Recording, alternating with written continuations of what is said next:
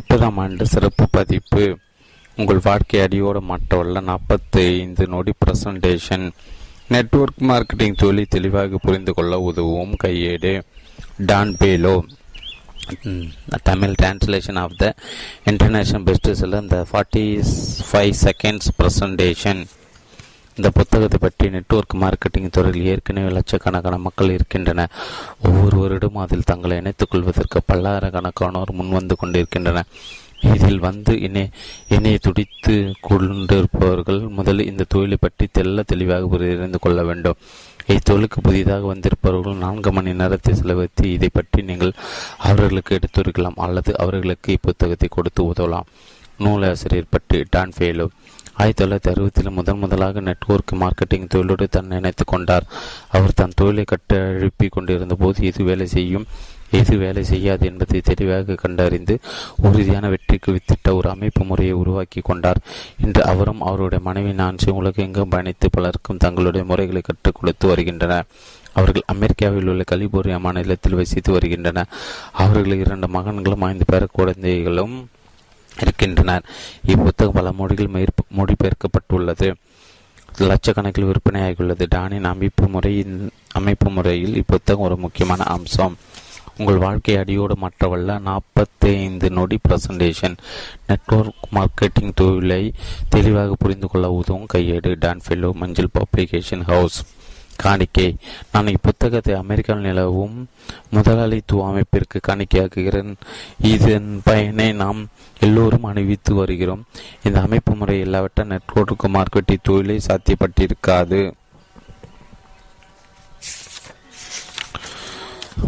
உள்ளடக்க முன்னுரை. 1. Network marketing தொழில் ஒரு அறிமுகம். எண் 2 2 2 4. 3. விற்பனையாளர்களின் தோல்வி நோய்.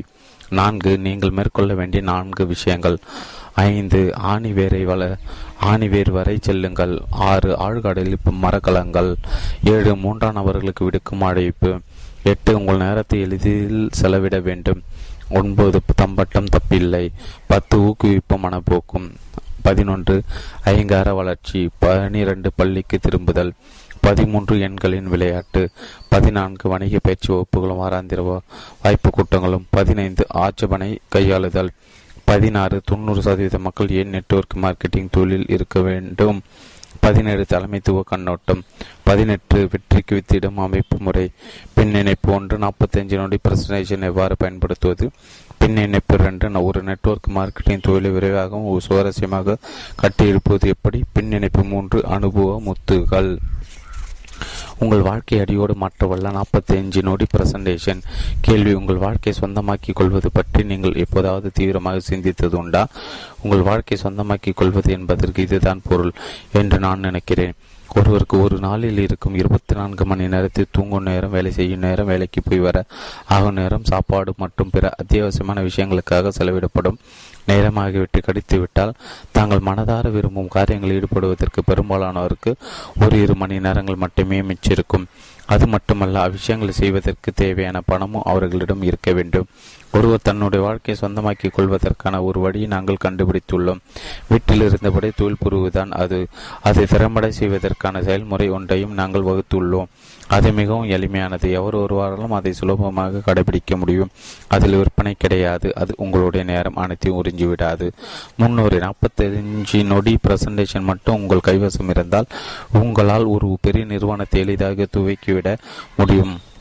அப்படி ஒருவரால் இந்த பிரசன்டேஷனை கொடுக்க முடியாவிட்டால் அவர் அதனை தன் நண்பருக்கு படித்து காட்டலாம் அல்லது அதை 3x5 அங்கு உள்ள ஒரு அளவுள்ள அட்டையில் எழுதி வைத்து அதை உங்கள் நண்பரை படித்து பார்த்து கொள்ளும்படி செய்யலாம். இந்த பிரசன்டேஷனுக்கு மேல் உங்களுக்கு எதுவும் தெரிந்திருக்க வேண்டிய அவசியமில்லை. இதை நீங்கள் புரிந்து கொண்டால் உங்களுடைய தொழிலை நீங்கள் எவரொருக்கும் சுலபமாக அறிமுகப்படுத்தலாம். எனினும் ஆழ்ந்த விருப்பம் இருந்தால் எவரொராலும் எந்த ஒரு தொழிலையும் துவக்க முடியும். ஆழ்ந்த விருப்பம் இல்லாவிட்டால் எதுவுமே சாத்தியமில்லை. நாங்கள் கற்றுக் கொடுக்க போகும் இந்த அமைப்பு முறையின் ரகசியம் நீங்கள் பேசாமல் இருப்பதில் இருக்கிறது. பேச்சு தான் உங்களுடைய மோசமான எதிரி. நீங்கள் எவ்வளவு அதிகமாக பேசுகிறீர்களோ அவ்வளவு அதிகமாக உங்கள் அளவுக்கு தங்களால் சாதிக்க முடியாது என்று உங்களுடைய பிராஸ்பெக்டுகள் முடிவு கட்டி விடுவார்கள். தங்களுக்கு இதற்கு நேரம் இருக்காது என்று நினைப்பவர்கள் எந்த ஒரு விஷயத்தையும் துவக்காமல் இருக்க மக்கள் பொதுவாக முன்வைக்கும் சாக்கு போக்கு தங்களுக்கு நேரம் இல்லை என்பதுதான் என்பதை ஒருபோதும் மறக்காதீர்கள். உங்களுடைய நண்பர் உங்களுடைய பிரசன்டேஷனை படித்து முடித்த பிறகு அவர் உங்களிடம் ஒரு கேள்வியை எழுப்பக்கூடும். அந்த கேள்வி எதுவாக இருந்தாலும் சரி, நீங்கள் அதற்கு பதிலளித்துவிட்டால் நீங்கள் உங்கள் முயற்சியில் கண்டிப்பாக தொற்று விடுவீர்கள். ஏனெனில் நீங்கள் கண்மூடி திறப்பதற்குள் உங்கள் கேள்வி தொடர்ந்து அவரிடமிருந்து 5-6 கேள்வி கணக்கில் பேரிட்டிடும். நீங்கள் திக்குமுக்காடி போவீர்கள். அவர்களின் மூளைக்குள் ஏகப்பட்ட கேள்விகள் உதயமாகி இருக்கும் என்பது உங்களுக்கு தெரியும் என்றும் உங்களுடைய அமைப்பு முறை அவற்றில் பெரும்பாலானவற்றை கலைத்துவிடும் என்றும் மட்டுமே அவர்களிடம் தெரிவிங்கள். இப்புத்தகத்தில் இடம்பெற்றுள்ள முதல் 4 நாப்கின் பிரசன்டேஷன்களை படித்து பார்த்துவிட்டு உங்களிடம் திரும்பி வருமாறு அவர்களிடம் கூறுங்கள். புத்தகம் முழுவதையும் படித்து பார்க்குமாறு உங்களுடைய ப்ராஸ்பெக்டிடம் ஒருபோதும் கூறாதீர்கள். அவர்கள் அதை ஏதோ ஒரு மூலையில் போட்டு வைத்துவிட்டு தங்களுக்கு எப்போது முடியுமோ அப்போதுதான் படிப்பார்கள். முதல் 4 நாப்கின் பிரசன்டேஷன்களை மட்டும் படித்து பார்க்குமாறு நீங்கள் கூறும்போது அதை அவர்கள் உடனடியாக படிப்பார்கள். அப்படி படிப்பது 90% மீதி புத்தகத்தை அப்போதே படித்து முடித்து விடுவார்கள். இப்புத்தகத்தை படித்து முடித்தவுடன் அவர்கள் நெட்வொர்க் மார்க்கெட்டிங் தொழிலை பற்றி புரிந்து கொள்வார்கள். மக்கள் நெட்வொர்க் மார்க்கெட்டிங் தொழில் இறங்காததற்கு முக்கிய காரணம் அவர்கள் அதை புரிந்து கொள்ளாமல் இருப்பதுதான். இப்போது உங்களுடைய ப்ராஸ்பெக்ட் நெட்வொர்க் மார்க்கெட்டிங் தொழிலை பற்றி புரிந்து கொண்டிருப்பதால் உங்கள் நிறுவனத்தின் மார்க்கெட்டிங் திட்டத்தை பற்றி அறிந்து கொள்ள தயாராக இருப்பார். ஆனால் நெட்வொர்க் மார்க்கெட்டிங் தொழிலை துவக்க உங்களுக்கு 45 பிரசன்டேஷன் தவிர வேறு எதுவும் தேவை இருக்காது என்று நான் முன்பே கூறியிருந்தேன் அல்லவா? அப்படியானால் அடுத்த கட்டத்திற்கு எப்படி போவது? இந்த கட்டத்தில் நீங்கள் உங்களுடைய உபகரணங்களை பயன்படுத்தலாம் அல்லது உங்களுடைய குழுவினரை உங்கள் ப்ராஸ்பெக்டிடம் பேசக்கொள்ளலாம். உங்களுடைய நிறுவனத்தின் ஆடியோ சிடிகள், வீடியோ சிடிகள், பிரசுரங்கள் ஆகியவற்றை தான் நான் உபகரணங்கள் என்று கூறுகிறேன். உங்களுடைய ஸ்பான்சர் உட்பட உங்களுடைய நெட்வொர்க் மார்க்கெட்டிங் தொழில் உங்களுடைய ஆஃப்லைனில் இருப்பவர்களை தான் நான் உங்கள் குழுவினர் என்று அழைக்கிறேன். ப்ராஸ்பெக்டிவ் ஒருவரை நீங்கள் கண்டுபிடித்து விட்டீர்கள் என்று வைத்துக்கொள்வோம். நீங்கள் உங்களுடைய 45 பிரசன்டேஷன் அவருக்கு கொடுத்து விட்டீர்கள். அவரும் இப்புத்தகத்தை முழுதுமாக படித்துவிட்டார். அவரை நீங்கள் உங்களுடன் பந்திய உணவு அருந்துமாறு அழைக்கிறீர்கள். ஸ்பான்சரையும் நீங்கள் சந்திப்பிற்கு அழைத்து வருவீர்கள் என்பதை உங்கள் ப்ராஸ்பெக்டுடன் முன்கூட்டியே தெரிவித்து விடுங்கள். உங்களுடைய ஸ்பான்சர் உங்கள் சார்பாக உங்களுடைய ப்ராஸ்பெக்டிடம் உங்களுடைய நெட்வொர்க் மார்க்கெட்டிங் தொழிலை பற்றி விளக்கும் பொறுப்பை எடுத்துக்கொள்வார். இங்கு ஒரு முக்கியமான விஷயம், அதிக உணர்வுக்கு யார் பணம் கொடுக்க வேண்டும்? நீங்கள் தான். உங்களுடைய ஸ்பான்சர் உங்களுக்கு உதவி செய்வதற்காக வந்துள்ளார். ஒரு சில முறை அவர் எவ்வாறு ப்ராஸ்பெக்டை கையாள்கிறார் என்பது அருகிலிருந்து நீங்கள் பார்த்த பிறகு நீங்களே புதிய ப்ராஸ்பெக்டை கையாள துவங்கிவிடுவீர்கள். நாங்கள் ஒரு முறை ஜெர்மனியில் நெட்வொர்க் மார்க்கெட்டிங்கில் குறித்த கருத்தரங்கு ஒன்றை நடத்தி கொண்டிருந்த போது இதை விலக்கி முடித்ததும் பங்கேற்பாளர் ஒருவரிழந்து, நீங்கள் நெட்வொர்க் மார்க்கெட்டிங் தொழிலை துவக்க நீங்கள் எதுவும் செய்ய வேண்டாம் என்பதோடு, நீங்கள் உங்கள் டவுன் லைனை பெருக்கிக் கொண்டால் தினமும் இலவசமாக ஹோட்டல்கள் சாப்பிட்டு கொண்டிருக்கலாம் என்றால் நீங்கள் கூற வருகிறீர்கள் என்று கேட்டார். அங்கு எழுந்தது சிரிப்பு அடங்கு வெகு நேரமானது. உங்கள் தொழில் உங்களுக்கு வெற்றி கிடைக்க எங்கள் வாழ்த்துக்கள். 1. நெட்வொர்க் மார்க்கெட்டிங் தொழில் ஒரு அறிமுகம். நெட்வொர்க் மார்க்கெட்டிங் தொழில் இன்று நம்மால் கற்பனை செய்து பார்க்க முடியாத அளவுக்கு பிரம்மாண்டமாகவும் வேகமாக வளர்ந்து வருகின்ற ஒரு தொழிலாக இருந்தாலும் பெரும்பாலான மக்கள் தவறாக புரிந்து கொள்ளப்பட்டுள்ள ஒன்றாக அது விளங்குவது வினோதம். இது 1990களின் தொழில் என்று அழைக்கப்படுகிறது, ஆனால் அது உண்மையல்ல. 2010 நெட்வொர்க் மார்க்கெட்டிங் தொழிலின் மூலமாக $20 கோடி மதிப்புள்ள பொருட்களை விற்பனையாகியுள்ளன. 21ஆம் நூற்றாண்டு அது எங்கே சென்றடைய போகிறது என்பதை பொறுத்து இருந்து பாருங்கள். எது நெட்வொர்க் மார்க்கெட்டிங் தொழில், எது நெட்வொர்க் மார்க்கெட்டிங் தொழில் இல்லை என்பதை தெல்ல தெளிவாக எடுத்துரைக்கும் நோக்கத்துடன் தான் இந்த புத்தகம் எழுதப்பட்டுள்ளது. அதோடு நெட்வொர்க் மார்க்கெட்டிங் தொழிலை பற்றி அடுத்தவர்களுக்கு திறமையாக எடுத்துரைப்பது எப்படி என்பதையும் நீங்கள் இதிலிருந்து கற்றுக்கொள்வீர்கள். இப்புத்தகத்தை நீங்கள் ஒரு பயிற்சி கையேடு போல கருத வேண்டும். உங்களுடைய நிறுவனத்தின் உள்ளவர்களை பயிற்றுவிக்க நீங்கள் இதை பயன்படுத்திக் கொள்ளலாம். இப்புத்தகத்தை ஆதாரமாக விளங்கும் நாப்கின் பிரசன்டேஷன்களை நான் 1973 உருவாக்கினேன். 1969 ஏதாவது ஒரு வழியில் நெட்வொர்க் மார்க்கெட்டிங் தொழிலுடன் நான் தொடர்பு கொண்டிருந்தேன். நான் வடிவமைத்துள்ள 10 பிரசன்டேஷன் புத்தகத்தில் இடம்பெற்றுள்ளன. நாப்கின் பிரசன்டேஷன்களுக்கு நுழைவதற்கு முன்பாக அடிக்கடி கேட்கப்படும் ஒரு கேள்விக்கு பதிலளிக்க என்னை அனுமதிங்கள். அது ஒரு அடிப்படையான கேள்வியும் கூட. நெட்வொர்க் மார்க்கெட்டிங் என்றால் என்ன என்பதுதான் அது. நெட்வொர்க் மார்க்கெட்டிங் முதலில் மல்டி லெவல் மார்க்கெட்டிங் அல்லது சுருக்கமாக LLM என்று அழைக்கப்பட்டது. மல்டி லெவல் மார்க்கெட்டிங் என்பதில் மார்க்கெட்டிங் என்பது ஒரு பொருளை அல்லது ஒரு சேவை அது உற்பத்தியாகும் இடத்திலிருந்து அதை பயன்படுத்த நுகர்வாசம் எடுத்து செல்வதாகும். ஒரு பொருள் அல்லது சேவை அது உற்பத்தியாகும் இடத்திலிருந்து அதை பயன்படுத்த நுகர்வாசம் எடுத்து செல்வதற்கு பல லெவல்களில் பலர் செயல்பட வேண்டியிருக்கும். அவர்கள் ஒவ்வொருவருக்கும் இங்கு தகுந்த சன்மானம் அடங்கப்படுகிறது. சட்டத்தால் தடை செய்யப்பட்டுள்ள பல பிரமிட் அமைப்புகளும் சங்கிலி தொடர் விநியோக அமைப்புகளும் தங்களை LLM என்று அழைத்துக் கொள்வது சர்வசாதாரணமாக நடைபெறுகிறது. இந்த அவப்பெயருக்கு பயந்து இத்துறைக்குள் நுழையும் பல புதிய நிறுவனங்கள் தங்களை வேறு பெயர்களில் அழைத்துக் கொள்ளும் அளவுக்கு போய்விட்டன. அதில் ஒன்றுதான் நெட்வொர்க் மார்க்கெட்டிங். இப்புத்தகம் முழுவதும் நாம் நெட்வொர்க் மார்க்கெட்டிங் என்ற வார்த்தையை தான் பயன்படுத்தப் போகிறோம்.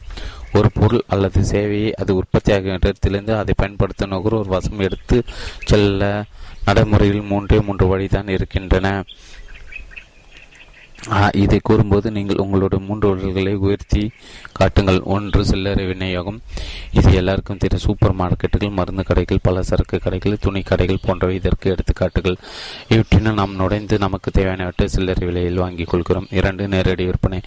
நேரடி விற்பனை என்றது நாம் நினைவிற்கு உடனடி ஒருவர் காப்பீடுகள், சமையல் உபகரணங்கள் மற்றும் என்சைக்ளோபீடியா டைஜஸ்ட் பத்திரிகை, டாப்வேர், ஏவன் போன்ற நிறுவனங்கள் இதற்கு நல்ல எடுத்துக்காட்டுகள். 3, நெட்வொர்க் மார்க்கெட்டிங்.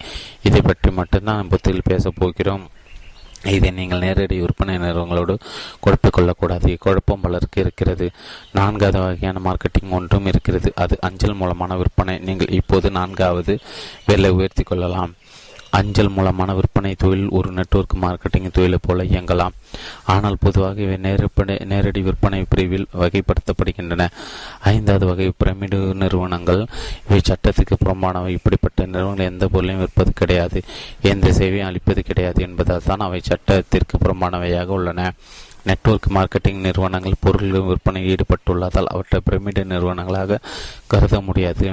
நெட்வொர்க் மார்க்கெட்டிங்கும் நேரடி விற்பனைக்கு இடையே உள்ள வேறுபாட்டை சரியாக புரிந்து கொள்ளாமல் இருப்பதால் தான் பெரும்பாலான நெட்வொர்க் மார்க்கெட்டிங் ஆட்சேபனை தெரிவிக்கின்றன. பெரும்பாலான நெட்வொர்க் மார்க்கெட்டிங் நிறுவனங்கள் நேரடி விற்பனை கூட்டமைப்பில் உறுப்பினர்களாக இருப்பதால் இக்குழப்பம் புரிந்து கொள்ளப்படக்கூடியது.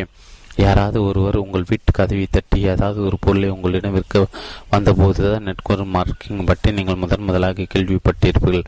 அதனால் நெட்வொர்க் மார்க்கெட்டிங் நிறுவனங்கள் நேரடி விற்பனை அமைப்புகள் என்று நீங்கள் எண்ணிருக்கக்கூடும். நெட்வொர்க் மார்க்கெட்டிங்கில் நீங்கள் ஈடுபடும் போது உங்களோட வீட்டில் இருந்தபடி நீங்கள் உங்கள் தொழிலை நடத்துவதால் அதற்கு சில வரி சலுகைகள் இருக்கின்றன. அவற்றை பற்றி ஏராளமான புத்தகங்கள் எழுதப்பட்டுள்ளதால் இப்புத்தகத்தில் அவற்றை பற்றி நான் குறிப்பிடப் போவதில்லை. உங்களுடைய கணக்காளரிடமிருந்து அத்தகவல்கள் நீங்கள் சுலபமாக பெற்றுக்கொள்ளலாம். நெட்வொர்க் மார்க்கெட்டிங் தொழில் நீங்கள் இறங்கும் போது அந்நிறுவனத்தின் பொருள் உங்களுக்கு மொத்த விலையில் கிடைக்கும். பெரும்பாலான முதலி தங்களுடைய சொந்த உபயோகத்திற்கு மொத்த விலையில் பொருட்களை வாங்குவதற்கு தான் நெட்வொர்க் மார்க்கெட்டிங் நிறுவனங்கள் சேர்கின்றன. பின்னர் அவர்களை பலர் அதில் தீவிரமாக ஆகிவிடுகின்றன. பொருட்கள் உங்களுக்கு மொத்த விலையில் கிடைப்பதால் நீங்கள் விரும்பினால் அவற்றை பிறருக்கு சில்லறை விலையில் விற்பனை செய்து லாபம் ஈட்டலாம். நீங்கள் விற்பனை செய்தால்தான் உங்களால் நெட்வொர்க் மார்க்கெட்டிங் தொழிலில் வெற்றி பெற முடியும் என்ற ஒரு தவறான கண்ணோட்டம் பலருக்கும் இருக்கிறது. சில்லறை விற்பனை குறித்து கூறுவதற்கு ஏராளமாக இருக்கிறது, அதை அலட்சியம் செய்துவிட முடியாது. சில நெட்வொர்க் மார்க்கெட்டிங் திட்டங்களில் நீங்கள் ஒரு குறிப்பிட்ட அளவு விற்பனை செய்தால்தான் உங்களுக்கு போனஸ் உட்பட சில சலுகைகள் கிடைக்கும். நீங்கள் சேர்ந்திருக்கும் நெட்வொர்க் மார்க்கெட்டிங் நிறுவனத்தின் விதிப்படி நீங்கள் சில்லறை விற்பனையில் ஈடுபட வேண்டியிருக்கலாம், அல்லது நீங்கள் உங்கள் சொந்த விருப்பத்தின் பேரில் சில்லறை விற்பனையில் குதித்திருக்கலாம். ஆனால் பெரிய அளவில் பணம் பண்ண வேண்டுமென்றால் விற்பனை மூலம் அதை செய்ய இயலாது. நீங்கள் சேர்ந்துள்ள நெட்வொர்க் மார்க்கெட்டிங் நிறுவனத்தின் அமைப்பு முறை விரிவாக்குவதன் மூலமாக மட்டுமே அதை உங்களால் செய்ய முடியும். நீங்கள் கவனிக்க வேண்டிய முக்கியமான அம்சம் இதுதான். நீங்கள் சேர்ந்துள்ள நெட்வொர்க் மார்க்கெட்டிங் நிறுவனத்தின் அமைப்பு முறையை நீங்கள் வலுப்படுத்தும் போது அங்கு விற்பனை இயல்பாக நடைபெறும். இதை தலைக்கழகாக செய்தால்தான் பலர் தோல்வி வருகின்றனர். அவர்கள் அமைப்பு முறை உருவாக்குவதில் கவனம் செலுத்தாமல் விற்பனையில் கவனம் செலுத்துகின்றனர். இதை பற்றி பின்னர் நாம் விரிவாக பார்க்கலாம். விற்பனை என்ற பேச்சு 90% மக்களிடம் எதிர்மறையான எண்ணத்தை தொற்றுவிக்கிறது. நெட்வொர்க் மார்க்கெட்டிங் தொழிலில் நீங்கள் பாரம்பரிய முறையில் விற்பனையில் ஈடுபட தேவையில்லை. இதிலும் நிறுவனத்தின் பொருட்கள் கைமாற வேண்டும் என்பது சந்தேகம் கிடையாது. இல்லையெனில் எவருக்கும் பணம் கிடைக்காது. நீங்கள் முன் பெண் ஆதிமம் இல்லாதவர்களை அணுகி அவர்களுக்கு தேவையில்லாத பொருட்களையோ அல்லது அவர்கள் விரும்பாத பொருட்களையோ அது தலையில் கட்டுவதற்கு பெயர்தான் விற்பனை என்பதாகத்தான் பொதுவாக பார்க்கப்படுகிறது. நெட்வொர்க் மார்க்கெட்டிங்கில் நீங்கள் உங்கள் தொழிலை கட்டி எழுப்பிக் கொண்டிருக்கும் போது நீங்கள் உங்களுடைய நெட்வொர்க்கை விரிவுபடுத்திக் கொண்டே இருப்பீர்கள். அதன் மூலமாக நீங்கள் உங்கள் பொருட்களை கைமாற்றிக் கொண்டிருப்பீர்கள். ஆனால் இங்கு நீங்கள் உங்களுடைய உறவினர்கள், உங்களுடைய நண்பர்கள், அவர்களுடைய குடும்பத்தினர் மற்றும் உறவினர் ஆகியவர்களுக்கு உங்களுடைய நெட்வொர்க் மார்க்கெட்டிங் பொருட்களை அறிமுகப்படுத்துவீர்கள். இங்கு உங்களுக்கு முன்பின் அறிமுகமில்லாத அந்நியர்களை நீங்கள் அணுக போவதில்லை. நெட்வொர்க் மார்க்கெட்டிங்கில் ஒரு சிலரை எல்லா விற்பனையையும் மேற்கொள்வதில்லை. இங்கு ஏராளமானவர் சிறிய அளவில் விற்பனை ஈடுபடுவதன் மூலம் மொத்த விற்பனை அதிகரிக்கிறது. நெட்வொர்க் மார்க்கெட்டிங் தொழிலில் விளம்பரத்திற்காக கோடிக்கணக்கில் பணம் செலவிடப்படுவதில்லை. வாழிவடி செய்துதான் ஒரே விளம்பரம். அதனால் பொருட்களின் ஆராய்ச்சி செலவிடுவதற்கு நெட்வொர்க் மார்க்கெட்டிங் நிறுவனம் அதிக பணம் இருக்கிறது. அதன் விளைவாக நெட்வொர்க் மார்க்கெட்டிங் துறை மூலம் விற்கப்படும் பொருட்களின் தரம் சில்லறை விற்பனை கடைகளில் கிடைக்கும் அவற்றை ஒத்த பொருட்களின் தரத்தை விட மேலானதாக இருக்கும். நெட்வொர்க் மார்க்கெட்டிங் தொழிலில் உங்களுடைய நண்பர் ஏற்கனவே உபயோகித்துக் கொண்டிருக்கும் ஒரு பொருளை போன்ற ஆனால் தரமிக்க ஒன்றை நீங்கள் அவரிடம் பகிர்ந்து கொள்கிறீர்கள்.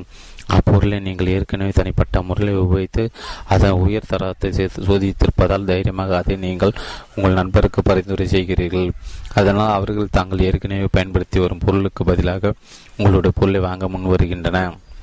இங்கு நீங்கள் வீடு வீடாக ஏறி இறங்கி உங்கள் பொருட்களை விற்க முயல்வதில்லை என்பதை கவனிங்கள். நீங்கள் உங்களுடைய நண்பர்கள் வட்டாரத்தில் உங்களுடைய பொருளின் தரத்தை பகிர்ந்து கொள்கிறீர்கள். இதுதான் நீங்கள் செய்யும் விற்பனை. நேரடி விற்பனை தொழிலுக்கும் இதற்கும் உள்ள இன்னொரு வேறுபாடு இது. இங்கு நீங்கள் மற்ற விநியோகர்களை ஸ்பான்சர் செய்கிறீர்கள். ஆனால் நேரடி விற்பனை துறையில் நீங்கள் ஆட்களை வேலைக்கு எடுத்துக்கொள்கிறீர்கள். ஸ்பான்சர் செய்வதும் வேலைக்கு ஆட்களை எடுத்துக்கொள்வதும் வெவ்வேறு விஷயங்களை. நீங்கள் ஒருவரை ஸ்பான்சர் செய்யும் போது ஒரு சொந்த தொழிலை உருவாக்கிக் கொள்வது எப்படி என்பதை நீங்கள் அவருக்கு கற்றுக் கொடுக்கிறீர்கள். அப்படிப்பட்ட ஒரு அர்ப்பணிப்பு உங்களிடம் இருக்க வேண்டும். உங்களுடைய நெட்வொர்க் மார்க்கெட்டிங் தொழிலில் உங்களுக்கு கிடையே ஒருவரை நீங்கள் வெறுமனை சேர்த்துக் கொள்வதால் எந்த பிரயோஜனமும் இல்லை.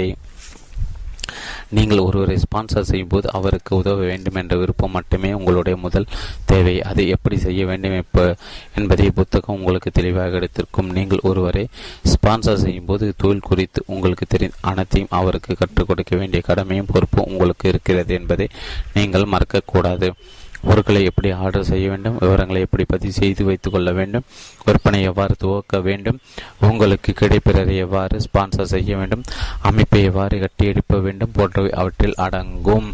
உங்களுடைய பொறுப்பை எவ்வாறு தரம்பட நிறைவேற்றுவது என்பதை புத்தகம் கற்றுக் கொடுக்கும். நெட்வொர்க் மார்க்கெட்டிங் தொழில் பெரும் வளர்ச்சியடைவதற்கு காரணம் அதில் உள்ள ஸ்பான்சர் முறைதான். நேரடி விற்பனை தொழிலில் நீங்கள் வேறு யாரோ ஒருவருக்காக வேலை செய்வீர்கள். நீங்கள் வேறு இடத்திற்கு மாறினால் எல்லாவற்றையும் முதலிருந்து துவக்க வேண்டும். ஆனால் நெட்வொர்க் மார்க்கெட்டிங் தொழில் நீங்கள் வேறு இடத்திற்கு மாறினாலும் நீங்கள் ஸ்பான்சர் செய்துள்ளவர்கள் தொடர்ந்து உங்கள் கீழ்தான் இருப்பார்கள். நெட்வொர்க் மார்க்கெட்டிங் தொழிலில் நீங்கள் ஏராளமாக பணம் பண்ணலாம். நான் முன்பே கூறியபடி இத்தொழிலில் நீங்கள் விற்பனை மூலம் பணம் பண்ணுவதை காட்டிலும் நிறுவனத்தை கட்டியெடுப்பதன் மூலம் தான் அதிக பணம் பண்ணுவீர்கள். சில நிறுவனங்கள் பொருட்களை விற்பதன் மூலம் நிறைய பணம் பண்ணுவதற்கு வாய்ப்பு இருக்கிறது என்பதை மறுப்பதற்கில்லை. ஆனால் நெட்வொர்க் மார்க்கெட்டிங் தொழிலில் உங்களால் செல்வத்தை குவிக்க முடியும். ஆனால் அதற்கு நீங்கள் அமைப்பு முறை கட்டியெடுப்பதில் முழு கவனத்தையும் செலுத்த வேண்டும். நெட்வொர்க் மார்க்கெட்டிங் தொழில் அமைப்பு முறை எவ்வாறு கட்டி எடுப்பது என்பதையும் புத்தகம் உங்களுக்கு கற்றுக் கொடுக்கும். உங்களுடைய ப்ராஸ்பெக்டுகள் நெட்வொர்க் மார்க்கெட்டிங் தொழிலை பிரமிடு நிறுவனங்களோடு போட்டு குழப்பிக் கொண்டிருந்தால் அவர்களுடைய சந்தேகங்களை களைவது உங்களுடைய பொறுப்பு. அருகில் இருக்கும் படம் இதை உங்களுக்கு விளக்கும். பிரமிட் அமைப்பில் கிடந்து மேலே செல்ல செல்ல ஆட்கள் குறைந்து கொண்டே போவார்கள். அது பார்ப்பதுக்கு ஒரு பிரமிடு போல இருக்குமா? அதனால் தான் அவற்றுக்கு அப்பெயர். அதில் முதலில் சேர்பவர்கள் தான் அந்த அடுக்கு அமைப்பின் ஊடாக மேலே உயர முடியும். நெட்வொர்க் மார்க்கெட்டிங் தொழில் எல்லாருமே கிடந்து துவங்கினால் எவரோராலும் அந்த அமைப்பின் ஊடாக மேலே செல்ல முடியும். எடுத்துக்காட்டாக நீங்கள் ஒருவரை ஸ்பான்சர் செய்துள்ளதாக வைத்துக் கொள்வோம். அவர் முயன்றால் உங்களை விட பெரியதாக வளர முடியும். அவர் உங்களுக்கு பிறகு துவங்கியிருந்தாலும் கூட இது நெட்வொர்க் மார்க்கெட்டிங் தொழில் கண்டிப்பாக சாத்தியம். பிரமிடுகள் நிறுவனங்கள் நெட்வொர்க்கிங் மார்க்கெட்டிங் நிறுவனங்கள் மேலே கணிசமான இடம். முதலில் நீங்கள் செய்ய வேண்டியது இதுதான். உங்களுடைய ப்ராஸ்பெக்டிடன் நெட்வொர்க் மார்க்கெட்டிங் தொழிலை பற்றி பொதுவாக எடுத்துரைத்துவிட்டு சில்லறை விற்பனை, நேரடி விற்பனை, நெட்வொர்க் மார்க்கெட்டிங் ஆகியவற்றுக்கிடையே உள்ள வேறுபாட்டை விவரிக்க வேண்டும். பின் நீங்கள் அவர்களை ஸ்பான்சர் செய்யலாம். நெட்வொர்க் மார்க்கெட்டிங் தொழில் கடந்த 50 வருடங்களுக்கு மேலாக இருந்து வருகிறது. இதில் ஈடுபட்டுள்ள சில நிறுவனங்கள் 45 வருடங்களுக்கு மேலாக தொழில் நடத்தி வருகிறார்கள். சில நிறுவனங்கள் வருடாந்திர விற்பனை $100 கோடி மேல் இருக்கும். எனக்கு தெரிந்த ஒரு நெட்வொர்க் மார்க்கெட்டிங் நிறுவனம் அதன் முதல் வருடத்தில் $65 லட்சம் விற்பனை செய்து, இரண்டாவது வருடம் அது 6 கோடியாக உயர்ந்தது. மூன்றாவது வருடம் அது 12 கோடியாக அதிகரித்தது. 10வது வருடத்தை நெருங்கி கொண்டிருந்த போது அவர்கள் கிட்டத்தட்ட 100 கோடியை தொட்டியிருந்தன. நிறுவனங்கள் தங்களுடைய பொருட்களை சந்தையில் அறிமுகப்படுத்த அதிகம் செலவிட வேண்டியதில்லாத ஒரே வழி நெட்வொர்க் மார்க்கெட்டிங். குறிப்புகள் 2. முதலாவது நாப்கின் பிரசன்டேஷன். 2, 2, 4. உங்களுடைய தொழிலை உங்களுடைய ப்ராஸ்பெக்டிற்கு நீங்கள் அறிமுகப்படுத்தியவுடன் இந்த ப்ரெசன்டேஷன் நீங்கள் அவருக்கு கண்டிப்பாக காட்ட வேண்டும். ஏனெனும் முதல் நாளிலிருந்து அவர்களுடைய சிந்தனை சரியான வழியில் செல்ல வேண்டியது மிகவும் முக்கியம். நெட்வொர்க் மார்க்கெட்டிங் தொழில் பெரும் பணத்தை குவிக்க வேண்டும் என்ற சிந்தனையோடு அவர்கள் களத்தில் குதிக்க வேண்டியது மிகவும் இன்றியமையாது. அதோடு அவர்கள் தங்களுக்கு கீழே சில நபர்களை நியமித்துக் கொள்ள வேண்டியதன் முக்கியத்துவத்தை எடுத்துரைத்து அவர்கள் தங்கள் தொழிலை உடனடியாக துவக்க இந்த பிரசன்டேஷன் அவர்களை உந்தித்தள்ளும். வலது பக்கத்தில் கொடுக்கப்பட்டுள்ள படத்தில் உள்ளது போல 2, 2 பெருக்கின 4 வரும் என்று நீங்கள் எழுதி காட்டுவதுதான் இந்த பிரசன்டேஷன். நீங்கள் துவக்கலாம். உங்களோட ப்ராஸ்பெக்ட் 2 பேரை ஸ்பான்சர் செய்தால் அவர்கள் தலா 2 பேரை ஸ்பான்சர் செய்வார்கள். அது 4ஆக பெருகும் என்பதை விளக்கத்தான் இந்த கணக்கு. இந்த எளிய கணக்கை உங்களோட ப்ராஸ்பெக்டால் போட முடியாவிட்டால் நீங்கள் வேறு ஆளை பார்க்க வேண்டும் என்று நான் வேடிக்கையாக குறிப்பிடுவது உண்டு. 2, 2 பெருக்கின 4 வரும் என்று நீங்கள் எழுதி வைத்துள்ளதுக்கு அருகே 3, 3 பெருக்கின 9 வரும் என்று எழுதுங்கள். இங்கு நீங்கள் 3 நபர்களை ஸ்பான்சர் செய்கிறீர்கள். அவர்கள் தலா 3 பேரை ஸ்பான்சர் செய்வார். அது 9ஆக வளரும். பின் உங்களுடைய ஸ்பான்சர்கள் 3 பேரும் அவர்களுக்கு கீழே உள்ள 9 பேருக்கு இதை கற்றுக் கொடுக்க வேண்டும். அப்போது அது 27ஆக உயரும். இதை அடுத்த கட்டத்திற்கு நீங்கள் எடுத்துச் சென்றால் அது 81ஆக வளரும். நீங்கள் 16 க்கு 81க்கும் இடையே உள்ள வேறுபாட்டை பார்க்க வேண்டும். இது பெரிய வேறுபாடு என்பதை உங்கள் ஸ்பான்சர் ஒப்புக்கொள்கிறார்கள் என்று நீங்கள் அவர்களிடம் கேட்க வேண்டும். இதில் உண்மையான வேறுபாடு ஒரே ஒரு நபர் தான் இருக்கிறது என்பதை நீங்கள் சுட்டி காட்ட வேண்டும். உங்களுடைய ஸ்பான்சர் அவர்களுக்கு கீழே உள்ள ஒவ்வொருவரும் கூடுதலாக ஒரே ஒருவரை ஸ்பான்சர் செய்ய வேண்டும். அவ்வளவுதான். இக்கட்டத்தில் உங்களுக்கு உங்களுடைய ஸ்பான்சர்களிடம் நல்ல பதில் கிடைக்கும். ஆனால் உங்கள் பிரசன்டேஷனை தொடருங்கள். இப்போது நீங்கள் 4 பேரை ஸ்பான்சர் செய்வதாக வைத்துக்கொள்வோம். என்னாகும்? பக்கத்தில் படத்தில் காட்டப்பட்டது போல 3வது வரிசையில் எழுதி கொண்டே உங்களுடைய பிரசன்டேஷனை தொடருங்கள். இதில் ஈடுபட்டுள்ள ஒவ்வொருவரும் கூடுதலாக 2 பேரை ஸ்பான்சர் செய்தால் என்ன நடக்கும் என்று இப்போது பார்க்கலாம் என்று எழுதி கொண்டே கூறுங்கள். நீங்கள் 4 பேரை ஸ்பான்சர் செய்கிறீர்கள். அவர்கள் 4 பேரை ஸ்பான்சர் செய்வது எப்படி என்பதை அவர்களுக்கு கற்றுக் கொடுக்கிறீர்கள். பின் அந்த 4 பேர் அவர்களுக்கு கீழே உள்ள 16 பேரும் தலா 4 பேரை ஸ்பான்சர் செய்வது எப்படி என்று கற்றுக் கொடுக்கிறீர்கள்.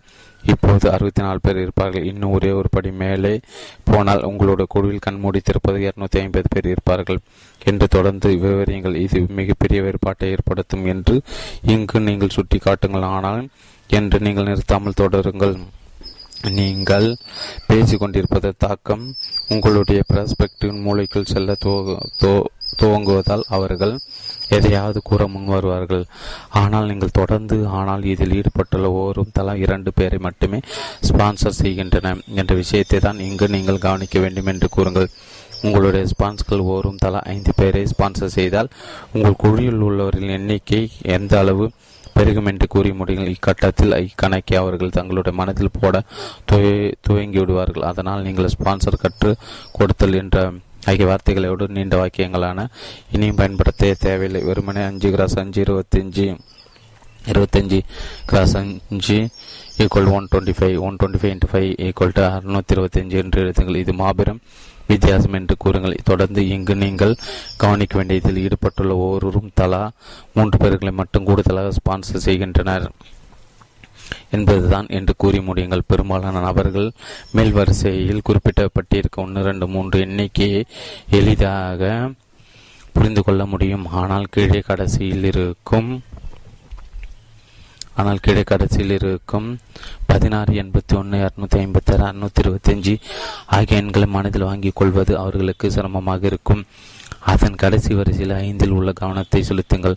தங்களுடைய சொந்த தொழிலை வளர்த்தெடுப்பதில் உண்மையிலே தீவிரமாக உள்ள 5 பேர் தான் உங்களுக்கு தேவை. இந்த 5 பேர் பெறுவதற்காக நீங்கள் 10, 15, 20 அல்லது 25 பேரை ஸ்பான்சர் செய்ய வேண்டியிருக்கலாம். இப்போது தீரப்பட்டுள்ள நாப்கின் பிரசன்டேஷனையும் பற்றி நீங்கள் முடிவாக புரிந்து கொண்டால் உங்களுடைய குழுவினர் இதை தெரிந்து கொள்ளாமல் நெட்வொர்க்கு மார்க்கெட்டிங் தொழிலுக்குள் நுழைபவர்களை காட்டிலும் தொழில் தீவிரமாக இருப்பதை நீங்கள் காண்பீர்கள். அவர்கள் விரைவாக தீவிரமாக ஆவதற்கு புத்தகம் உங்களுக்கு உதவும். வலது பக்கத்தில் உள்ள படத்தில் நீங்கள் 5 பேரை ஸ்பான்சர் செய்தால் வரும் கணக்கு கொடுக்கப்பட்டிருக்கிறது. அதில் இடம்பெற்றுள்ள 5, 25, 126, 127 எண்களை சுற்றி வட்டமிடுங்கள். பின் அவற்றை கூட்டி அருகே எழுதி கொள்ளுங்கள். அந்த எண்ணிக்கையான 780 பேர் தான் உங்கள் குழுவுள்ள மொத்த நபர்களின் எண்ணிக்கை. அதாவது தங்களுடைய சொந்த தொழிலில் ஈடுபடுவதில் தீவிரமாக இருக்க 780 பேர் உங்களிடம் இருப்பார்கள். நீங்கள் ஆட்களை சேர்ப்பது பற்றியோ பேசிக்கொண்டிருக்கிறீர்கள், ஆனால் பொருட்களை யார் விற்பனை செய்வது என்ற கேள்வி இப்போது எழக்கூடும். இதில் உள்ள 780 பேர் ஒருவரு கூட விற்பனை இறங்கவில்லை, ஆனால் தங்களுடைய சொந்த உபயோகத்திற்கு நெட்வொர்க் மார்க்கெட்டிங் நிறுவனத்தை பொருளை வாங்கிக் கொள்கிறார்கள் என்று வைத்துக் கொள்வோம். அது மட்டும் இருந்தாலே மொத்த விற்பனையின் அளவு எவ்வளவு இருக்கும் என்று கணக்கு போட்டு பார்த்துக் கொள்ளுங்கள். உங்களுடைய குழுவின் ஒவ்வொரு கட்டத்திலும் இருக்கும் 5 பேருக்கு உறவினர்கள், நண்பர்கள், தெரிந்தவர்கள் என்று தலா 10 பேர் வாடிக்கையாளர்கள் இருந்தால் மொத்த எண்ணிக்கை 7800 ஆகிவிடும். அதோடு உங்களுடைய 708 பேரையும் கூட்டினால் 8580 பேர் உங்கள் குழுவில் இருப்பார்கள். இவ்வளவு அதிக எண்ணிக்கையில் வாடிக்கையாளர்கள் உள்ள ஒரு தொழில் உங்களுக்கு லாபகரமான ஒன்றாக இருக்குமா? இருக்காதா? இப்படிதான் வியாபாரத்தில் பெரும் லாபம் ஈட்டப்படுகிறது. குறைவான செயல்களில் ஈடுபடும் ஏராளமான நபர்கள் மூலம் அது சாதிக்கப்படுகிறது. இங்கு நீங்கள் கவனிக்க வேண்டிய விஷயம், நீங்கள் தீவிரமான 5 பேருடன் மட்டும்தான் வேலை செய்து கொண்டிருக்கிறீர்களே அன்றி பெரிய படைப்புடன் அல்ல என்பதுதான். எங்களுடைய நெட்வொர்க் மார்க்கெட்டிங் தொழிலும் வெளியே உள்ள பிற நெட்வொர்க் மார்க்கெட்டிங் தொழிலும் ஈடுபட்டவர்கள் வழக்கமாக எங்களிடம் வந்து உங்களுடைய தொழில் மட்டும் எப்படி இவ்வளவு விரைவாக வளர்கிறது என்று சொல்லுங்கள் என்று கேட்கின்றன. பலர் அதில் எங்களை விட அதிக காலம் ஈடுபட்டிருக்கின்றனர். அவர்கள் தங்களுடைய மூளை கசக்கிக் கொண்டு நாங்கள் செய்யாத எதையை நீங்கள் செய்கிறீர்கள் என்று எங்களிடம் வினாவுகின்றனர். பதிலில் நாங்கள் அவர்களிடம் இக்கேள்வி கேட்கிறோம், உங்களோட பிராண்ட் லைனில் எவ்வளவு பேர் இருக்கிறார்கள்? பிராண்ட் லைன் என்பது நீங்கள் நேரடியாக ஸ்பான்சர் செய்துள்ளவர்கள், முதற்கட்ட விநியோகிப்பாளர்கள் என்றும் அவர்கள் அழைக்கப்படுகின்றன. இதற்கு எனக்கு கிடைக்கும் பதில் பொதுவாக 25லிருந்து 50 வரை என்று இருக்கும். பிராண்ட் லைனில் 100 பேர் கூட வைத்திருக்கும் நபர்களை எனக்கு தெரியும், ஆனால் இப்புத்தகத்தில் கொடுக்கப்பட்டுள்ள கொள்கைகளை நீங்கள் தெளிவாக புரிந்து கொண்டு விட்டீர்கள் எனில் மேலே குறிப்பிட்டுள்ளவர்கள் தங்களுடைய தொழிலில் 7-8 வருடங்கள் இருந்தாலும் நீங்கள் அவர்களை 7-8 மாதங்களை முந்தி சென்று விடுகிறீர்கள் என்பதற்கு நான் உத்தரவாதம் அளிக்கிறேன்.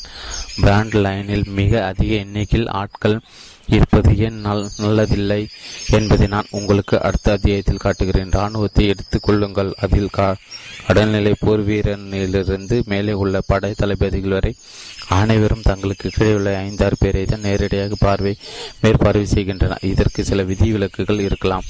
அவ்வளவு ஆள்பலமும் பணபலமும் உள்ள இராணுவமே அதில் எவரும் 5-6 பேர் மேல் நேரடியாக கட்டுப்படுத்துவது சரிப்பட்டு வராது என்று நம்பும்போது நெட்வொர்க் மார்க்கெட்டிங் தொழில் ஈடுபடுபவர்கள் மட்டும் ஏன் வித்தியாசமாக சிந்திக்க வேண்டும்? அவர்கள் 50 பேரை நேரடியாக கட்டி மேய்க்க முடியாது. அதனால்தான் ஏராளமானவர்கள் இத்தொழிலில் தோல்வி அடைகின்றனர்.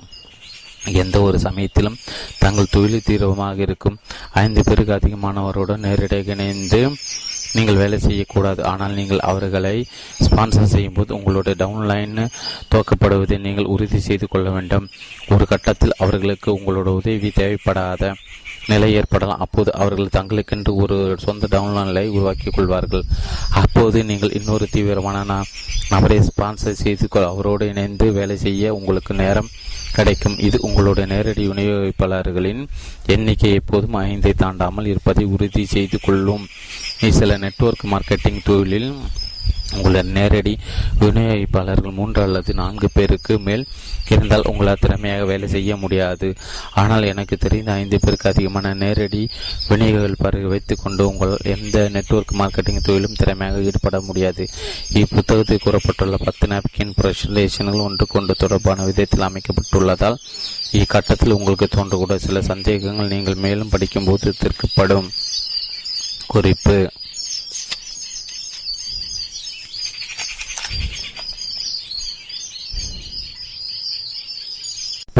நொடி பிரசன்டேஷன். அத்தியாயம் 3, இரண்டாவது நாப்கின் பிரசன்டேஷன். விற்பனையாளர்களின் தோல்வி நோய்.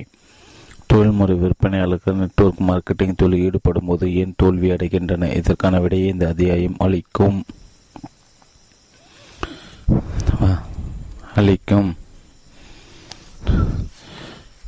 10 ஸ்பான்சர்களை அறிமுகப்படுத்துவதற்கு பதிலாக பிறகு நெட்வொர்க்கு மார்க்கெட்டிங் தொழிலை கற்றும் கொடுப்பவர்கள் 10 பேரை ஏன் நியமிக்க வேண்டும் என்பதை நான் உங்களுக்கு விளக்குகிறேன். தொழில்முறை விற்பனையாளர் நெட்வொர்க் மார்க்கெட்டிங் தொழில் ஈடுபடும் போது தோல்வியடைகின்றன என்று நான் கூறியதை நீங்கள் தவறாக எடுத்துக்கொள்ளக்கூடாது. தொழில்முறை விற்பனையாளர்கள் உங்களுடைய தொழிலுக்கு வலுவூட்டுவார்கள் என்பது உறுதி. ஆனால் அவர்களும் உங்கள் நெட்வொர்க்கில் உள்ள பிறரை போல புத்தகத்தில் கூறப்பட்டுள்ள 10 நாப்கின் பிரசன்டேஷன்கள் முழுவதமாக புரிந்து கொண்டால்தான் அது சாத்தியம். நான் அப்படி கூறுவதற்கு காரணம் என்ன தெரியுமா? நெட்வொர்க் மார்க்கெட்டிங் தொழில் என்பது ஒரு மார்க்கெட்டிங் முறை. நேரடி விற்பனை அமைப்பு ஒன்றிற்கு நாம் ஆட்களை ஸ்பான்சர் செய்யவில்லை. நாம் இங்கு நெட்வொர்க் மார்க்கெட்டிங் தொழிலுக்கு ஆட்களை ஸ்பான்சர் செய்ய முயல்கிறோம். பெரும்பாலான சமயங்களில் தொழில்முறை விற்பனையாளர்கள் உங்களுடைய நெட்வொர்க் மார்க்கெட்டிங் தொழில் உருவாக்கும் பொருட்களின் உயர் தரத்தை பார்த்தவுடனே அதை அமோகமாக இருக்கலாம் என்பதை புரிந்து கொண்டு உடனடியாக களத்தில் இறங்கிவிடுவார்கள். அப்பொருளை எப்படி விற்பனை செய்ய வேண்டும் என்று நாம் அவர்களுக்கு கூறுவதற்கு அவர்கள் காத்து கொண்டிருக்க மாட்டார்கள். ஒரு விற்பனை திட்டம் தீட்டி அதை செயல்படுத்துவதில் அவர்கள் மும்முரமாக இறங்கிவிடுவார்கள். ஏனெனில் அவர்கள் தொழில்முறையான விற்பனையாளர்கள். அவர்கள் எப்படி விற்பனை செய்ய வேண்டும் என்று நாம் கூற வேண்டியதில்லை என்பது உண்மைதான். ஆனால் அவர்கள் அதில் கைத்தேர்ந்தவர்கள். இங்கு நாம் அவர்கள் எவ்வாறு பிறரை ஸ்பான்சர் செய்ய வேண்டும், பிறருக்கு தொழில் நுணுக்கங்களை எவ்வாறு கற்றுக் கொடுக்க வேண்டும், அதன் மூலமாக ஒரு பெரிய வெற்றிகரமான நெட்வொர்க் மார்க்கெட்டிங் தொழிலை எப்படி கட்டியெழுப்ப வேண்டும் என்பதை கற்றுக் கொடுக்கவே விரும்புகிறோம். தொழில்முறை விற்பனையாளர்கள் ஆனாலும் சரி, நம் அமைப்பில் உள்ள வேறு எதுவானாலும் சரி, விற்பனை என்று பொதுவாக வரையறை செய்யப்பட்டுள்ள முறையில் எதையும் விற்காமலே ஒரு பெரிய வெற்றிகரமான நெட்வொர்க் மார்க்கெட்டிங் தொழிலை அவர்களால் கட்டியெழுப்ப முடியும். நெட்வொர்க் மார்க்கெட்டிங் தொழிலுக்கும் நேரடி விற்பனை தொழிலுக்கும் இடையே உள்ள வேறுபாட்டை தொழில்முறை விற்பனையாளர்களுக்கு உங்களால் தெளிவாக விளக்க முடியாவிட்டால் அவர்கள் திசை மாறி சென்று விடுவார்கள். பெரும்பாலான மக்கள், குறிப்பாக தொழில்முறை விற்பனையாளர்கள், நீங்கள் ஒருவரை ஒருவர் ஸ்பான்சர் செய்தால் போதும் என்று தான் கருதுவார்கள். அருகிலுள்ள படத்தில் காட்டப்பட்டுள்ளது போல் முதலில் ஒரு வட்டத்தை வரையுங்கள். அது நீங்கள் அதற்கு கீழே இன்னொரு வட்டம் வரையுங்கள். அது நீங்கள் ஸ்பான்சர் செய்ய நபர். இப்போது உங்களோட வேலை செய்ய ஒரு நபர் உங்களுக்கு கிடைத்துவிட்டது போல தெரிகிறது. ஆனால் அது உண்மையல்ல. நான் ஏன் அப்படி கூறுகிறேன்? அப்படி இருக்கும்போது ஸ்பான்சர் போய்விட்டால் அவர்கள் ஸ்பான்சர் செய்த நபர்களும் களவதியாகி விடுவார்கள். இத்தொழில் அவர்கள் நீடித்து நிலைத்திருக்க விரும்பினால் அவர்கள் தங்களுக்கு கீழே குறைந்தபட்சம் 3 அடுக்குகளாவது இடம்பெறுவதை உறுதி செய்து கொள்ள வேண்டும் என்பதை நீங்கள் உங்களுடைய ஸ்பான்சர்களிடம் தெளிவாக கூறிவிட வேண்டும். உங்களை ஒருவர் ஸ்பான்சர் செய்திருப்பதாக வைத்துக் கொள்வோம். பிறரை ஸ்பான்சர் செய்வது எப்படி என்பதை உங்களுக்கு கற்றுக் கொடுப்பதற்கு முன்பாக அவரை தொழிலை விட்டு வெளியேறிவிட்டார் என்றால் இத்தொழில் சரியாக வேலை செய்யாது என்று தான் நீங்கள் அனுமானித்துக் கொள்வீர்கள். சரியாக வேலை செய்திருந்தால் அவர் ஏன் இதை விட்டுவிட்டு வேறு தொழிலுக்கு போக இருக்கிறார் என்று நீங்கள் யோசிப்பீர்கள். நீங்கள் இங்கு இருப்பதாக வைத்துக் கொள்வோம்.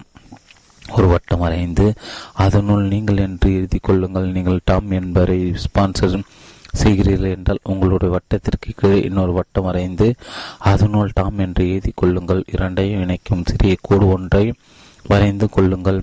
இப்போது நீங்கள் இத்தொழிலில் இருந்து விலகிவிட்டால் டாமுக்கு என்ன செய்வதென்றே தெரியாது. ஏனெனில் நீங்கள் அவருக்கு எதையும் கற்றுக் கொடுக்கவில்லை.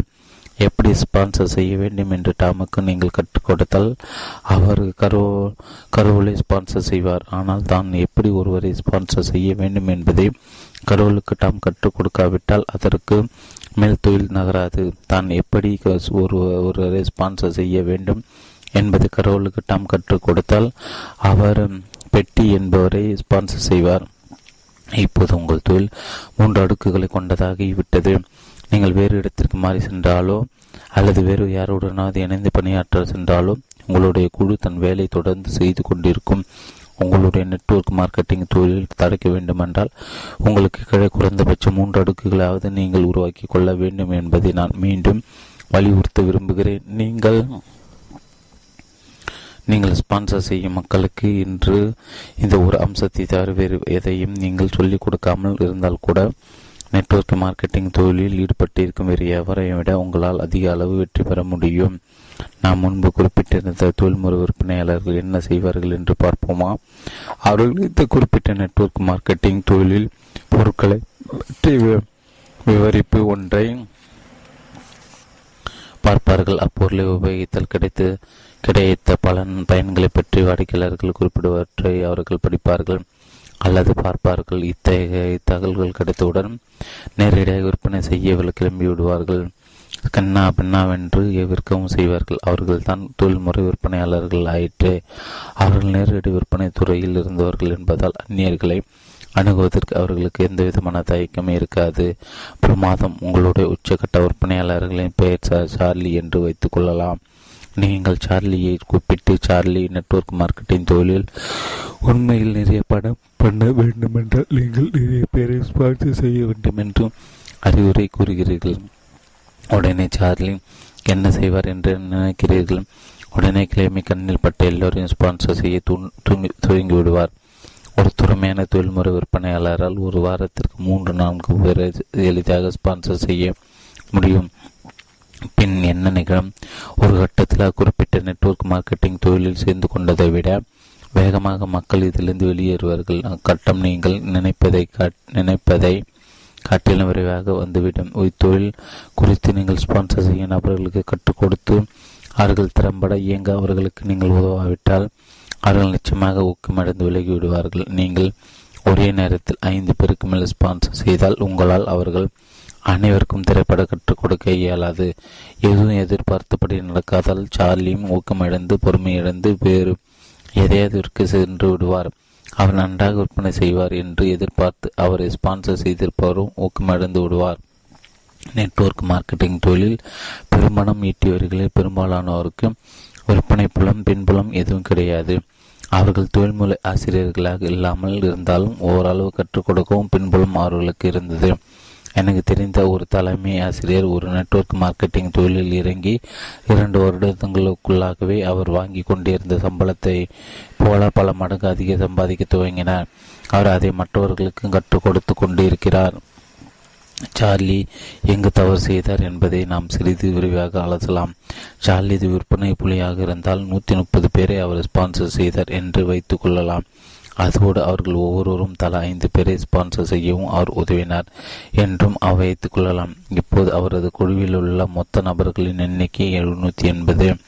நீங்கள் ஸ்பான்சர் செய்துள்ளவர்கள் பின்வரும் கேள்வியை கேளுங்கள். 5 பேரை ஸ்பான்சர் செய்து பிறரை எப்படி ஸ்பான்சர் செய்வது என்பதை அவர்களுக்கு கற்றுக் கொடுப்பது எளிதா அல்லது சார்லியை பார்த்து சார்லியின் பாதை பின்பற்றுவது எளிதா? கற்றுக் கொடுக்க வேண்டும் என்று அடிக்கடி கூறிக்கொண்டிருக்கிறீர்களே, இதை நான் கற்றுக் கொடுக்க வேண்டும் என்ற கேள்வி ஒரு கட்டத்தில் எழும். இப்புத்தகத்தில் இடம்பெற்றுள்ள 10 நாப்கின் பிரசன்டேஷன்களை நீங்கள் அவர்களுக்கு கற்றுக் கொடுக்க வேண்டும். அவர்கள் 10 பிரசன்டேஷன்களை முழுமையாக புரிந்து வைத்திருக்க வேண்டியது அவசியம் என்றாலும் முதல் 4 பிரசன்டேஷன்களை புரிந்து கொள்வது மிக மிக இன்றியமைந்தது. 2, 2, 4 என்பதையும் மக்கள் ஏன் தோல்வியடைகிறார்கள் என்பதையும் அவர்களுக்கு கற்றுக் கொடுங்கள். 130 பேரை ஸ்பான்சர் செய்ய உங்களுக்கு எவ்வளவு காலம் பிடிக்கும் என்று நீங்கள் நினைக்கிறீர்கள்? நீங்கள் 130 நபரை ஸ்பான்சர் செய்து கொண்டிருக்கும் போது முதலில் நீங்கள் ஸ்பான்சர் செய்தவர்கள் எத்தனை பேர் இடத்தை காலி செய்திருப்பார்கள்? நீங்கள் நினைப்பதை காட்டிலும் விரைவாக நீங்கள் மக்களை எடுத்து கொண்டிருப்பீர்கள். ஆனால் முதல் நாப்கின் பிரசன்டேஷன் முறைப்படி நெட்வொர்க் மார்க்கெட்டிங் தொழிலுக்கு ஸ்பான்சர் செய்யப்பட்ட 780 பேரில் விலகி சென்றவர்கள் எண்ணிக்கை மிக மிக குறைவாக இருக்கும். இதை நீங்கள் உங்கள் விற்பனையாளருக்கு காட்டி அவர்கள் அதை புரிந்து கொண்டார்கள் என்றால் அவர்கள் ஆகா இப்போது நான் என்ன செய்ய வேண்டும் என்பது எனக்கு புரிகிறது என்று கூறுவார்கள். அப்படி செய்யவும் முயல்வார்கள். இங்கு நான் உங்களை ஒரு முக்கியமான விஷயம் குறித்து எச்சரிக்க வேண்டும். நீங்கள் அவர்களை கொஞ்சம் எடுத்து பிடிக்க வேண்டும். ஏனெனில் அவர்கள் இந்த அத்தியாயத்தில் கூறப்பட்டுள்ளவற்றை முழுமையாக புரிந்து கொண்டிருப்பார்கள் என்பது சந்தேகம்தான். பெரும்பாலான நெட்வொர்க் மார்க்கெட்டிங் தொழில் நடப்பது இதுதான். நீங்கள் ஒருவரை ஸ்பான்சர் செய்வீர்கள். அவர்கள் அடுத்த வாரம் வந்து உங்களை சந்தித்து நான் 5 பேரை பிடித்து விட்டேன் என்று அவளுடன் கூறுவார். நீங்களும் சபாஷ் என்று கூறி அவர்கள் முதுகில் தட்டி கொடுத்து அவர்களை உற்சாகப்படுத்துவீர்கள். அதற்கு அடுத்த வாரம் அவர்கள் மேலும் 5 பேரை ஸ்பான்சர் செய்வார்கள். முதலில் கிடைத்த 5 பேர் என்னவானார்கள்? ஓடி போய்விட்டார்கள். விற்பனையாளர்கள், இந்த கேள்வி தோல்வி நோயை நீங்கள் புரிந்து கொண்டால் உங்களுடைய விற்பனையாளர்களை உற்சாகப்படுத்துவது உங்களுக்கு எளிதாக இருக்கும். ஆனால் முதலில் ஸ்பான்சர் செய்துள்ள 5 பேரும் தங்களுடைய தொழிலை சிறப்பாக துவக்க நினைக்கள் உதவ வேண்டும் என்பது மிக மிக முக்கியமானது என்பதை நீங்கள் அவர்களிடம் வலியுறுத்த வேண்டும். நான் ஒருவரை ஸ்பான்சர் செய்த பிறகு உடனே அடுத்ததாக ஒருவரை ஸ்பான்சர் செய்ய ஓடுவதை காட்டிலும் நான் முதலில் ஸ்பான்சர் செய்திருந்தவாறு வேறொருவரை ஸ்பான்சர் செய்ய அவருக்கு நான் உதவுவதான் மிக முக்கியம். இது மிக மிக முக்கியம் என்பதை எத்தனை முறை வலியுறுத்தினாலும் தகும். முதல் 4 நாப்கின் பிரசன்டேஷன் மிகவும் முக்கியமானவை என்பதை நான் ஏற்கனவே கூறியிருந்தேன். அந்த 4ஐயும் கற்றுக்கொள்ள முடியாவிட்டால் முதல் 2வது கற்றுக்கொள்வது இன்றியமையாதது. இவற்றை புரிந்து கொண்டு நன்றாக பயிற்சி எடுத்துக்கொண்டால்தான் அதை பிறருக்கு எடுத்துரைக்க 10 நிமிடங்கள் மேல் ஆகாது. நான் ஒரு முறை கார்லல் என்பவரை ஒரு குறிப்பிட்ட நெட்வொர்க் மார்க்கெட்டிங் நிறுவனத்திற்காக ஸ்பான்சர் செய்தேன். கார்லல் டெனிஸில் இருக்கும் ஒரு தன் மகளை ஸ்பான்சர் செய்ய போவதாக என்னிடம் குறிப்பிட்டார். அவரது பெண்ணுக்கு நகரில் நிறைய பேரை தெரியும் என்பது அதற்கு காரணம். கார்லல் இதை தொலைபேசியில் என்னிடம் தெரிவித்த போது அது நல்ல யோசனை என்று நான் அவரிடம் தெரிவித்தேன். கார்லல் தன் பெண்ணிடம் ஒரு விஷயத்தை முதலில் கூறிவிட வேண்டியது அவசியம் என்பதையும் நான் அவருக்கு எடுத்துரைத்தேன். விற்பனையாளரின் தோல்வி நோய் அவரது மகளையும் பிடித்துக் கொள்ளாமல் பார்த்துக் கொள்வதை கார்லல் உறுதி செய்து கொள்ள வேண்டும் என்பதுதான் அச்செய்தி. அது அவரது மகள் சரியான திசையில் பயணிக்க உதவும் என்று நான் குறிப்பிட்டேன். அவர் உடனடியாக தன் பெண்ணை அழைத்து தான் கூறியவற்றை அவளிடம் பகிர்ந்து கொண்டார். அவர்கள் இருவரும் அத்தொழில் சிறப்பாக செயல்பட்டு கொண்டிருக்கின்றனர். அத்தியாயம் 4 3வது நாப்கின் பிரசன்டேஷன். நீங்கள் மேற்கொள்ள வேண்டிய 4 விஷயங்கள். முதல் பிரசன்டேஷன் நீங்கள் செய்ய வேண்டிய விஷயங்கள் சிலவற்றை பற்றி நான் எடுத்துரைத்திருந்தேன். 2வது பிரசன்டேஷன்களில் நீங்கள் செய்யக்கூடாத சில விஷயங்களை பற்றி நான் எடுத்துரைத்திருந்தேன். நெட்வொர்க் மார்க்கெட்டிங் தொழில் வெற்றிகரமாக புலவாங்க நீங்கள் செய்ய வேண்டியதை செய்ய வேண்டிய நான்கு விஷயங்களை பற்றி இந்த பிரசன்டேஷன்களில் பார்க்கலாம். இந்த 4 நீங்கள் கண்டிப்பாக கடைபிடித்து ஆக வேண்டிய விஷயங்கள் என்பதை நீங்கள் மறக்கக்கூடாது. நெட்வொர்க் மார்க்கெட்டிங் தொழிலில் லட்சக்கணக்கில் சம்பாதிப்பவர்கள் அனைவரும் இந்த 4 விஷயங்களையும் தவறாது செய்து வருகின்றனர். இந்த 4 விஷயங்களையும் நீங்கள் நினைவில் வைத்திருக்கும், அவற்றை பிறருக்கு எளிதாக எடுத்துரைக்கும் உதவுவதற்காக நான் இதை ஒரு உருவாக கதையாக கொடுத்திருக்கிறேன். நமது கதை இவ்வாறு சொல்கிறது. நீங்கள் உங்கள் காரை எடுத்துக்கொண்டு எப்போதும் மழை பெய்து கொண்டிருக்கும் வாஷிங்டன் மாநிலத்திலிருந்து இலவையில் அடித்து கொண்டிருக்கும் கலிபோர்னியா மாநிலத்திற்கு செல்வதாக வைத்துக் கொள்வோம். நீங்கள் கலிபோர்னியா சென்றடைவது உங்கள் நெட்வொர்க் மார்க்கெட்டின் தொழில் நீங்கள் உச்சத்தை அடைவதை பிரதிநிதித்துவப்படுத்துவதாக வைத்துக்கொள்ளலாம். அதற்கு நீங்கள் செய்ய வேண்டிய முதல் காரியம் காரில் ஏறி உட்கார்ந்து அதை ஸ்டார்ட் செய்வதுதான். இதை செய்திருக்காமல் ஒவ்வொருவரும் நெட்வொர்க் மார்க்கெட்டிங் தொழில் வெற்றி பெற்றிருக்க முடியாது. பொதுவாக அது ஒரு சிறு தொலைவாக இருக்கும். இப்பயணத்தை மேற்கொள்ள நீங்கள் செய்ய வேண்டியது 2வது உங்கள் காரில் பெட்ரோலை நிரப்புவதுதான். உங்களுடைய நெட்வொர்க் மார்க்கெட்டிங் தொழில் விற்பனை பொருள்தான் அந்த பெட்ரோல். நீங்கள் கலிபோர்னியா சென்றடைய அந்த பெட்ரோலை செலவழிக்க வேண்டும். வழியில் இருந்து போய்விட்டால் நீங்கள் உங்கள் காருக்கு மேலும் பெட்ரோல் போட்டுக்கொள்ள வேண்டும். நீங்கள் அன்றாடம் பயன்படுத்தும் நுகர்பொருட்களை தயாரிக்கும் நெட்வொர்க் மார்க்கெட்டிங் தொழில்கள் செழிப்பாக இருக்கின்றன. நீங்கள் முதலில் வாங்கும் பொருட்கள் திறந்து போகும்போது நீங்கள் அதை மீண்டும் மீண்டும் வாங்கி கொண்டே இருப்பீர்கள். உங்களுடைய நெட்வொர்க் மார்க்கெட்டிங் நிறுவனம் தயாரிக்கும் பொருட்களை நீங்கள் தொடர்ந்து வாங்கி கொண்டே இருக்க வேண்டும். முதலாளி நாக்கின் பிரசன்டேஷன் நான் சுட்டி காட்டியிருந்தபடி சுமார் 750 பேர் தொடர்ந்து ஒரு பொருளை வாங்க கொண்டே இருந்தால் விற்பனையை பொறுத்தவரை அது ஒரு கணிசமான எண்ணிக்கையை தான் மக்கள் அன்றாடம் பயன்படுத்தும் பொருட்கள் தயாரிக்கும் ஒரு நிறுவனத்தின் விநியோகிப்பாளராக இருப்பதால் அனுகூலத்தை இப்போது உங்கள் பார்க்க முடியும் என்று நான் நம்புகிறேன். பெரும்பாலான நெட்வொர்க் மார்க்கெட்டிங் நிறுவனங்கள் இதை தான் செய்து கொண்டிருக்கின்றன. 2வது உங்களுடைய நெட்வொர்க் மார்க்கெட்டிங் நிறுவனத்தின் பொருளை நீங்கள் உபயோகிக்கும் போது நீங்கள் அதன் தரம் குறித்து பரவசம் அடைவீர்கள். நெட்வொர்க்கு மார்க்கெட்டிங் நிறுவனங்கள் விளம்பரங்களுக்கு கோடிக்கணக்கில் செலவு செய்வதில்லை. அதை அவர்கள் ஆராய்ச்சிக்கு பயன்படுத்தி தரமான பொருட்களை உற்பத்தி செய்கின்றன. மூன்றாவதாக நீங்கள் செய்ய வேண்டிய காரியம் உச்சபட்ச கியரு மாறுவது. எவருமே எடுத்தவுடனே உச்சபட்ச கியருக்கு செல்வது கிடையாது என்பது உங்களுக்கு தெரியும். நீங்கள் முதலில் நியூட்ரலிருந்து தான் துவக்குவீர்கள். நீங்கள் காரில் உட்கார்ந்திருக்கலாம், காரில் ஸ்டார்ட் செய்திருக்கலாம், ஆனால் நியூட்ரலிருந்து முதல் கீருக்கு வராவிட்டால் உங்களால் கலிபோர்னியாவில் அல்லது வேறு ஏதாவது ஒரு இடத்தை சென்றடைய முடியாது. உங்கள் காரில் நீங்கள் கீரை போட வேண்டும் என்றால் நீங்கள் யாராவது ஸ்பான்சர் செய்ய வேண்டும். நீங்கள் முதல் நபரை ஸ்பான்சர் செய்யும் போது நீங்கள் முதல் கீரை போடுகிறீர்கள். நீங்கள் முதல் கீரையில் ஐந்து தடவை இருக்க வேண்டும் என்று நான் நினைக்கிறேன். அதாவது தீவிரமான நபர்களை நீங்கள் ஸ்பான்சர் செய்ய வேண்டும். உங்களுடைய ஆட்கள் தீவிரமாக இருக்கிறார்களா இல்லையா என்பதை எப்படி கண்டுபிடிப்பது என்பதை நான் உங்களுக்கு இன்னொரு பிரசன்டேஷனில் விளக்குகிறேன். உங்களுடைய ஸ்பான்சர்களும் தங்களுடைய முதல் கியரை போட வேண்டும் என்று நீங்கள் விரும்புகிறீர்கள் என்பது உறுதி.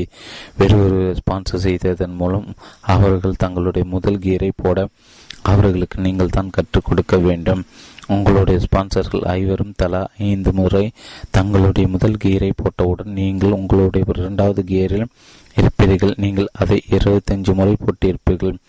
உங்களுடைய 5 ஸ்பான்சர்களும் தலா 5 பேருக்கு முதல் கீரை போட கற்றுக் கொடுத்தவுடன் அவர்கள் தங்களுடைய 2வது கீரை 25 முறை போட்டியிருப்பார்கள். அப்போது நீங்கள் உங்களுடைய 3வது கீரில் இருப்பீர்கள். அதை நீங்கள் 125 முறை போட்டியிருப்பீர்கள். உங்களுடைய அமைப்பில் 3வது கட்ட விநியோகிப்பாளர்கள் உருவாகும் போது நீங்கள் 3வது கீரில் இருப்பீர்கள். உங்களுடைய கார் 4வது கீரில் இருக்கும்போது எப்படி வழுக்கி கொண்டு ஓடுகிறது என்பதை நீங்கள் கவனித்திருக்கலாம். உங்கள் அமைப்பும் அதே போன்றுதான். உங்களால் முடிந்த அளவு விரைவாக நீங்கள் உச்சகட்ட கீரை போட விரும்புகிறீர்கள். உங்களுடைய 1வது ஸ்பான்சர் தங்களுடைய 3வது கீரில் இருக்கும்போது நீங்கள் 4வது கீரைக்கு மாறுவீர்கள். உங்களுடைய ஸ்பான்சர்கள் அனைவரும் 4வது கீரை போட வேண்டும் என்று நீங்கள் விரும்புகிறீர்கள். அவர்கள் அப்படி பயணிக்கும் போது நீங்கள் ஓவர் டிரைவில் இருப்பீர்கள். இது எப்படி அடைவது? உங்களுடைய 1வது ஸ்பான்சர்களின் கீழ் உள்ளவர்கள் 3வது கீரை போட உங்களுடைய ஸ்பான்சர்கள் அவர்களுக்கு கற்றுக் கொடுக்கும் போது அவர்கள் தங்களுடைய உச்சக்கட்ட கீரை போடுவார்கள். நீங்கள் ஓவர் டிரைவிற்கு வந்துவிடுவீர்கள். 4வதாக கலிபோர்னியாவை நோக்கி நீங்கள் பயணித்துக் கொண்டிருக்கும் போது உங்களுக்கு கிடைக்கும் நேரத்தை உங்களுடன் பயணித்துக் கொண்டிருப்பவர்களுடன் உங்களுடைய விற்பனை பொருட்களை பகிர்ந்து கொள்வதற்கு நீங்கள் பயன்படுத்த வேண்டும். அவர்கள் அவற்றை பயன்படுத்தி பார்க்கட்டும், அவற்றின் உண்மைகளை நேரடியாக அனுபவிக்கட்டும். பின்பு அவை எங்கு கிடைக்கும் என்று அவர்கள் கேட்பார்கள். அப்போது நீங்கள் என்ன செய்வீர்கள் என்பதை விவரிக்க ஒரு பெரிய கற்பனை வளம் தேவையில்லை. அதனால் நண்பர்களுடன் உங்களுடைய விற்பனை பொருட்களை பகிர்ந்து கொள்ளுங்கள். பெரும்பாலானோருக்கு அதுதான் முக்கியம். சில்லறை விற்பனை முகாந்தரமாக விளங்குகிறது. இந்த நாப்கின் பிரச்சனை ஒரு இடத்தில் நீங்கள் வெளியே சென்று கூவி விற்க வேண்டும் என்று ஒரு முறை கூட நான் குறிப்பிடவில்லை என்பதை நீங்கள் கவனிக்க வேண்டும். வழக்கமாக விற்கப்படும் விதத்தில் நீங்கள் விற்க வேண்டியதில்லை. நீங்கள் உங்கள் விற்பனை பொருளை மற்றவர்களுடன் பகிர்ந்து கொள்ள வேண்டும் என்று தான் நான் கூறினேன். அதை நீங்கள் உங்கள் நண்பர்களோடு மட்டுமின்றி அந்நியர்களோடும் பகிர்ந்து கொள்ள வேண்டும். உங்கள் பொருட்களின் தரத்தையும் உங்களுடைய மார்க்கெட்டிங் திட்டத்தையும் அவர்கள் உணர்ந்து கொள்ளும் போது உங்களுக்கு புதிய நண்பர்கள் கிடைப்பார். 1. நெட்வொர்க் மார்க்கெட்டிங் தொழிலுக்கு நுழையுங்கள். 2. உங்களுடைய நெட்வொர்க் மார்க்கெட்டிங் தொழிலை பொருட்கள் நீங்கள் உங்கள் சொந்த உபயோகத்திற்கு பயன்படுத்துங்கள். 3. உச்சகட்ட கியருக்கு மாறுங்கள். 4. உங்களுடைய நெட்வொர்க் மார்க்கெட்டிங் தொழிலின் பொருட்களை உங்கள் நண்பர்களுக்கு அறிமுகப்படுத்துங்கள். உங்களுக்கு மிக அதிகமான எண்ணிக்கையிலான வாடிக்கையாளருக்கு தேவையில்லை. 10 வாடிக்கையாளருக்கு இருந்தாலே போதும். ஆனால் நீங்கள் 3வதாக செய்ய வேண்டிய காரியத்தை செய்யாமல் 4வதில் அதிக கவனம் செலுத்தினால் உங்கள் கார் கிளம்பாது. இதனை தொழில்முறை விற்பனையாளர்கள் செய்கின்றன. இதை நீங்கள் புரிந்து கொண்டு நாம் மேலே பார்த்த முதல் 2 அம்சங்களையும் அதில் இணைத்துக் கொள்ளும் போது உங்கள் நெட்வொர்க் மார்க்கெட்டிங் மனப்பான்மையை வளர்த்து கொள்ள முடியும். பின்னர் நீங்கள் செய்ய வேண்டியதெல்லாம் தீவிரமாக இருக்கும். 5 பேரை கண்டுபிடிக்க வேண்டியது மட்டும்தான். நீங்கள் ஸ்பான்சர் செய்துள்ள மக்களை நீங்கள் சந்திக்கும் போது உங்கள் தொழில் எப்படி போய் கொண்டிருக்கிறது என்று அவர்களிடம் கேட்டால் விற்க ஆசைப்படும் எவரையும் என்னால் கண்டுபிடிக்க முடியவில்லை என்பதை பொதுவாக அவர்களுடைய பதிலாக இருக்கும். மறுபடியும் விற்பனை என்ற வார்த்தை தலை காட்ட துவங்கிவிட்டதை நீங்கள் கவனித்திருக்கலாம். விற்க ஆசைப்படும் நபர்களை தேடுவதை நிறுத்துங்கள். மாறாக தினசரி வேலைக்கு சொல்லாமலே அதிகமாக சம்பாதிக்க ஆசைப்படும் நபர்களை தேடுங்கள். அப்படிப்பட்ட நபர்களை உங்களுக்கு தெரியுமா? உங்களுடைய ஸ்பான்சர்களுக்கு தெரியுமா என்று யோசிங்கள். எல்லோரும் என்பதுதான் அதற்கான பதில்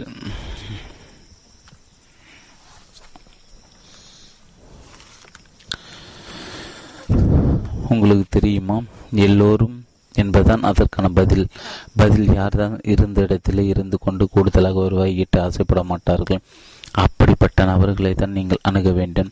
ஒருவர் ஒரு தொழில் வளத்திற்கு தங்களுடைய ஓய்வு நேரத்தில் வாரத்துக்கு 5 முதல் 10 மணி நேரத்தை ஒதுக்கினால் போதும் என்று அவர்களிடம் கூறுங்கள். ஆனால் 5 முதல் 10 மணி நேரத்தை கண்டிப்பாக ஒதுக்கியே ஆக வேண்டும் என்பதை அழுத்த திருத்தமாக கூறிவிடுங்கள். ஏனெனில் நெட்வொர்க் மார்க்கெட்டிங் தொழிலுக்கு காலடி எடுத்து வைக்கும் நபர்களில் பெரும்பாலானவர்கள் தாங்கள் எதுவும் செய்யாமல் இருந்தாலே பணம் வந்து குவிந்துவிடும் என்று நினைக்கின்றன. அது தவறு. நாம் கலிபோர்னியாவில் பயணம் செய்ய வேண்டும் என்றால் காரின் கேரை தாம் தான் போட வேண்டும் என்பதை நீங்கள் மறக்கக்கூடாது. உங்கள் கல்லூரி நாட்கள் உங்களுக்கு நினைவிருக்கின்றதா? பெரும்பாலான நாட்களில் நான் நாள் முழுவதும் சில நேரங்களில் பாதி இரவுகளை கூட கண்விழித்து நீங்கள் படித்திருப்பீர்கள். வருட கணக்காக அதை நீங்கள் தொடர்ந்து செய்து வந்திருப்பீர்கள். அப்படி பல வருடங்கள் படித்த பிறகு நீங்கள்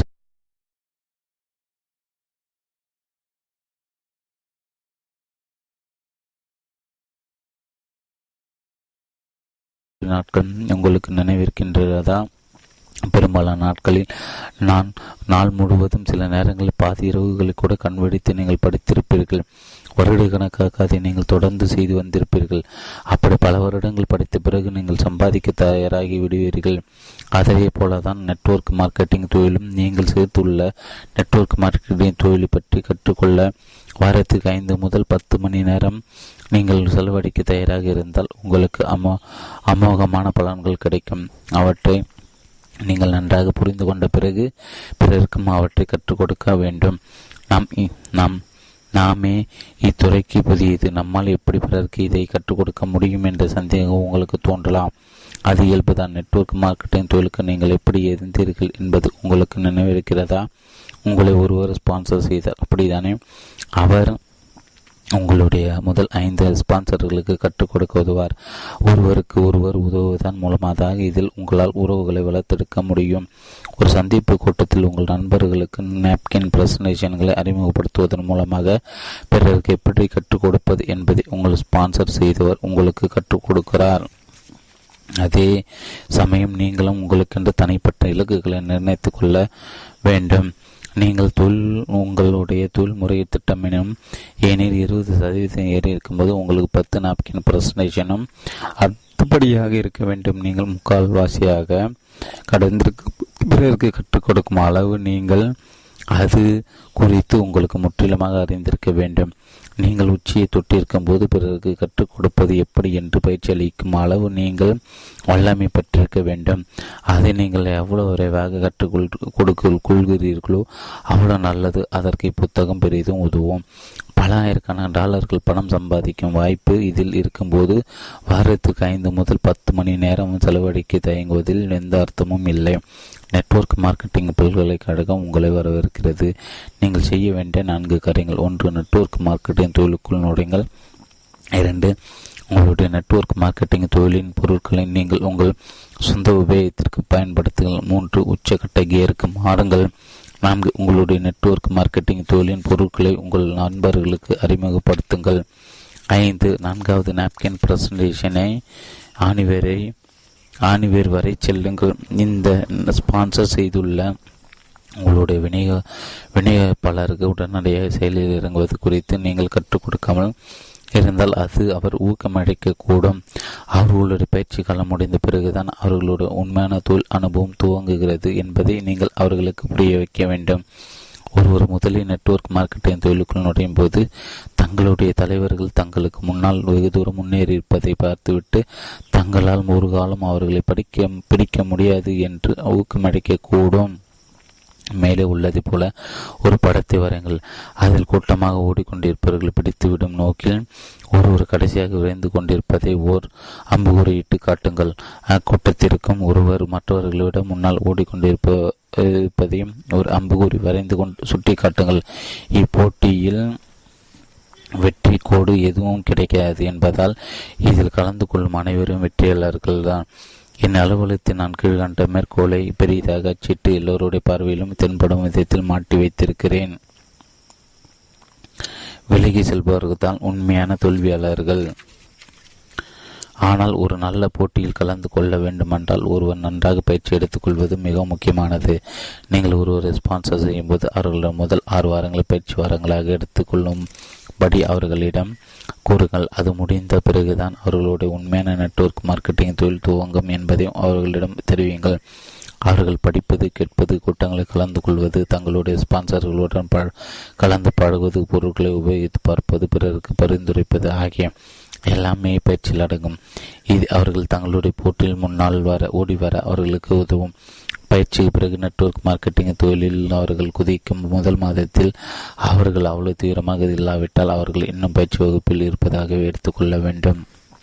இப்புத்தகத்தில் கூறப்பட்டுள்ள நாப்கின் பிரசன்டேஷனை நீங்கள் உங்களுடைய ஸ்பான்சர்களை விளக்கி அவர்களுக்கு தொடர்ந்து பயிற்சி அளித்து வந்தால் நாளடைவில் அவர்கள் தங்களை தாங்களே சுயமாக ஊக்குவித்துக் கொள்ளும் திறமையை பெற்றுவிடுவார்கள். இப்புத்தகத்தின் பின்வரும் பக்கங்களை நான் கூறியுள்ளவற்றை நீங்கள் படித்து புரிந்து கொண்டால் புதிதாக கட்டப்பட்டு கொண்டிருக்கும் அலுவலக கட்டணம் என்பதை எதை பார்த்தாலும் நீங்கள் ஊக்கம் பெறுவீர்கள். ஒரு புதிய கட்டணம் கட்டப்பட்டு கொண்டிருக்கும் போது அது தரையிலிருந்து ஒரு அடிகளை எழுப்புவதற்கு மாத கணக்கில் ஆவது போல தெரியும். இது முடிவே முடியாது என்று கூட உங்களுக்கு தோன்றும். ஆனால் கட்டுமான பணி தவற உயரத்திற்கு வந்த பிறகு அது மலமளவென்று உயரத்தை விடுவதையும் நீங்கள் கவனித்திருப்பீர்கள். அதற்கு பிறகு அது படிவேகமாக வளர துவங்கும். அந்த உயரமான கட்டடத்தை உங்கள் மனதில் கற்பனை செய்து கொள்ளுங்கள். உங்களுடைய தொழிலும் அதுபோல உயரப்போவதாக மனதில் வரித்து கொள்ளுங்கள். அதற்கு நீங்கள் என்ன செய்ய வேண்டும் என்று யோசியுங்கள். நீங்கள் தீவிரமான 5 பேரை ஸ்பான்சர் செய்கிற போது நீங்கள் அதற்கு அடித்தளம் இடுவதற்காக மண்வெட்டி மற்றும் கடப்பாறை கச்சிதமாக மண்ணை தோண்டி கொண்டு இருக்கிறீர்கள். நீங்கள் 2ஆம் கட்டத்தை நெருங்கும்போது உங்கள் அணியில் 25 பேர் இருப்பார்கள் என்பதை நினைவில் வைத்திருங்கள். அடுத்ததாக உங்களுக்கு புல்டோசர் தேவைப்படும். நீங்கள் ஸ்பான்சர் செய்தவர்கள் அவர்கள் ஸ்பான்சர் செய்த நபர்களுக்கு நெட்வொர்க் மார்க்கெட்டிங் தொழிலை பற்றி கற்றுக் கொடுக்க துவங்கும் போது நீங்கள் தேவையான அளவு தோண்டியை முடித்து வலுவான அடித்தளமும் அமைத்திருப்பீர்கள். அடுத்து நீங்கள் மேல் நோக்கி போக வேண்டும். உங்கள் நெட்வொர்க் மார்க்கெட்டிங் தொழிலில் நீங்கள் 4 அடுக்குகள் கீழே போகும்போது உங்கள் கட்டடம் தரைக்கு மேல் தலை தூக்கம் துவங்கிவிடும். நீங்கள் தொழிலில் பல மாதங்கள் இருந்தும் உருப்படியாக எதுவும் நடக்கவில்லை என்றால் ஊக்கமடைந்து விடாதீர்கள். அடுத்தளமிடம் வேலை நடந்து கொண்டு இருக்கிறது என்று அதற்கு பொருள். தங்க சுரங்கங்கள் தோண்டுபவர்கள் பல காலம் தொடர்ந்து தோண்டிக் கொண்டே இருப்பார்கள். தங்கம் புதைந்து கிடக்கும் இடத்திற்கு மிக அருகில் வரும் வரை எதுவுமே வெளிப்படையாக தெரியாது. அதே போலதான் இதுவும். நாம் முன்பு பார்த்த தொழில்முறை விற்பனையாளர்களின் கதைக்கு வருவோம். அவர்கள் முதலில் மும்புறமாக வேலை செய்வார்கள். அவர்கள் இட்ட அடித்தளம் நன்றாக இறுகி அதற்கு மேலே வானாலுவே கட்டடம் கட்ட அது தயாராக இருக்கும் போது வேறு இடத்திற்கு தாவிவிடுவார்கள். பின்பு அது வேறு யாராவது ஒருவரால் மேலே எழுப்பப்படுவதை தூரத்திலிருந்து பார்ப்பார்கள். உங்களுடைய நெட்வொர்க் மார்க்கெட்டிங் தொழில் நீங்கள் 4 அடுக்குகள் கீழே போகாவிட்டால் வெளிப்படையாக தெரியும் விளைவுகளை உங்களால் காண முடியாது. நீங்கள் ஸ்பான்சர் செய்துள்ள 5 பேரும் தங்களுக்கு கீழே 3 அடுக்குகளை திறம்பட உருவாக்க வேண்டும் என்று இதற்கு அர்த்தமில்லை. அதில் ஒரு தனக்கு கீழே 3 அடுக்குகளை உருவாக்கி விட்டால் கூட நீங்கள் உங்களுடைய கட்டத்தை கட்டெடுப்பி துவக்கிவிடலாம். கட்டுமான அடித்தளம் மென்மையான பூமி. ஆழ் அடித்தளம். 5 பேருக்கு பதிலாக 330 ரெஸ்பான்சஸ் இதில் ஒரு கட்டுமான பணி எப்படி இருக்கும் என்பதை மேலே உள்ள படம் விளக்குகிறது. அந்த 130 பேரும் தலா 5 பேரை ஸ்பான்சர் செய்தாலும் அவர்களை பெரிய கட்டடத்திற்கு தேவைப்படும் அடித்தளத்தை உருவாக்க முடியாது. அதன் மேல் பெரிய கட்டடத்தை கட்டி எழுப்ப முடியாது. அப்படி எழுப்பினால் அது நொறுங்கி விழுந்துவிடும்.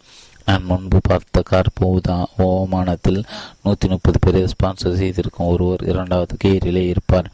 அவரால் அடுத்த கியருக்கு போக முடியாது. அவரால் கலிபோர்னியாவை சென்றடைய முடியாது. இப்புத்தகத்தில் கூறப்பட்டுள்ள நாப்கின் பிரசன்டேஷனை நன்றாக கற்றுக்கொண்டு அவற்றை உபயோகங்கள். நீங்கள் 2வது கியரிலே கிடந்தது அல்லாட மாட்டீர்கள். உங்கள் அடித்தளத்தை நீங்கள் நன்றாக அமைத்தால் உச்சபட்ச கியருக்கு உங்களால் செல்ல முடியும். நான் ஏற்கனவே கூறியிருந்தபடி நீங்கள் ஸ்பான்சர் செய்தவர்களிடம் முதல் 4 நாப்கின் பிரசன்டேஷன்களையும் எவ்வளவு விரைவாக முடியுமோ அவ்வளவு விரைவாக நீங்கள் அறிமுகப்படுத்த வேண்டும். அவர்கள் மற்றவர்களை ஸ்பான்சர் செய்ய துவங்கிய பிறகு நீங்கள் மீதி பிரசன்டேஷன்களை அவர்களுக்கு அறிமுகப்படுத்திக் கொள்ளலாம். 6. 5வது நாப்கின் பிரசன்டேஷன். ஆழ்கடலில் மரக்கலங்கள். நீங்கள் இப்போது உங்களுடைய நெட்வொர்க் மார்க்கெட்டிங் தொழில் ஓரளவு காலொன்றி இருப்பீர்கள். பலரை நீங்கள் ஸ்பான்சர் செய்திருப்பீர்கள். இந்த பிரசன்டேஷன்களை ஒரு குழுவினரிடையும் பயன்படுத்தலாம், தனி நபர்களிடையும் பயன்படுத்தலாம். பொதுவாக மக்கள் குறுமையை கூட்ட நீங்கள் கேள்விப்பட்டிருக்க. என் கப்பல் வரும்போது நான் இதற்கு தடலடியான ஒருவர் கூறிய பதிலை நான் உங்களுடன் பகிர்ந்து கொள்கிறேன். அவர் இப்படிப்பட்ட நபர்களை பார்த்து, உங்களை கப்பல் வரும்போது நீங்கள் விமான நிலையத்திலோ அல்லது பேருந்து நிலையத்திலோ இருப்பீர்கள் என்று கூறுவார். ஆனால் நெட்வொர்க் மார்க்கெட்டிங் தொழிலை பொறுத்தவரை நீங்கள் உங்கள் கப்பலுக்காக தாராளமாக காத்து கொண்டிருக்கலாம். இப்புத்தகத்தில் கூறப்பட்ட நாப்கின் பிரசன்டேஷன் நீங்கள் படித்து புரிந்து அவற்றை நடைமுறையில் உபயோகித்து வந்தால் உங்கள் கப்பல் வரும்போது நீங்கள் துல்லியமாக அங்கு இருப்பீர்கள். நீங்கள் நெடுங்காலம் தொடர்பு வைத்திராத உங்கள் உறவினர் பெரும் சொத்துக்களை உங்கள் பெயரில் எழுதி வைத்துவிட்டு இறந்து பெரும் சாத்தியக்கூறு உங்களுக்கு இருக்கிறதா என்று நான் பலரிடம் கேட்டுள்ளேன்.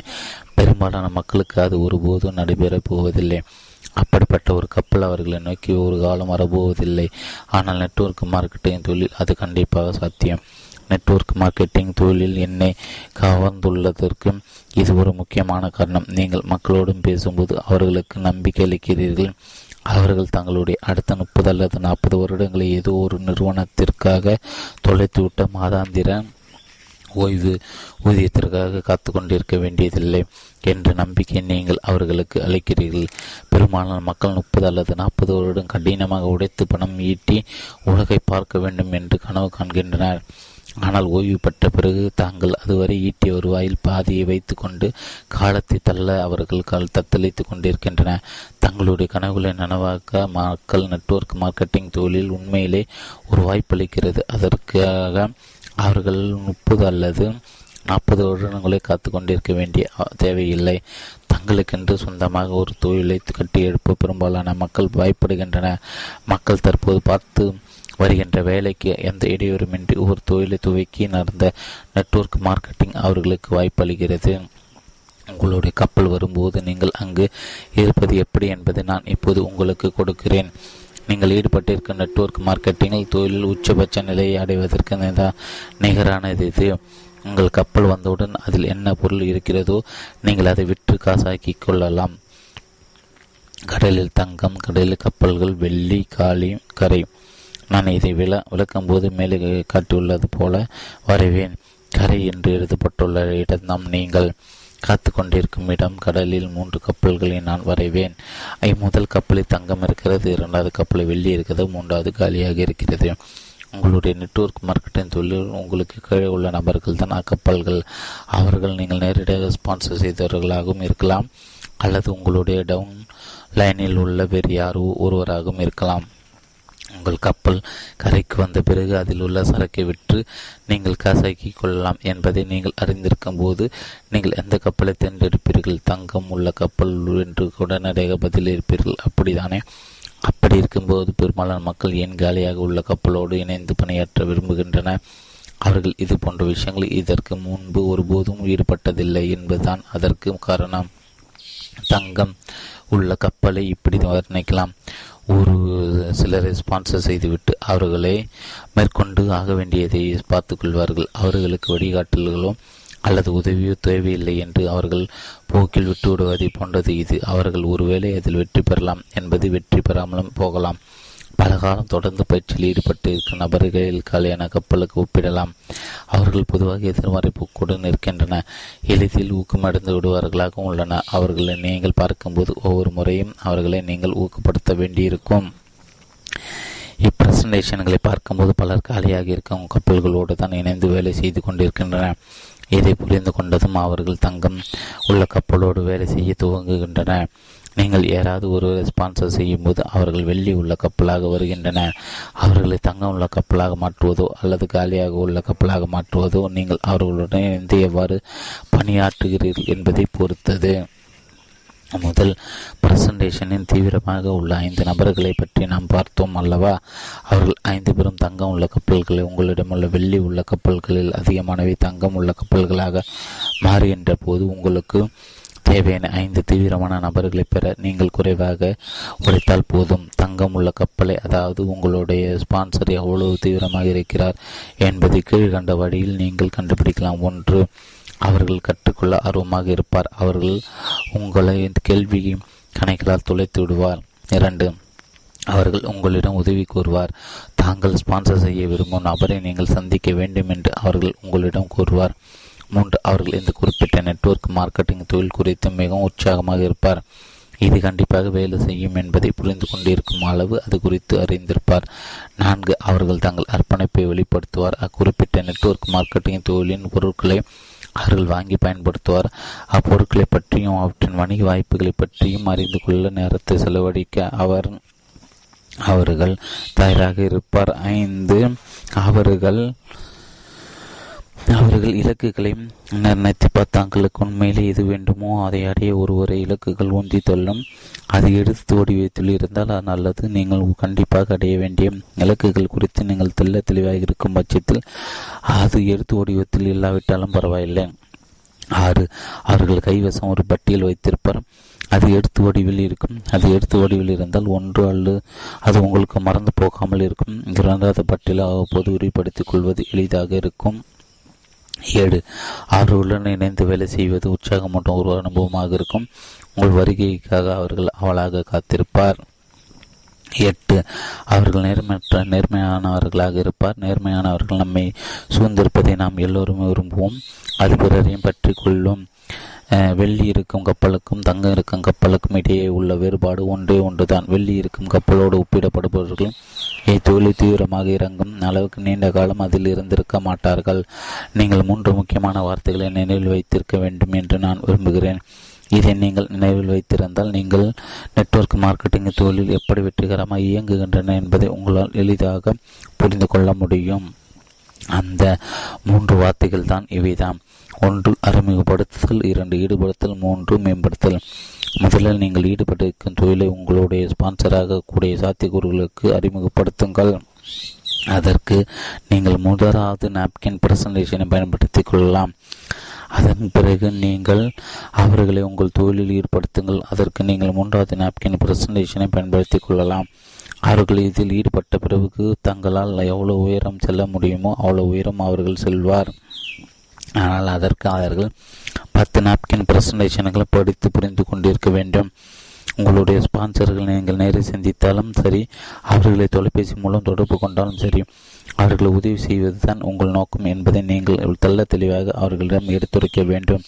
அவர்களை தேவைக்கு அதிகமாக முன்னாடி தள்ளுவது உங்களுடைய நோக்கம் அல்ல என்பதையும் நீங்கள் அவர்களிடையே தெளிப்படுத்தி விட வேண்டும்.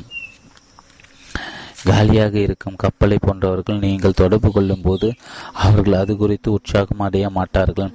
நீங்களே தங்களை வேலைக்கு அதிகமாக முண்டி தள்ளுகிறீர்கள் என்றே அவர்கள் கருதுவர். ஆனால் தங்கம் உள்ள கப்பலை போல இருப்பவர்களை நீங்கள் தொடர்பு கொண்டால் தங்களுக்கு உதவி செய்வதற்காகத்தான் நீங்கள் அவர்களை குறிப்பிடுகிறீர்கள் என்பதை அவர்கள் உடனே உணர்ந்து கொள்வார். இதை நீங்கள் அவர்களுடைய குரல் துணித்திருத்திலிருந்து கண்டுகொள்ளலாம்.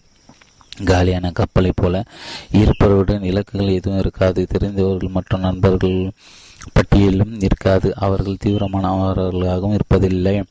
எல்லோருவற்றுக்கும் மேலாக அவர்கள் எதிர்மறையானவர்களாகவும் இருப்பார்.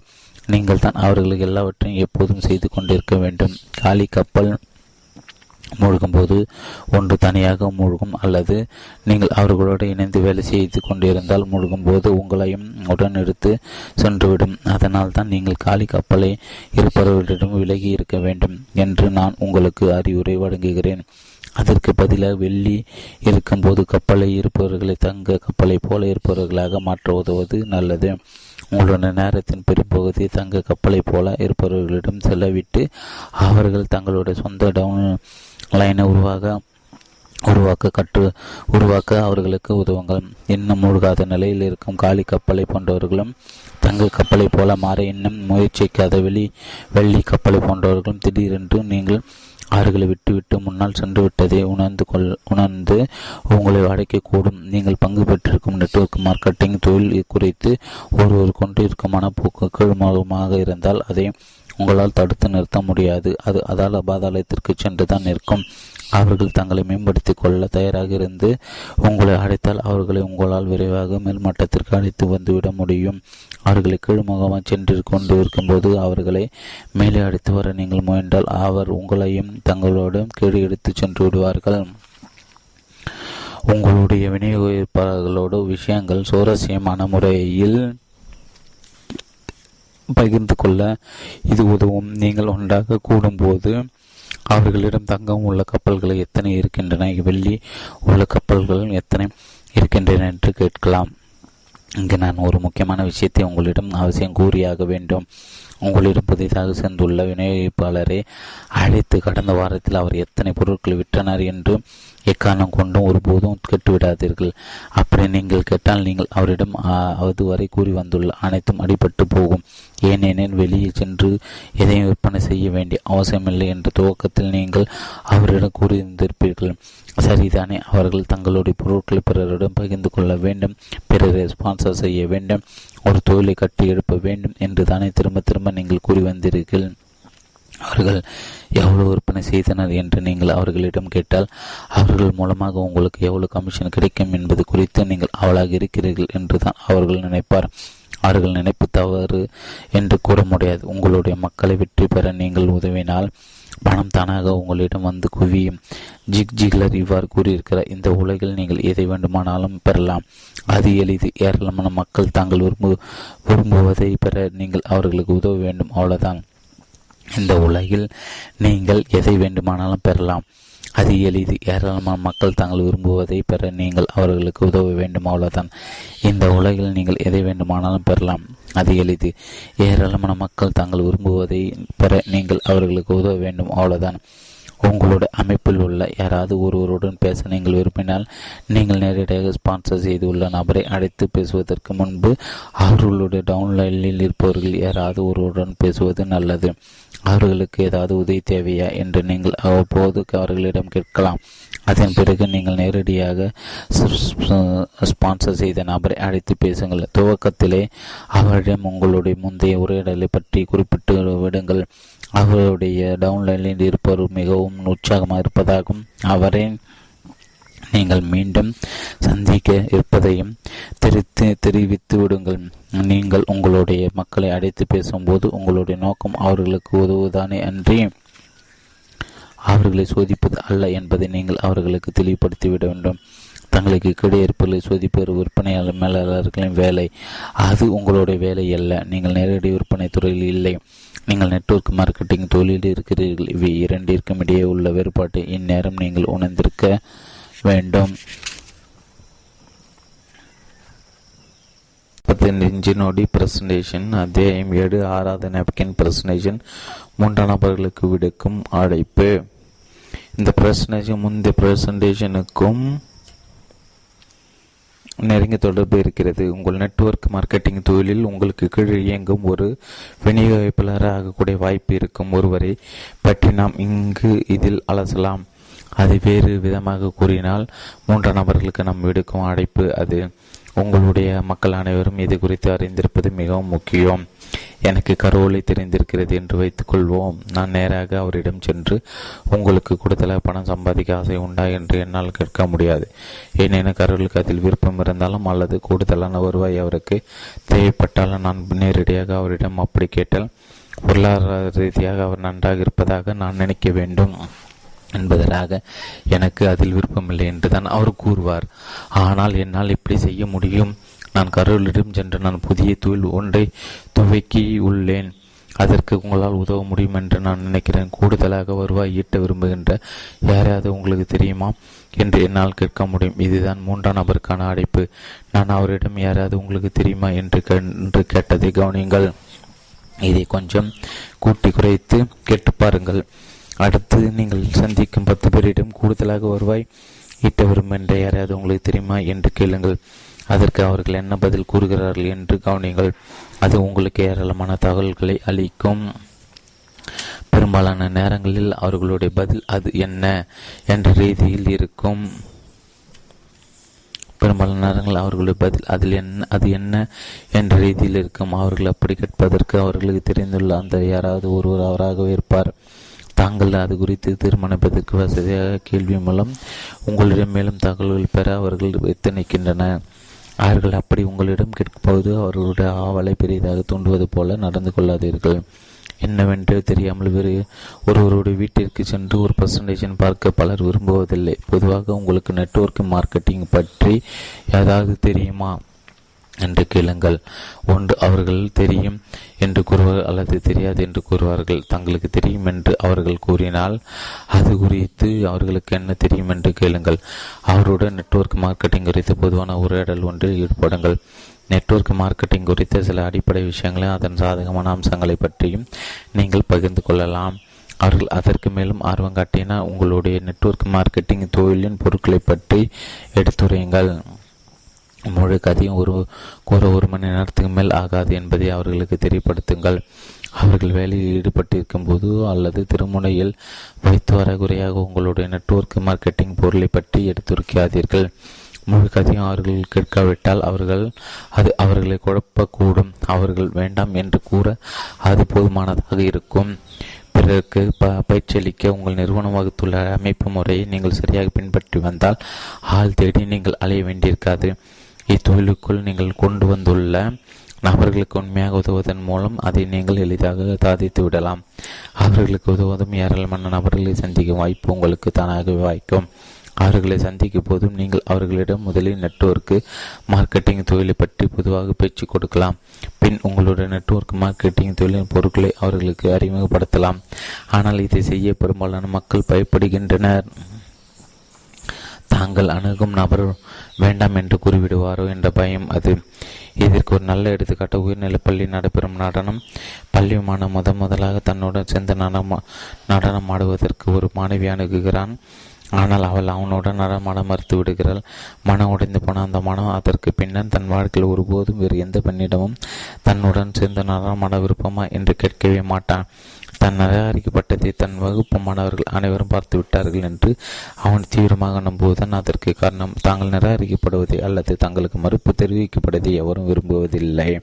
இன்னொரு விதமான மாணவர்கள் இருக்கின்றனர். தங்களுடன் சேர்ந்து நடமான விருப்பமா என்று அவர்கள் ஒரு மாணவியை கேட்பார். அவள் முடியாது என்று கூறிவிட்டால் அவளுக்கு அடுத்து இருக்கும் மாணவியிடம் கேட்பார். அவளும் முடியாது என்று கூறிவிட்டால் அவளுக்கு அடுத்து இருக்கும் ஊர்த்தியை அணுகுவார். அப்படிப்பட்டவர் அன்று மாலை முழுவதும் யாராவது ஒரு விவாதியுடன் நடமாடிக்கொண்டிருப்பார். தாங்கள் நிராகரிக்கப்படுகிறோம் என்ற பயத்தை உதிரை தள்ள நீங்கள் உங்கள் மனதை ஏமாற்ற வேண்டும். அப்போது உங்களால் மேலும் பலரை அணுக முடியும். அதை செய்வதற்கு நீங்கள் ஒரு துறைமுகத்தில் இருப்பதாக கற்பனை செய்து கொள்ளுங்கள். நீங்கள் உங்கள் கப்பலுக்காக காத்து கொண்டிருக்க வேண்டும் என்றால் நீங்கள் ஏற்கனவே ஒரு கப்பலையோ அல்லது பல கப்பல்களையோ அனுப்பியிருக்க வேண்டும் என்பதை நினைவில் வைத்திருக்க வேண்டும். நிறைய கப்பல்களை அனுப்புவது நல்லது. ஏனெனில் நீங்கள் ஒரு கப்பலை அனுப்பி ஒரு காலியாக திரும்பி வந்தால் நீங்கள் என்ன செய்வீர்கள்? நீங்கள் அதிகமான கப்பலை அனுப்பினால் நீங்கள் சில கப்பல்கள் தங்கத்தோடு திரும்பி வருவதற்காக வாய்ப்புகள் அதிகரிக்கும். பெரும்பாலான மக்கள் கப்பலை எதையும் அனுப்புவதில்லை. ஆனால் தாங்கள் நிராகரிக்கப்பட்டுவிடும் என்ற பயம் அவர்களுக்கு இருக்காது. ஆனால் அதனால் என்ன பிரயோஜனம்? நீங்கள் யாராவது ஒருவரை அணுகி கூடுதலாக பணம் சம்பாதிக்க விரும்பும் யாரையாவது உங்களுக்கு தெரியுமா என்று கேட்கும்போது நீங்கள் ஒரு கப்பலை கடலுக்கு அனுப்புகிறீர்கள். அவர்கள் தங்களுக்கு யாரையும் தெரியாது என்று பதிலளித்தால் அவரிடம் நீங்கள் அப்படி யாரையாவது நீங்கள் சந்தித்தால் தயவுசெய்து என்னை தொடர்பு கொள்ளுமாறு அவரிடம் கூறுங்கள் என்று கூறி தங்கள் உங்களுடைய முகவரி அட்டையை அவரிடம் கொடுங்கள். இப்போது நீங்கள் நிராகரிக்கப்படவில்லை என்ற உணர்வு உங்களுக்கு ஏற்படும். ஒரு கப்பலை அனுப்பின 2 விளைவுகள் தான் ஏற்பட வாய்ப்புகள் இருக்கின்றன. ஒன்று, அக்கப்பல் மூழ்கிவிடலாம் அல்லது அது மிதக்கலாம். அது மூழ்கிவிட்டால் தான் என்ன, நீங்கள் கரையில் தானே நின்று நிற்கிறீர்கள். அது மிதந்து கொண்டிருந்தால் நல்லதாய் போயிற்று. அதை தங்கம் கொண்டு வரும் கப்பலாக மாற்ற உதவுங்கள். 5வது மற்றும் 6வது நாப்கின் பிரசிடென்ட் அழைத்த பிறகு அதை கெட்டு மக்கள் தாங்கள் தங்கம் கொண்டு வரும் கப்பலை போல இருக்க விரும்புவதாக தெரிவிப்பார். இணைந்த தங்கம் கொண்டு வரும் கப்பல் போன்றவர்களுடன் தான் நீங்கள் இணைந்து வேலை செய்ய விரும்புவதாக அப்போது நீங்கள் அவர்களிடம் தெரிவிப்பீர்கள். அதனால் அவர்கள் உங்களோட இணைந்து வேலை செய்ய விருப்பம் தெரிவிப்பார்கள். அதை ஏற்றுக்கொள்ளுங்கள். அதனால் அவர்கள் மட்டுமின்றி நீங்களும் பயன்பெறுவீர்கள். 8. 7வது நாப்கின் பிரச்சனைகள். உங்கள் நேரத்தை எதில் செலவிட வேண்டும், உங்களுடைய நேரத்தை நீங்கள் எதில் செலவிட வேண்டும் என்பதை விளக்கும் ஒரு படம் கிடை கொடுக்கப்பட்டுள்ளது. துவக்கத்தில் உங்களுடைய நேரம் முழுவதும் பிறரை ஸ்பான்சர் செய்வதில் நீங்கள் செலவிட வேண்டும். நான் முதல் சில வாரங்கள் என்னுடைய பேச்சில் தானே செலவிட வேண்டும் என்று நீங்கள் கேட்கலாம். அது சரிதான். ஆனால் உங்கள் ஸ்பான்சர் நீங்கள் ஸ்பான்சர் செய்ய உதவுவது கூட உங்கள் பயிற்சியின் ஒரு பகுதி என்பதை நீங்கள் நினைவில் வைத்திருக்க வேண்டும். ஸ்பான்சர் செய்ய செலவிடப்பட்ட நேரம் நெட்வொர்க் மார்க்கெட்டிங் தொழில் உங்களை ஒருவரை ஸ்பான்சர் செய்து முடித்த கையோடு நீங்கள் வேறு ஒருவரை ஸ்பான்சர் செய்ய துவக்கலாம். நெட்வொர்க் மார்க்கெட்டிங் தொழிலில் நீங்கள் இறங்கிய புதியதில் நீங்கள் தான் உங்களுடைய தொழிலாக இருப்பீர்கள். நெட்வொர்க் மார்க்கெட்டிங் தொழிலில் உங்கள் வெற்றி தீவிரமாக இருக்கும் வரை 5 பேரை நீங்கள் கண்டுபிடிப்பதில் அடங்கியுள்ளது. தீவிரமான 5 பேரை நீங்கள் கண்டுபிடிக்க வேண்டுமென்றால் நீங்கள் பல பேரை ஸ்பான்சர் செய்தாக வேண்டும். காலம் செல்ல செல்ல மக்களை ஸ்பான்சர் செய்வதற்கு நீங்கள் செலவழிக்கும் நேரம் குறைந்து கொண்டே வரும். அதற்கு என்ன காரணம்? சிறிது காலம் கழித்து தீவிரமாக இருக்கும் ஒருவர் உங்களுக்கு கிடைப்பார், பின்னர் மட்டும் ஒருவர் கிடைப்பார். 5 நபர்கள் கிடைத்த பிறகு நீங்கள் வேறு யாரையும் ஸ்பான்சர் செய்ய ஆள் தேட வேண்டியதில்லை. அந்த 5 பேரும் தலா 5 தீவிரமான நபர்களை ஸ்பான்சர் செய்ய அவர்களுக்கு கற்றுக் கொடுப்பதற்கு நீங்கள் உங்கள் நேரத்தை செலவிட வேண்டும். அவர்களுக்கு தங்களுடைய டவுன்லைனின் 3 அல்லது 4 அடுக்குகள் சென்றுவிட்ட பிறகு அவர்களுக்கு உங்களுடைய உதவி தேவைப்படாது.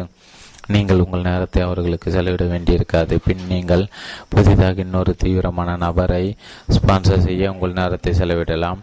உங்கள் வசம் 5 தீவிரமான நபர்கள் இருக்கும்போது நீங்கள் உங்களுடைய நேரத்தை 95% அவர்களுக்காக செலவிட வேண்டும். 2.5% நேரத்தை உங்கள் நண்பர் வட்டாரத்திலிருந்து உங்களுக்கு கிடைத்த வாடிக்கையாளர்களுக்காக செலவிட வேண்டும்.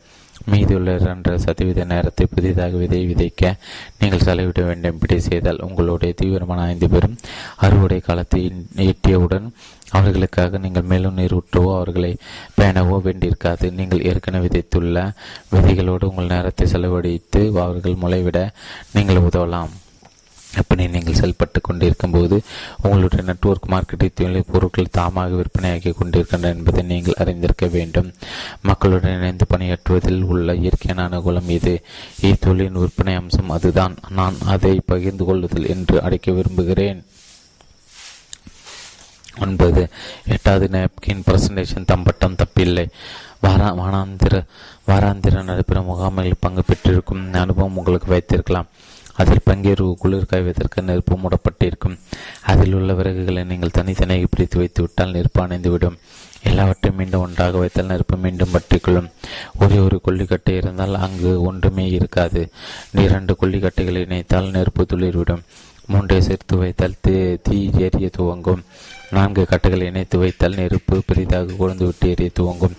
மக்களும் அதே போலத்தான். உங்கள் ஸ்பான்சரையும் நீங்கள் ஸ்பான்சர் செய்வரும் நபர்களையும் ஒரு உணவகத்தில் வைத்து நீங்கள் சந்திக்கிறீர்கள் என்று வைத்துக்கொள்வோம். நீங்கள் முதலில் அங்கு சென்று காத்திருக்கிறீர்கள். அப்போது நீங்கள் தனியாக இருப்பதால் அந்த மேசையை சுற்றி இருக்கும் ஆற்றல் குறைவாக இருக்கும். உங்களுடைய ஸ்பான்சர் அங்கு வந்து சேரும்போது அந்த இடத்தில் 2 பேர் இருப்பதால் அந்த மேசை சுற்றிருக்கும் ஆற்றல் அதிகரிப்பதை நீங்கள் காண்பீர்கள்.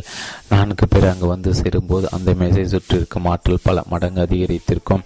நீங்கள் உங்களுடைய டவுன்லைனில் இருப்பவர்களை சந்திக்க ஏற்ற இடம் உணவாகத்தான். அந்த உணவகத்தில் எப்போது கூட்டம் குறைவாக இருக்கும் அச்சமயத்தை தேர்ந்தெடுத்து கொள்ளுங்கள். இதை நீங்கள் முதலிலே எல்லோருக்கும் அறிவித்துவிட வேண்டும். அவர்கள் உங்களுடைய நெருப்பில் குளிர்காய வசதியாக விறகு கட்டைகளோடு அங்கு வந்து சேர அது வசதியாக இருக்கும். அது அதிக ஊக்கம் இல்லாமல் வருபவர்களை நாம் ஈரக்கட்டைகளோடு ஒப்பிடலாம். அக்கட்டைகளை முதலில் காய வைக்கப்பட வேண்டும். பின்னர் அவை சுலபமாக பற்றிக்கொள்ளும். நீங்கள் தொழிலுக்கு புதியதென்று வைத்துக்கொள்ளும் உங்களுடைய டவுன்லைனில் இருப்பவரோடு நீங்கள் ஒரு சந்திப்பு கூட்டம் ஒன்றை ஏற்பாடு செய்கிறீர்கள். அவர் ஒரு ஈரவராக இருக்கிறார். அப்போது நெருப்பும் பற்றிக்கொள்ளாது. நீங்கள் அப்போதுதான் பற்றி கொள்ள துவங்கி இருக்கும் ஒரு சிறிய கட்டையாக இருக்கிறீர்கள். உங்களை ஸ்பான்சர் செய்த அனுபவசாலியாக இருப்பதால் அவரை கொடுத்து விட்டேறியும் ஒரு விறகு கட்டையாக நாம் கருதலாம். நீங்களும் அவரும் சேரும்போது நெருப்பு பற்றிக்கொள்ளும். இப்படிப்பட்ட கூட்டங்களில் இன்னும் ஒரு நபரும் இருப்பது நல்லது. ஒருவரிடம் நாம் நேரடியாக பேசும்போது அவர்களை கவனிப்பதை காட்டில் வேறு 2 நபர்கள் பேசிக்கொள்ளும் போதும் அவர் அதிகமாக உள்வாங்கிக் கொள்வார்.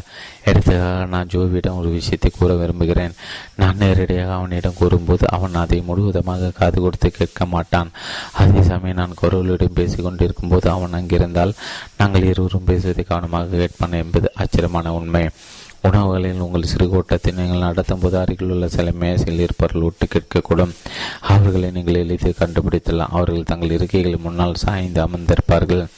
நீங்கள் உங்கள் கூட்டத்தை முடித்து விட்டு கிளம்புவது ஒரு சில கணங்கள் தாமதிங்கள். ஒட்டு கேட்டு கொண்டிருப்பவர்கள் உங்களை அணுக அது வாய்ப்பளிக்கும். 4-5 பேராக இருக்கும்போது அந்நியரான உங்களை அணுக தயங்குவார்கள். நீங்கள் தனியாக இருக்கும்போது உங்களை தாராளமாக அணுகுவார். இப்படிப்பட்ட கூட்டங்களை நான் கூட்டும்போது நான் இணைந்து வேலை செய்யும் நெட்வொர்க் மார்க்கெட்டிங் அமை பற்றி அல்லது அதில் உள்ளவர்களை பற்றி சுவாரஸ்யமான விஷயங்களோடு அதை துவக்குவேன். அப்போது நான் என் தொழிலை பற்றி மட்டுமே பேசுவேன். மத்திய கிழக்கு நாடுகளின் நெருக்கடி பற்றியோ அல்லது வேறு உலக பிரச்சனைகள் பற்றியோ நான் அங்கு பேச மாட்டேன். நாங்கள் அங்கு கூடியிருப்பது தொழிலை எவ்வாறு மேம்படுத்தலாம் என்பதை விவாதிப்பதற்குத்தான் என்பதை நான் ஒருபோதும் மறப்பதில்லை. கூட்டத்தை முடிக்கும் போது நான் பொதுவாக இதற்கு மேல் கடினமாக நீங்கள் உடைக்க தேவை இருக்காது என்ற ரீதியில் கூறுவதை வழக்கமாகி கொண்டுள்ளேன். உங்களுடைய டவுன்லைனில் இருப்பவர்கள் சிலர் தங்களுடைய முழு நேர வேலையை விட்டுவிடாமல் இருக்கும்போது அவர்களுக்கு இது மிக ஊக்கமளிப்பதாக இருக்கும்.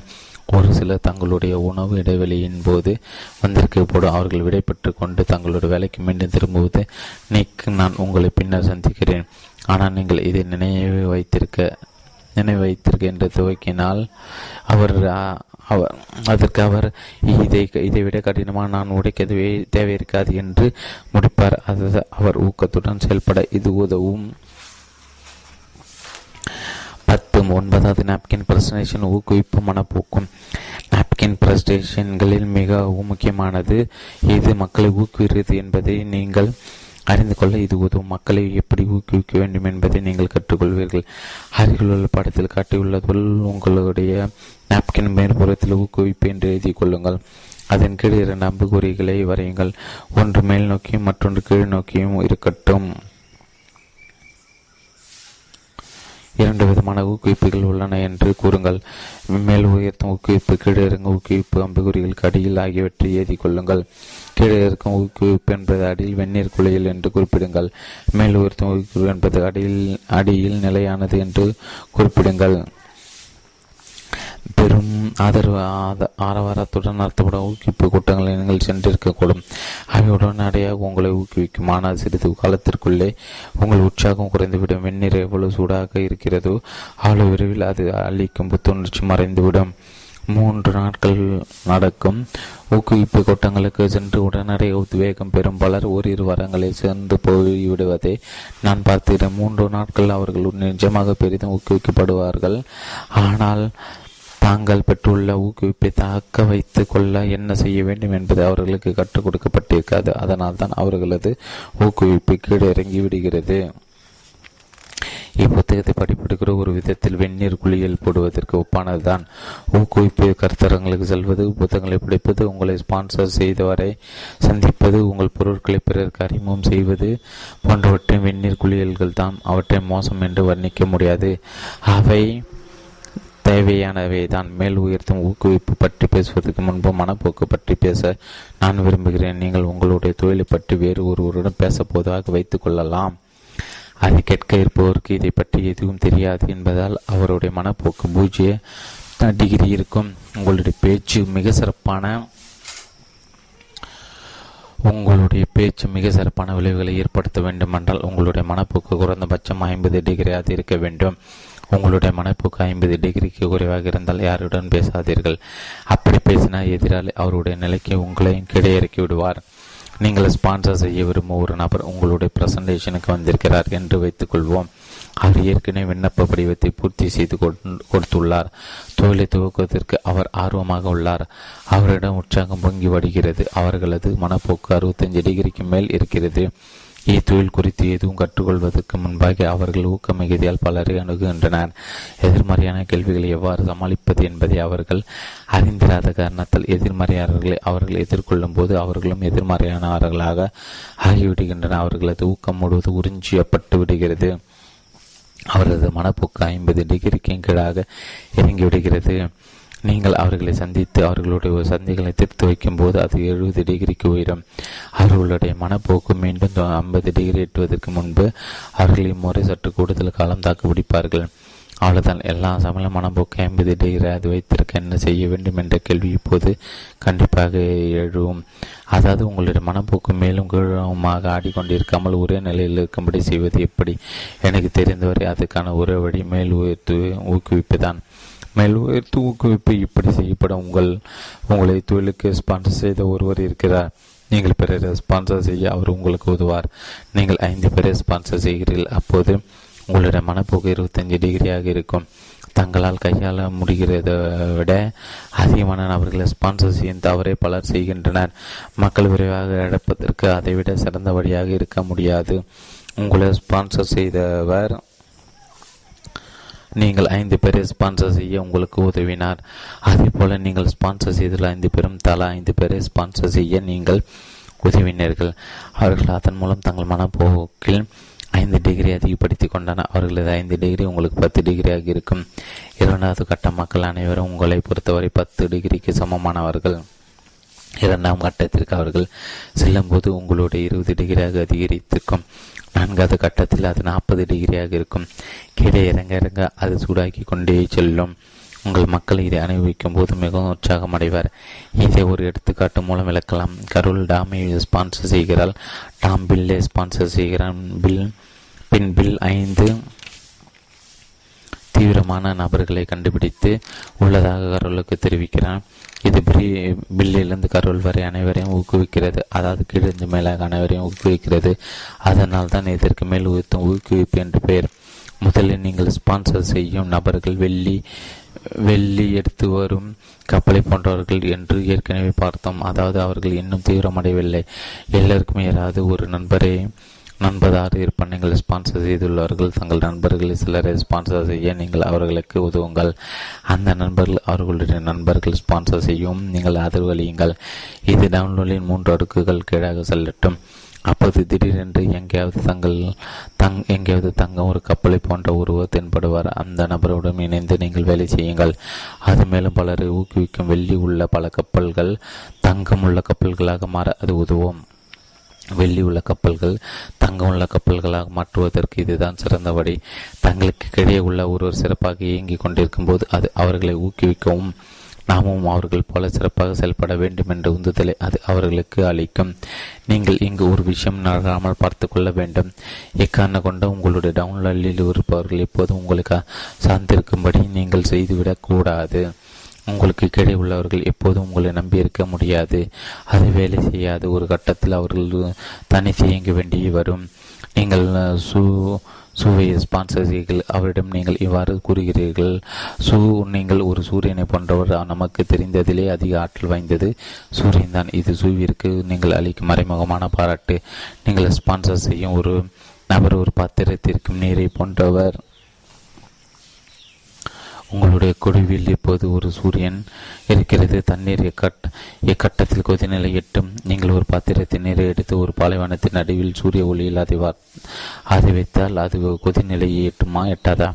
வெப்பம் 215 டிகிரி பாரன்கிட்ட எட்டினால் நீர் கொதிநிலை அடையும். 211 டிகிரி இருந்தால் கூட அது கொதிநிலையை அடையாது. சூரியனால் நீரை கொதிக்க வைக்க முடியாது. உங்களுடைய ஸ்பான்சரால் அது முடியாது. அதிரடி ஊக்குவிப்பாளர்களும் அது முடியாது. உங்களுடைய நெட்வொர்க் மார்க்கெட்டிங் நிறுவனத்தில் உள்ள அனைத்து உயர் அதிகாரிகளும் உங்கள் நகருக்கு வந்து நீங்கள் அவர்கள் அனைவரையும் சந்தித்தாலும் உங்களுடைய நீரை உங்களால் கொதிக்க வைக்க முடியாது. உங்களுடைய மனப்போக்கு 50 டிகிரி மேலாக உயரலாம். ஆனால் நீரை கொதிக்க வைக்க வேண்டியது உங்களுடைய பொறுப்பு. நீங்கள் உங்களுடைய முதல் நபரை ஸ்பான்சர் செய்தவுடன் பாத்திரத்துக்கு அடியில் ஒரு மெழுகுவத்தை பற்ற வைக்கிறீர்கள். அந்த பாத்திரத்துக்கு அடியில் அதிகபட்சம் 5 மெழுகுவர்களை பற்ற வைக்க முடியும். தண்ணீர் இப்போது 65 டிகிரி அளவு மட்டுமே இருப்பதால் அது கொதிநிலை எட்டாது. நீங்கள் ஸ்பான்சர் செய்தவர்கள் அவர்களுக்கு கிடை உள்ளவர்களை ஸ்பான்சர் செய்ய துவங்கி அது டவுன்லோடில் 3 அடுக்குள் கிடை சென்றால் உங்கள் நீர் கொதிக்க துவங்கும். எந்த வழியிலாவது உங்களுடைய மொத்த சூடு 212 டிகிரி அடையும் போது நீர் கொதிக்க துவங்கும். நீர் கொதிக்க துவங்கும் போது ஸ்பான்சர் சூரியன் அந்த இடையத்தை விட்டு அகன்றாலும் நீர் கொதித்து கொண்டுதான் இருக்கும். இதை நீங்கள் உங்கள் டவுன்லைனில் இருப்பவர்களுக்கு புரிய வைத்துவிட்டால் அவர்களை நீங்கள் தொடர்பு கொள்ளும் போது தங்களுக்கு உதவுவதற்கு தான் நீங்கள் அவர்களை தொடர்பு கொள்கிறீர்கள் என்பதை அவர்கள் புரிந்து கொள்வார்கள். அதாவது அவர்களுடைய நீர் கொதிக்க கூடுதலாக ஏதாவது மெழுகுவர்த்தி ஏற்றி வைக்க வேண்டிய தேவை இருக்காது என்பதை கண்டுபிடி தான் நீங்கள் அவர்களை அடைக்கிறீர்கள் என்பதை அவர்கள் புரிந்து கொள்வார்கள். உங்கள் அமைப்பில் உள்ள ஒருவரது நீர் கொதித்து கொண்டிருக்கும் போது அவர்களுடைய நிலை அருகில் உள்ள படத்தில் உள்ளது போல இருக்கும். நீங்கள் 5 பேரை ஸ்பான்சர் செய்திருப்பீர்கள். நீங்கள் முதலில் ஸ்பான்சர் செய்தவரின் பாத்திரம்தான் முதலின் கொதிநிலை எட்ட வேண்டும் என்று அவசியமில்லை. யார் முதலில் தீவிரமடைகிறார்களோ அவர்களுடைய பாத்திரத்தில் உள்ள நீர் தான் கொதிநிலையை எட்டும். அப்பாத்திரத்திற்கு அடியில் 5 மெழுகுவர்த்திகளை மட்டுமே வைக்க முடியும் என்று நாம் பார்த்தோம். நீங்கள் அதிகமானவர்கள் ஸ்பான்சர் செய்திருந்தால் அவர்களுடைய மெழுகுவர்த்திகள் பாத்திரத்திற்கு அருகாமையில் இருக்கும். உங்களுடைய 5 ஸ்பான்சர்கள் ஒருடைய அல்லது ஒன்றுக்கு மேற்பட்டவர்களின் பாத்திரங்கள் உள்ள நீர் கொதித்து கொண்டிருக்கும் போது நீங்கள் முதலில் ஸ்பான்சர் செய்திருந்தவர்கள் தீவிரமான 5ற்கு அப்பால் அணுகலாம். முதலில் தீவிர ஆர்வம் காட்டாத அவர்கள் இப்போது ஆர்வம் காட்ட துவக்கலாம். கொதித்து கொண்டிருக்கிறது. 11 10வது நாப்கின் பர்சன்டேஜின் ஐங்கார வளர்ச்சி. 5 என்பது இப்புத்தகம் முழுவதும் ஒரு மாயச்சலமன் எண்ணாக இருந்து வந்துள்ளது. அதனால் இந்த கடைசி பிரசன்டேஷன் ஐங்கார வடிவில் இருப்பது பொருத்தமாக இருக்கும் என்று நான் கருதுகிறேன். அதோடு இதனை நீங்கள் அவரிடம் காட்டினாலும் அது அவரை ஊக்குவிக்கும். இப்புத்தகத்தில் கூறப்பட்ட கொள்கையில் நீங்கள் உங்கள் வாழ்க்கையில் நடைமுறைப்படுத்தின உங்கள் தொழில் எவ்வளவு வேகமாக வளரும் என்பதை இது எடுத்துக்காட்ட முதலில் நீங்கள் ஐங்காரம் ஒன்றை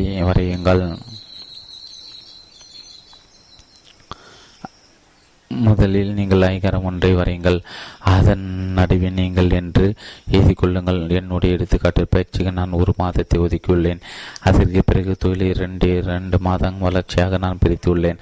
நீங்கள் விரும்பினால் அதை உங்களுக்கு ஏற்ற மாதிரி மாற்றிக்கொள்ளலாம்.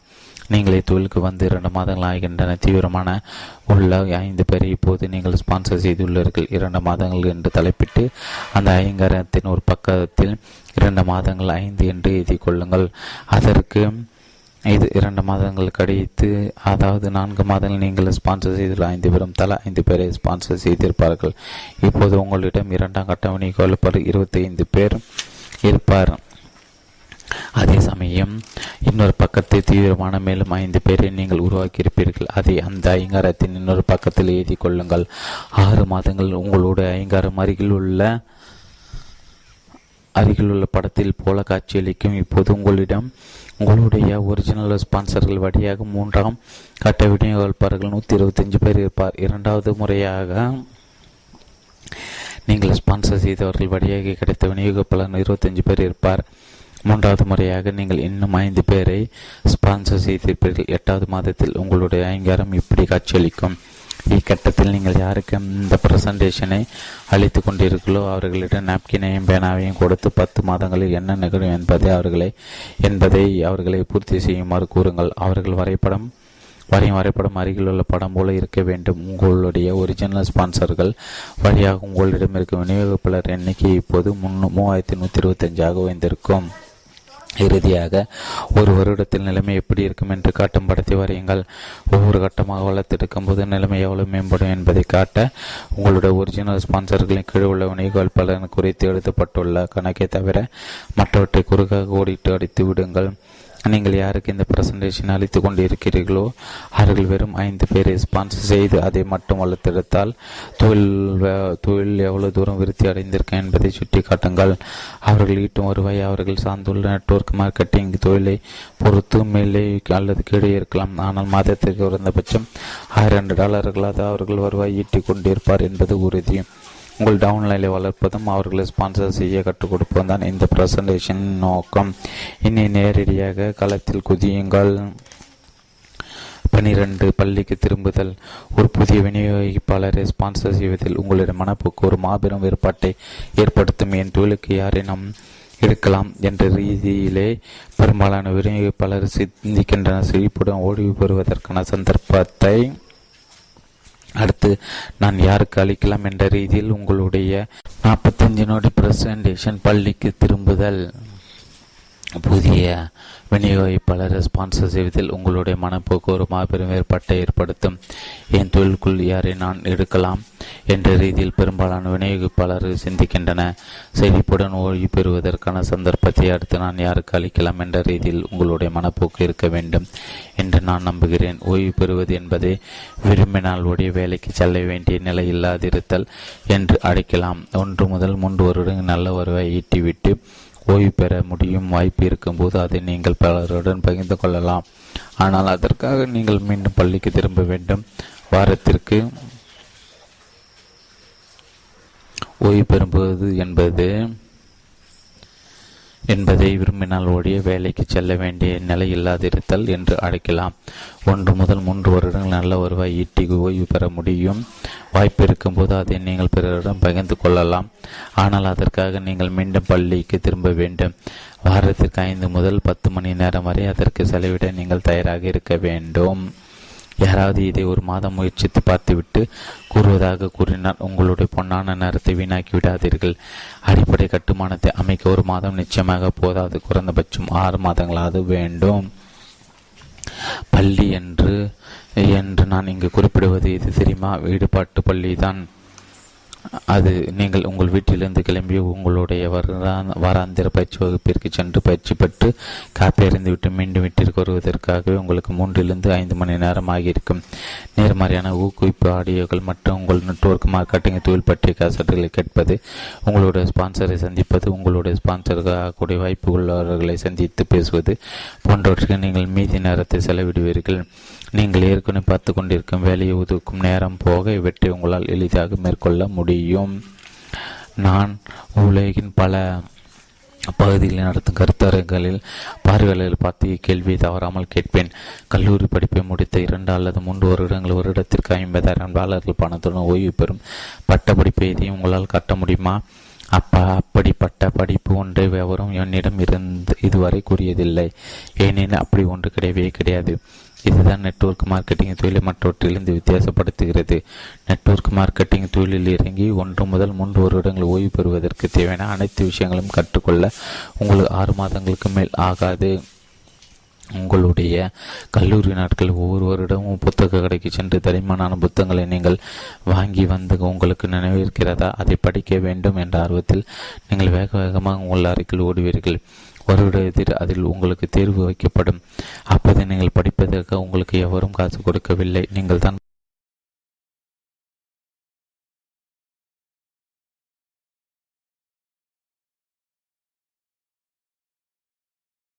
தடிமனான புத்தகங்களை நீங்கள் வாங்கி வந்து உங்களுக்கு நினைவிருக்கிறதா அதை படிக்க வேண்டும் என்ற ஆர்வத்தில் நீங்கள் வேக வேகமாக உங்கள் அறைக்குள் ஓடுவீர்கள்.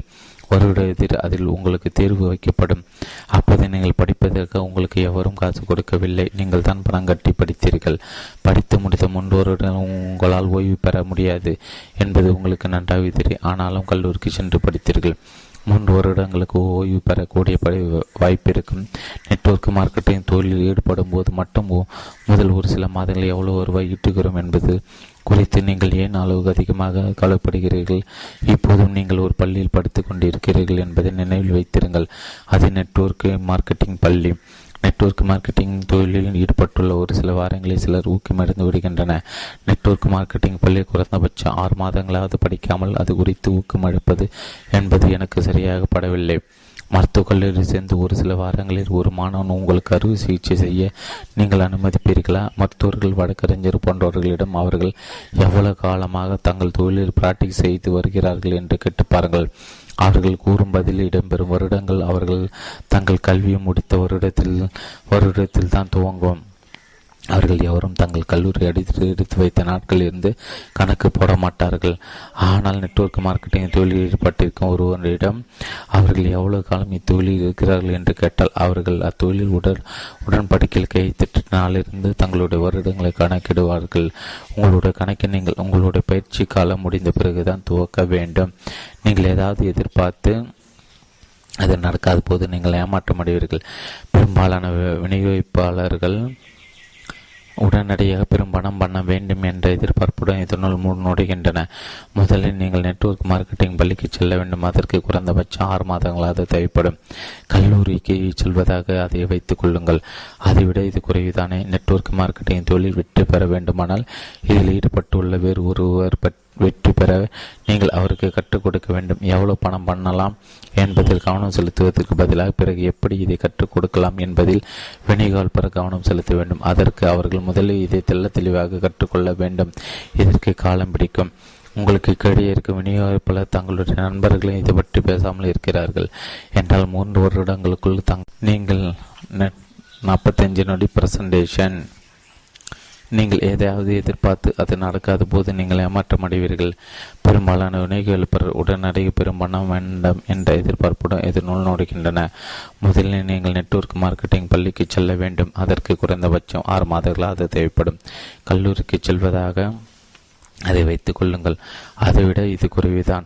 நெட்வொர்க் மார்க்கெட்டிங் தொழில் வெற்றி பெற வேண்டுமானால் இதில் ஈடுபட்டுள்ள வேறு ஒருவர் வெற்றி பெற நீங்கள் அவருக்கு கற்றுக் கொடுக்க வேண்டும். எவ்வளவு பணம் பண்ணலாம் என்பதை கவனம் செலுத்துவதற்கு பதிலாக பிறருக்கு எப்படி இதை கற்றுக் கொடுக்கலாம் என்பதில் விநியோகிப்பாளர் கவனம் செலுத்த வேண்டும்.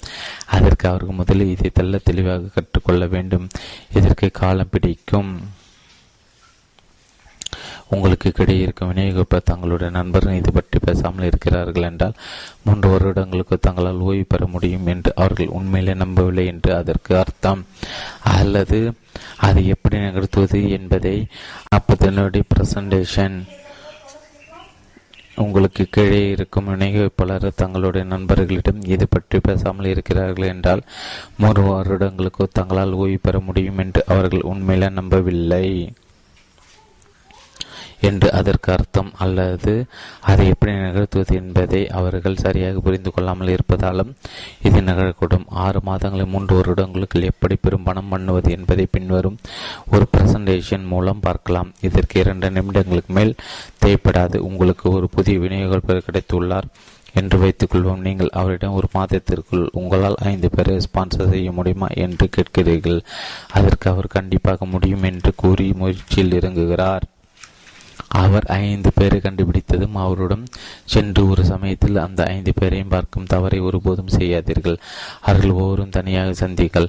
நீங்கள் எல்லோரும் ஒட்டுமொத்தமாக சந்தித்தால் அதில் ஒரே ஒரு எதிர்மறைகள் இருந்தால் கூட மற்ற அனைவரும் அவர் ஊக்கமடைக்க செய்து விடுவார். அதோடு நீங்கள் 5 முறை உங்கள் விநியோகிப்பாளர் சென்று 5 நபர்களுக்கு பிரசன்டேஷன் அளித்தால் நீங்கள் எப்படி பிரசன்டேஷனை செய்கிறீர்கள் என்பதை உங்கள் விநியோகிப்பாளர் 5 முறை பார்க்கும் வாய்ப்பு அவருக்கு கிட்டும். அவரை பிற ஸ்பான்சர் செய்யும் போது இது அவருக்கு மிகவும் உதவும். தீவிரமாக இருக்கும் 5 பேர் 1 மாதத்திற்கு உங்களால் ஸ்பான்சர் செய்ய முடிந்தால் உங்கள் உதவியுடன் அந்த 5 பேரால் தலா 5 பேரை 3 மாதங்களும் ஸ்பான்சர் செய்ய முடியும். 6 மாதங்களுக்குள் உங்கள் டவுன்லைனின் 3வது அடுக்கில் நீங்கள் இருப்பீர்கள். அதற்கு 1 வருடம் பிடித்தால் என்ன? கீழே உள்ள படம் இதை விளக்கும். அதில் இடம்பெற்றிருக்கும் 525 மற்றும் 125 அருகே போடப்பட்டுள்ள கோடு உங்களிடமிருந்து மொத்தமாக பொருட்களை வாங்குவோர் அல்லது நீங்கள் தொடர்ந்து தொந்தரவு செய்யக்கூடாது என்பதற்காக உங்கள் அமைப்பில் இணைந்து கொண்டவர்களை குறிக்கும் சிறந்த வாய்ப்பை கைவிட்டார்கள். அவர்கள் இக்கட்டத்தில் உங்களிடம் 155 தீவிரமான விநியோகிப்பாளர் இருப்பார். உங்களுடைய விநியோகிப்பாளர் அனைவருக்கும் தலா 10 நபர்கள் வாடிக்கையாளர் இருப்பதாக வைத்துக் கொள்வோம். இப்போது உங்களிடமுள்ள மொத்த நண்பர்கள் வாடிக்கையாளர்களின் எண்ணிக்கை 1550 பேராக இருக்கும். இதோடு நீங்கள் 155 பேரை சேர்த்துக் கொள்ள வேண்டும். அப்படின்னா மொத்த எண்ணிக்கை 1705ஆக உயரும். நண்பர்கள் வாடிக்கையாளருடைய விநியோகிப்பாளர்கள் தங்களுடைய சொந்த உபயோகத்திற்கு அதிகமான பொருட்களை வழங்குவார் என்பதை நீங்கள் நினைவில் வைத்திருக்க வேண்டும். அதற்கு 3 காரணங்கள் இருக்கின்றன. 1. விநியோகிப்பாளர்கள் உங்களுடைய பொருட்கள் அனைத்தையும் பற்றி நன்றாக தெரியும். 2. அதை அவர்களால் மொத்த விலையில் வாங்கிக் கொள்ள முடியும். 3. விநியோகிப்பாளர் பிறகு சாம்பில் கொடுப்பதற்காக அதிகமான பொருட்களை வாங்குவார். நீங்கள் அதை ஊக்குவிக்க வேண்டும். இப்போது 1750 டாலர்கள் பெருக்குங்கள். அதுதான் உங்களுடைய குழுவின் மாதாந்திர விற்பனை. பெரும்பாலானவர்கள் ஒவ்வொரு மாதமும் கண்டிப்பாக $30க்கு மேல் தான் வாங்குவார்கள். நான் தான் வேண்டுமென்றே இந்த எண்ணிக்கை குறைவாக வைத்துள்ளேன். உங்கள் பிராஸ்பெக்ட்களை ஒரேடியாக பிரமிக்க வைத்துவிடக்கூடாது என்பதற்காக நான் இப்படி கணக்கு போடுகிறேன். அதனால் தான் 6 மாதத்துக்கு பதிலாக 1 வருடமானால் தான் என்ன என்ற கேள்வியும் நான் கேட்டேன். $1705 $30 பெருக்கினால் $51,150 வரும். இது உங்கள் குழுவின் மாதாந்திர மொத்த விற்பனை. இது 5 தீவிரமான விநியோகிப்பாளர்களை மட்டும் வைத்திருப்பதன் மூலம் பெறப்படும் விற்பனை என்பதை சுட்டிக்காட்ட நீங்கள் மறக்கக்கூடாது. உங்களுடைய மாதாந்திர விற்பனை $50 முதல் இருக்கும்போது 45 நோடி பிரசன்டேஷன் 90 பக்கம் தொடர்ச்சி. உங்களுடைய மாதாந்திர விற்பனை $50,000 இருக்கும்போது அதிலிருந்து உங்களுக்கு $2,000 $6,000 வரை வருமானம் கிடைக்கும். 2,000 வரை என்று நான் கூறுவதற்கு காரணம், எல்லாருக்கும் 10 நண்பர்கள் மட்டும் இருக்க மாட்டார்கள், பலருக்கு கூடுதலான நண்பர்கள் இருப்பார்கள். நீங்கள் உங்களுடைய பிரசன்டேஷன் துவைக்க 10-15 நிமிடம் ஆகியிருக்கும் போது இக்கட்டம் வரும். இக்கட்டத்தில் உங்களுடைய ப்ராஸ்பெக்டர்களிடம் அவர்கள் கற்றுக்கொள்ள தயாரா என்று நீங்கள் கேட்க வேண்டும். அவர்கள் சரி என்று சொன்னால் நீங்கள் அடுத்த பிரசன்டேஷனுக்கு செல்லலாம். இந்த பிரசன்டேஷனை நீங்கள் முடித்திருக்கும் போது அவர்கள் உங்களுடன் நினைந்து கொள்ள ஆவலாக இருப்பார்கள். இப்போது நீங்கள் இக்கேள்வி அவர்களிடம் கேட்கலாம். மாதத்திற்கு $2,000 முதல் $6,000 சம்பாதிக்க முடியும் என்ற நிலையில் வாரத்திற்கு 5 முதல் 10 மணி நேரம் என்ற விகிதத்தில் அடுத்த 6 மாதங்களை நெட்வொர்க் மார்க்கெட்டிங் பள்ளியில் செலவிட அவர்கள் தயாராக இருக்கிறார்களா? இந்த பிரசன்டேஷன் எளிதானது. ஒரு அமைப்பு எவ்வாறு பெரிதாக வளர முடியும் என்பதை இது காட்டுகிறது. அமைப்பை வளர்த்தெடுக்கும் போது அதே வேளையில் அதில் ஈடுபட்டுள்ள ஒவ்வொருவரும் பணம் ஈட்டுவதற்கும் அதில் வாய்ப்பிருப்பதையும் அதை தெளிவாக சுட்டி காட்டுகிறது. 10 நண்பர்கள் வாடிக்கையாளர் உருவாக்கிக் கொள்வது எல்லாருக்கும் சாத்தியம்தான். அதற்கு நீங்கள் ஒரு விற்பனையை மேதையாக இருக்க வேண்டும் என்று அவசியமில்லை. இதை முடிக்கும்போது உங்களோட பிரசன்டேஷன் கீழ்கண்டவாறு இருக்கும். இதில் நாம் குறிப்பிட்டுள்ள தீவிரமான விநியோகிப்பாளர்களை இத்தகைய அர்ப்பணிப்பை கொண்டிருக்க வேண்டும். அவர்கள் அடுத்த 6 மாதங்களுக்கு வாராந்திற்கு 5 முதல் 10 மணி நேரத்தை இதற்காக செலவிட தயாராக இருக்க வேண்டும். இத்தொழிலை கற்றுக்கொள்ள இதுதான் ஒரே வழி. 13 எண்களின் விளையாட்டு. நீங்கள் முதலில் ஸ்பான்சர் செய்த பிரண்ட் லைன் விநியோகிப்பாளர்கள் ஒருவர் உங்களுடைய உதவியும் தேவைப்படாத ஒரு கட்டத்தை எட்டிவிடும்போது என்ன நிகழும்? நீங்கள் புதியதாக வேறு ஒருவரை ஸ்பான்சர் செய்து ஒரு புதிய லைனை உருவாக்கி கொள்ளலாம். உங்களுடைய விநியோகிப்பாளர் அமைப்பு 3 அடுக்குகள் ஆழமாக இருந்தால் அதை ஒரு லைன் என்று அழைக்கலாம். உங்களுடைய தொழிலுக்கு புதிதாக யாரை கொண்டு வரலாம் என்று யோசிப்பதற்கு பதிலாக நீங்கள் இப்போது ஒரு தேர்வை மேற்கொள்ள வேண்டும். நீங்கள் முதலில் 5 தீவிரமான விநியோகிப்பாளர் தேர்ந்தெடுப்பதற்கு முன்பு பலரை ஸ்பான்சர் செய்திருப்பீர்கள். அவர்களில் அடுத்த கட்டத்திற்கு செல்ல தயாராக இருக்கும் ஒருவரை நீங்கள் இதற்காக தேர்ந்தெடுக்கலாம். நிறைய வருவாய் ஈட்டக்கூடிய வாய்ப்பை வேறு ஒருவருக்கு வழங்கும் சக்தி உங்களுக்கு இருக்கிறது என்பது உங்களை பரவசப்படுத்தும். இப்போது உங்களின்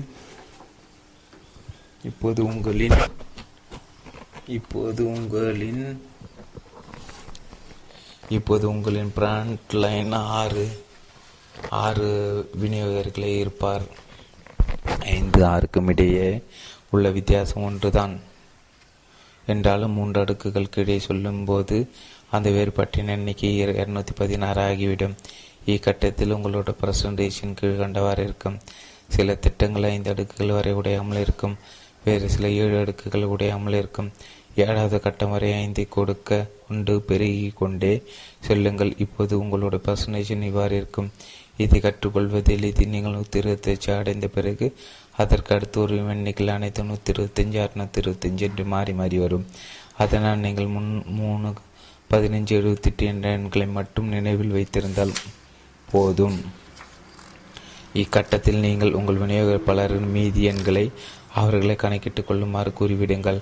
216 6-ஆல் பெருக்கினால் 1296 வரும். அதிலிருந்து 625 கழித்தால் கிடைக்கும் தொகை 671. இதுதான் ஒரு நபர் கூடினால் கூட கிடைக்கும் வேறுபாடு. இதே போன்று 7வது கட்டம் வரை அவர்களை கணக்கிட்டுக் கொள்ளுமாறு கூறுங்கள். அப்போது அதன் தாக்கம் சிறப்பாக இருக்கும். 7வது கட்டத்தில் வேறுபாட்டின் எண்ணிக்கை என்னவாக இருக்கும் என்று அவர்களிடம் கேளுங்கள். அவர்கள் ஊகித்து கொள்ள அனுமதியுங்கள். அவர்களால் உண்மையான எண்ணிக்கையின் கிட்ட கூட நெருங்க முடியாது. அது 2,08,811. உங்களோட பிரசன்டேஷன் அடுத்த பக்கத்தில் உள்ள படத்தை போல இருக்க வேண்டும். 2,08,811 என்பது மிகப்பெரிய வித்தியாசம். இதை ஒருவர் புரிந்து கொண்டால் டவுன்லைனில் வேலை செய்வதன் முக்கியத்துவத்தை அவரால் புரிந்து கொள்ள முடியும் என்பதை எடுத்துரையுங்கள். பிரசன்டேஜில் அதிகமான நபர்களை வைத்திருப்பது சரியான செயல் அல்ல என்பதை இது புரிய வைக்கும். உங்களால் அத்தனை பேருக்கும் உதவி செய்ய முடியாது. அது வெறும் கூட்டல் கடித்தல் விளையாட்டு மட்டுமே. டவுன்லைனில் வேலையை பார்ப்பது பெருக்கல் விளையாட்டு. இந்த விளையாட்டை ஒருவர் விளையாட வேண்டுமானால் டவுன்லைனில் குறைந்தபட்சம் 3 அடுக்குகள் அதுக்கு இடை செல்ல வேண்டும். 3 என்று நீங்கள் ஒருவரிடம் கூறினாலும் அது உண்மையில் 5 அடுக்குகள் தான். எடுத்துக்காட்டாக, டான் என்பவர் ஸ்டீவியை ஸ்பான்சர் செய்கிறார். டான் ஸ்டீவியிடம் நீங்கள் யாராவது ஸ்பான்சர் செய்தால் டவுன்லைனில் 3 அடுக்குகள் வரையாவது செல்ல வேண்டும் என்று அவரிடம் கூறுங்கள் என்று கூறுகிறார். ஸ்டீவ் பாமை ஸ்பான்சர் செய்கிறார். பாம் டவுன்லைனில் 3 அடுக்குகள் வரை கீழாக செல்ல ஸ்டீவ் அவருக்கு உதவுகிறார். இப்போது மொத்தம் எத்தனை அடுக்குகள் உள்ளன என்று எண்ணி பாருங்கள். Don, Steve, Pam. பிறகு பாமுக்கு கீழே 3 அடுக்குகள். ஸ்பான்சர் செய்து மட்டும்தான் நெட்வொர்க் மார்க்கெட்டிங் இருக்கிறது என்று தொழில்முறை விற்பனையாளர்கள் நினைக்கிறார்கள். ஆனால் இது ஸ்பான்சர் செய்வது அவர்களுக்கு கற்றுக் கொடுப்பது கூட. பிறருக்கு கற்றுக் கொடுக்காமல் நெட்வொர்க் மார்க்கெட்டிங்கில் ஒன்றும் இயங்காது. நீங்கள் உங்கள் பிரசன்டேஷனை 4வது அடுக்கு வரை எடுத்துச் சென்றால் முதல் 4 அடுக்கு வரை உள்ள வித்தியாசம் 774 இருக்கும். அதன் கீழ் படம் கொடுக்கப்பட்டுள்ளது. ஒரு விநியோகிப்பாளருக்கு 10 வாடிக்கையாளர்கள் இருப்பார்கள் என்று அவர்கள் ஒவ்வொருவரும் தலைக்கு $30 பெருமானம் உள்ள பொருட்களை அவரிடமிருந்து வாங்குவார்கள் என்றும் நாம் ஏற்கனவே பார்த்துள்ளோம் அல்லவா? அந்த கணக்கின் அடிப்படையில் நீங்கள் கணக்கிட்டால் எதிர்பக்கத்தில் படத்தில் கொடுக்கப்பட்டுள்ள விடை வரும். 3 ஆண்டுகளுக்கு ஒருவரால் எப்படி ஓய்வு பெற முடியும் என்பது இப்போது புரிகிறதா? 14 வணிக பயிற்சி வகுப்புகளும் வாராந்திர வகுப்பு வாய்ப்பு கூட்டங்களும். நெட்வொர்க் மார்க்கெட்டிங் தொழில் இருப்பவர்கள் பெரும்பாலான வாராந்திர வாய்ப்பு கூட்டங்களில் பங்கேற்பதன் மூலம் தங்கள் தொழிலை துவக்குகின்றனர். அவர்கள் இந்த வழியாக இதில் நுழைந்துள்ளதால் வாராந்திர வாய்ப்பு கூட்டங்களும் அவற்றுக்கு மக்களை கூட்டிக் கொண்டு வருதலும் மட்டும்தான் நெட்வொர்க் மார்க்கெட்டிங் தொழில் என்று அவர்கள் நினைத்து கொண்டிருக்கின்றனர். குறிப்பிடத்தக்க எண்ணிக்கையில் மக்களை அழைத்துவிட்டு அவர்கள் வெறுமனே இருந்து விடுகின்றனர். ஆனால் வாராந்திர கூட்டம் நடக்கும் நாளன்று யாருமே வராமல் இருந்து விடுகின்றன. இது அவர்களை ஊக்கமிக்க செய்யும். வாராந்திர வாய்ப்பு கூட்டம் பொதுவாக இப்படித்தான் இருக்கும். ஒரு வீட்டிலோ அல்லது ஒரு ஹோட்டலிலோ ஒரு அறை இதற்கு ஒதுக்கப்படும். அதில் ஒரே பக்கமாக பார்த்திருக்கும்படி நாற்காலிகள் போடப்பட்டிருக்கும். முன்னால் ஒரு வெள்ளை நிற போட்டோ அல்லது கரும்பு அழகில் சாய்த்து வைக்கப்பட்டிருக்கும். கோட் ஷூட் அணிந்த ஆசாமி ஒரு பிரசன்டேஷன் வழங்குவார். அதில் அவர் நிறுவனத்தின் விற்பனை பொருட்கள் பற்றியும் தங்களுடைய மார்க்கெட்டிங் திட்டங்களை பற்றியும் எடுத்துரைப்பார். இது பொதுவாக 1 மணி நேரத்திலிருந்து 1.5 மணி நேரம் வரை நீடிக்கும். எடுத்துக்காட்டாக, ஒரு கூட்டத்திற்கு 20 பேர் வருவதாக வைத்துக்கொள்வோம். அதில் 3 பேர் விருந்தினர்களாக இருப்பார், மீதி 17 பேர் விநியோகிப்பாளர்களாக இருப்பார். பிரசன்டேஷன் செய்யப்பட அந்த 3 பேரை மட்டுமே பார்த்து பேசிக்கொண்டிருப்பார். அந்த 17 விநியோகிப்பாளர்கள் இந்த பிரச்சனையை பலமுறை கேட்டு புளித்து போயிருக்கும். பிரசன்டேஷன் கொடுப்பவர் கூறிக்கொண்டிருப்பதற்கெல்லாம் விருந்தினர்கள் தலையாட்டி கொண்டிருப்பார். ஆனால் அதில் இணைந்து கொள்கிறீர்களா என்று கேட்டால் இல்லை என்று பதில் வரும். ஏன் அப்படி? அதற்கான காரணம் இதுதான். பிரசன்டேஷன் செய்து கொண்டிருப்பதை அவர்கள் வெற்றியாளர்களாக பார்க்கின்றனர். தாங்களும் அவர் போல வெற்றி பெற வேண்டுமென்றால் இன்று இல்லாவிட்டால் என்றாவது ஒரு நாள் இதுபோல் கூட்டம் போட பேச வேண்டியிருக்கும் என்று அவர்கள் பயப்படுவது தான் அதற்கு காரணம். பலர் சாவை விட அதிகமாக பயப்படுவது மேடை பேச்சிற்கு தான். அதனால் தான் நீங்கள் வழங்கிய வாய்ப்பை அவர்கள் ஏற்றுக்கொள்ள மறுத்தனர். வாய்ப்பை தான் வெறுத்த வேண்டாம் என்று அவர்கள் மறுத்தார்களே அன்றி தனிப்பட்ட முறையில் உங்களை பிடிக்கவில்லை என்று அவர்கள் கூறவில்லை. எனவே நீங்கள் ஊக்கமளிக்க தேவையில்லை. இக்கருத்தை நான் என் கருத்தரங்களை சுட்டி காட்டுவது உண்டு. நான் கூட்டினது எனக்கு நேரம் குறைவாக இருப்பதால் உங்கள் ஒரு சிலர் மட்டும் இங்கு என்னால் பேச அழைக்க முடியும் என்று. யார் வேண்டுமானால் தங்களுக்கு விருப்பமான அதை எதை பற்றி வேண்டுமானால் பேசலாம். ஆனால் 3 நிமிடங்கள் மேல் என்னால் ஒதுக்க முடியாது. யாருக்கு விருப்பம் என்று கேட்பேன். மிக குறைவான நபர்களை கையை தூக்குவார்கள். அந்த எண்ணிக்கை 5% அதிகமாக இருக்காது. வேடிக்கையாக தான் நான் அப்படி கூறினேன் என்று நான் தெரிவிக்கும் போது அவர்களுடைய முகத்தில் பிறகு நிம்மதியை நீங்கள் பார்க்க வேண்டும். பலரால் ஒரு நண்பருடன் மணிக்கணக்கில் பேச முடியும். ஆனால் ஒரு கூட்டத்தில் பல முன்னிலையில் பேச வேண்டும் என்ற நினைப்பே பலருக்கு பெருகிலி ஏற்படுத்திவிடும். அது சிறு கூட்டமாக இருந்தால் கூட அவர்களால் அதை செய்ய முடியாது. பல நிறுவன தலைவர் பிரசன்டேஷன் செய்ய வேண்டிய நிர்பந்தத்திற்கு ஆளாகும் போது அவர்கள் வேர்த்து கொட்டும். உங்களோட தொழிலை கட்டி எடுப்ப நீங்கள் முயன்று கொண்டிருக்கையில் இப்படிப்பட்ட பயத்தை எவ்வாறு கையாள்வது? வாதாந்திர வாய்ப்புகள் கூட்டங்களை உத்வேகம் மட்டும் ஒன்றாக எப்படி மாற்றுவது? இதை எப்படி செய்வது என்பதை நீங்கள் கற்றுக்கொண்டால் உங்கள் தொழில் பல மடங்கு விரைவாக வளரும். நான் என் கூட்டங்களை ஒருவருக்கு ஒருவர் என்று தனிப்பட்ட முறையிலோ அல்லது உணவகங்களிலோ நடத்துவதை வழக்கமாகி கண்டுள்ளேன். தங்களுடன் டெப் ரெக்கார்டு ஒன்றை எடுத்து வரும்படி நான் என் விருந்தினர்களிடம் கூறுவேன். பின்னொரு சமயத்தில் அவர்கள் அதை போட்டு கேட்டுக்கொள்ளலாம் அல்லது அவருக்கு பயிற்சி அளிக்க அதை உபயோகித்துக் கொள்ளலாம். என் விருந்தினர்கள் என் கூட்டத்திற்கு வருவதற்கு முன்பு இப்புத்தகத்தை படித்துவிட்டு வர வேண்டும் என்று நான் விரும்புவேன். இது நேரத்தை கணிசமாக மிச்சப்படுத்தும். அவர்கள் வண்டி ஓட்ட தெரிந்திருந்தால் எந்த வண்டியை தேர்ந்தெடுக்க வேண்டும் என்பதை மட்டும் அவர்களுக்கு தெரிவித்தால் போதுமல்லவா? ஒரு சில நிமிடங்கள் நெட்வொர்க் மார்க்கெட்டிங் பற்றி பொதுவாக பேசிக்கொண்டிருந்து விட்டு 20 நிமிட பிரசன்டேஷன் ஒன்றை நான் வழங்கப் போவதாக நான் அவர்களிடம் தெரிவிப்பேன். அது என் நிறுவனத்தை என் விருந்தினரின் கூட்டத்திற்கு வருவதற்கு முன்னர் புத்தகத்தை படித்துவிட்டு வர வேண்டும் என்று நான் விரும்புவேன்.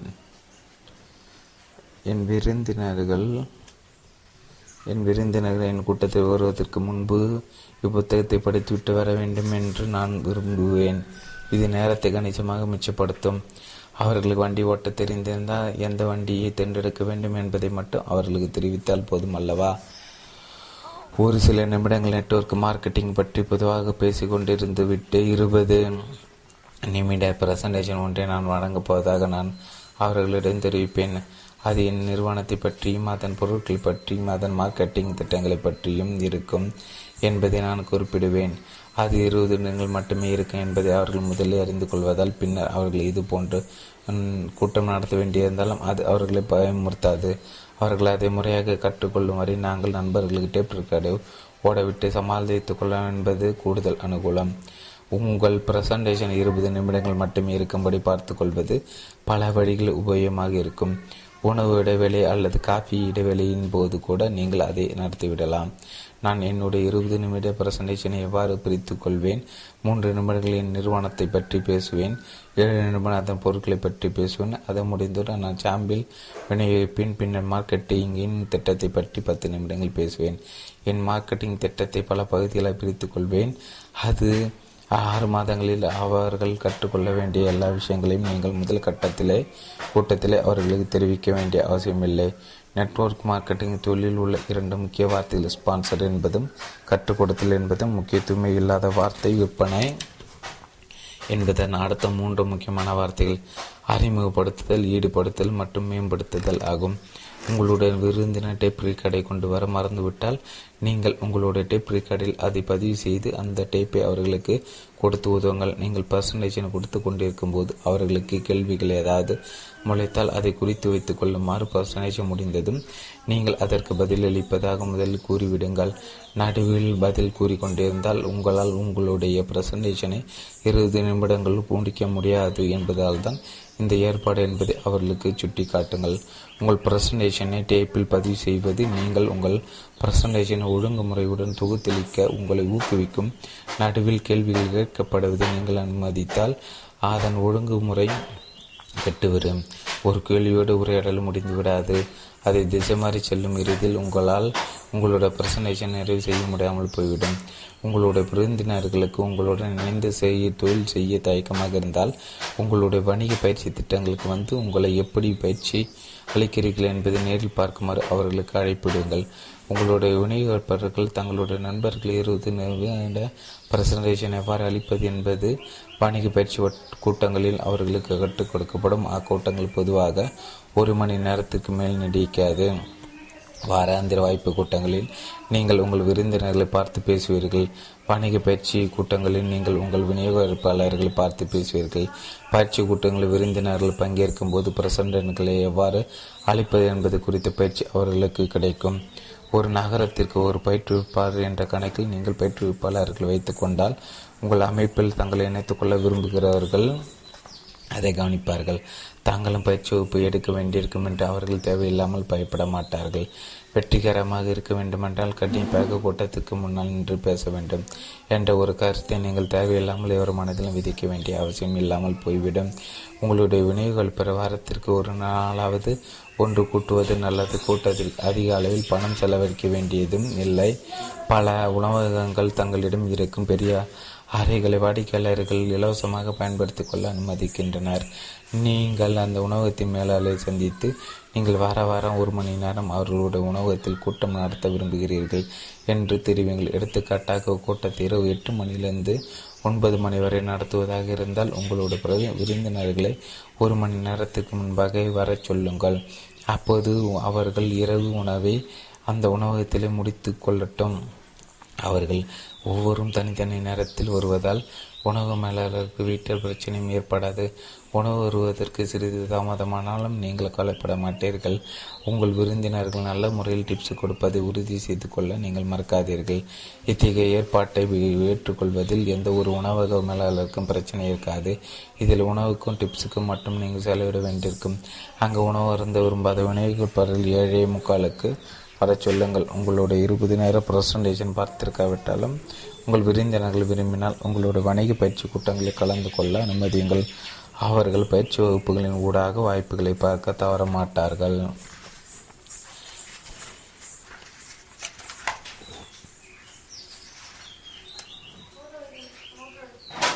நாற்பத்தி அஞ்சு நொடி ப்ரெசன்டேஷன் அதே 15 ஆட்சேபனையை கையாளுதல். நான் ஏற்கனவே கூறியிருந்தது போல உங்கள் தொழிலை வளர்த்திருப்பது என்பது ஒரு பெரிய கட்டடத்தை கட்டி எடுப்பதை போன்றது. அக்கட்டடம் மேலே எழும்பாத வரை அது உங்களால் பறக்க முடியாது. அதற்கு வலுவான அடித்தளம் இடாத வரை அது மேலே எழும்பாது. நெட்வொர்க் மார்க்கெட்டிங் தொழிலில் நீங்கள் உங்கள் அடித்தளத்தை வலுவாக அமைத்துக் கொள்ளாத வரை உங்களால் குறிப்பிடத்தக்க அளவில் வருவாய் ஈட்ட முடியாது. ஆனால் இதில் தங்களை இணைத்துக்கொள்ள விரும்புகின்றவரின் ஏகப்பட்ட கேள்விகள் முளைத்திருக்கும்.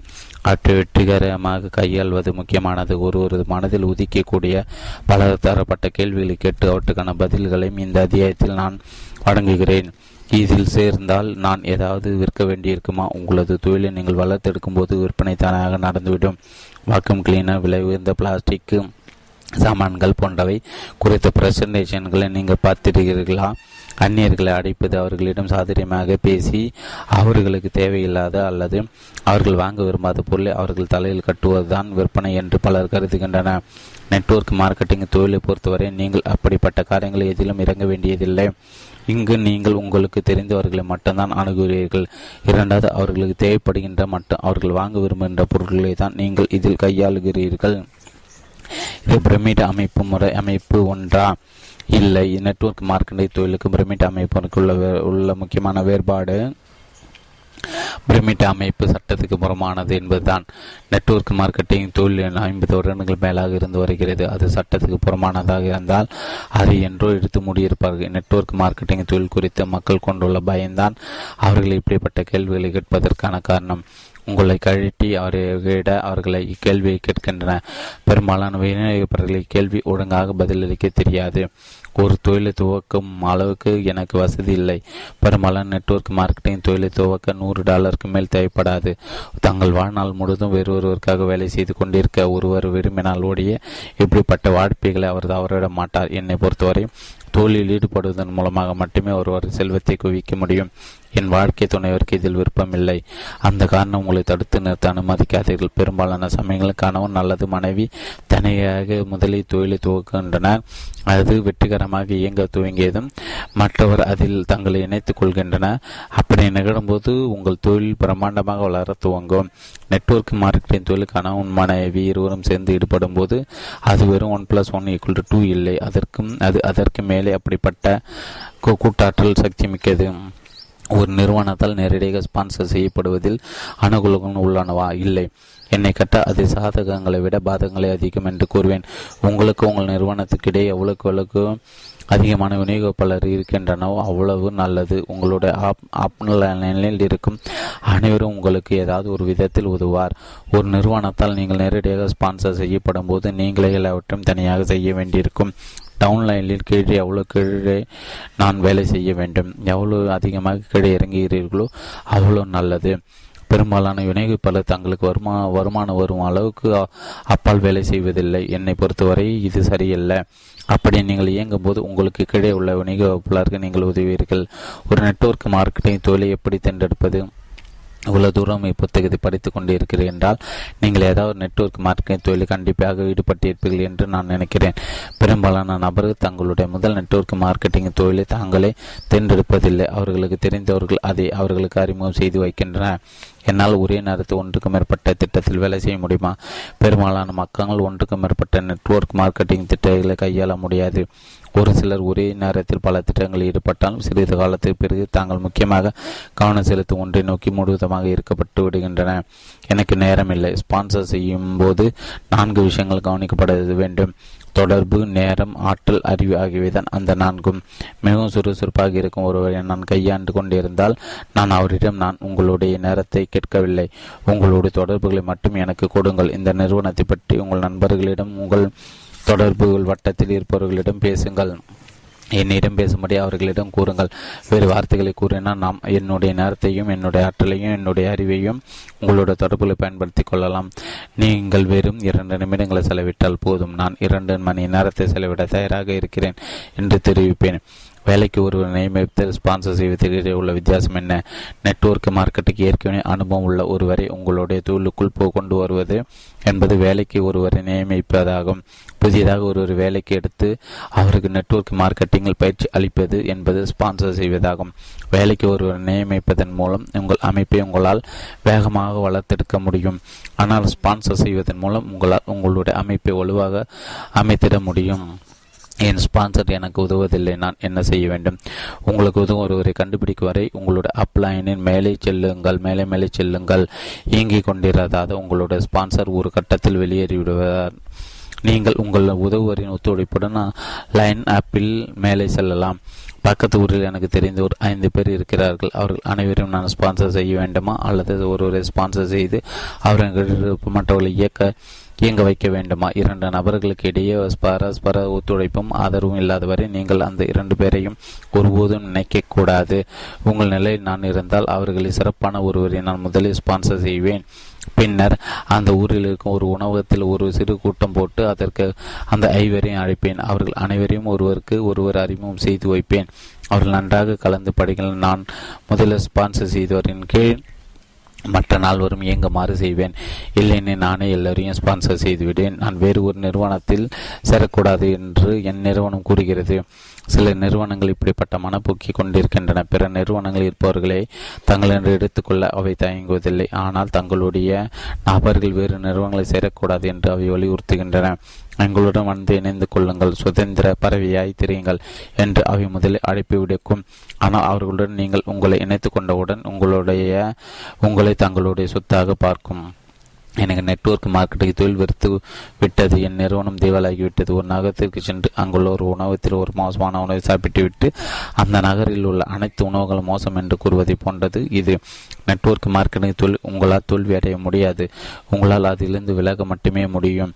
உங்களுடைய நிறுவனம் திவாலாகிவிட்டால் வேறொரு நெட்வொர்க் மார்க்கெட்டிங் நிறுவனத்தை சேர்ந்து கொள்ளுங்கள். உங்களுடைய கல்லறை வாசகம் எப்படி இருக்க வேண்டும் என்பதை நீங்கள் முடிவு செய்ய வேண்டும். தன் வாழ்க்கையில் ஒரே ஒரு முறை முயற்சித்து விட்டு விலகிவிட்ட ஒரு மனிதன் இங்கு உறங்குகிறான் என்று அதில் ஏதுபட்டு இருக்க வேண்டுமா அல்லது தன் வாழ்க்கையில் பெரிதாக எதையும் சாதிக்கவிட்டால் ஒருபோதும் தன் முயற்சியை கைவிடாத ஆத்மா இங்கு உறங்குகிறது என்று வாசகம் பொறிக்கப்பட்டிருக்க வேண்டுமா? என் நிரந்தர வேலையை நான் எப்போது ராஜினாமா செய்ய வேண்டும்? நெட்வொர்க் மார்க்கெட்டிங் தொழிலை முழு நேர தொழிலாக ஆக்கிக் கொள்வதற்கு பல விநியோகிப்பாளர்கள் அவசரப்படுகின்றனர். இது மாபெரும் தவறு. இது உடனடியாக பெரும் பணம் பண்ண வேண்டும் என்ற மன அழுத்தம் அவர்களுக்கு உண்டாக வழிவகுக்கும். உங்களுடைய வீட்டு வாடகை அடுத்த வாரம் செலுத்த வேண்டியிருக்கும் என்ற யதார்த்தம் உங்களை அச்சுறுத்தி கொண்டிருக்கும் போது உங்களால் உங்களுடைய அடித்தளத்தை ஒழுவாக அமைத்துக் கொள்ள முடியாது. நீங்கள் தற்போது இருக்கும் வேலையில் சம்பாதிப்பதை விட 2 மடங்கு நெட்வொர்க் மார்க்கெட்டிங் தொழிலில் சம்பாதித்து கணிசமான அளவு சேமித்த பிறகுதான் நீங்கள் உங்கள் வேலையை விட வேண்டும்.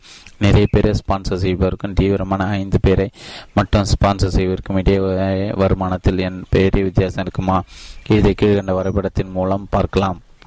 அதிகமான நபர்களை ஸ்பான்சர் செய்து அதிகமான எண்ணிக்கை பொருட்களை விற்பனை செய்ய ஒருவரின் வருவாய் ஏ என்று குறிப்பிடப்பட்டுள்ளது.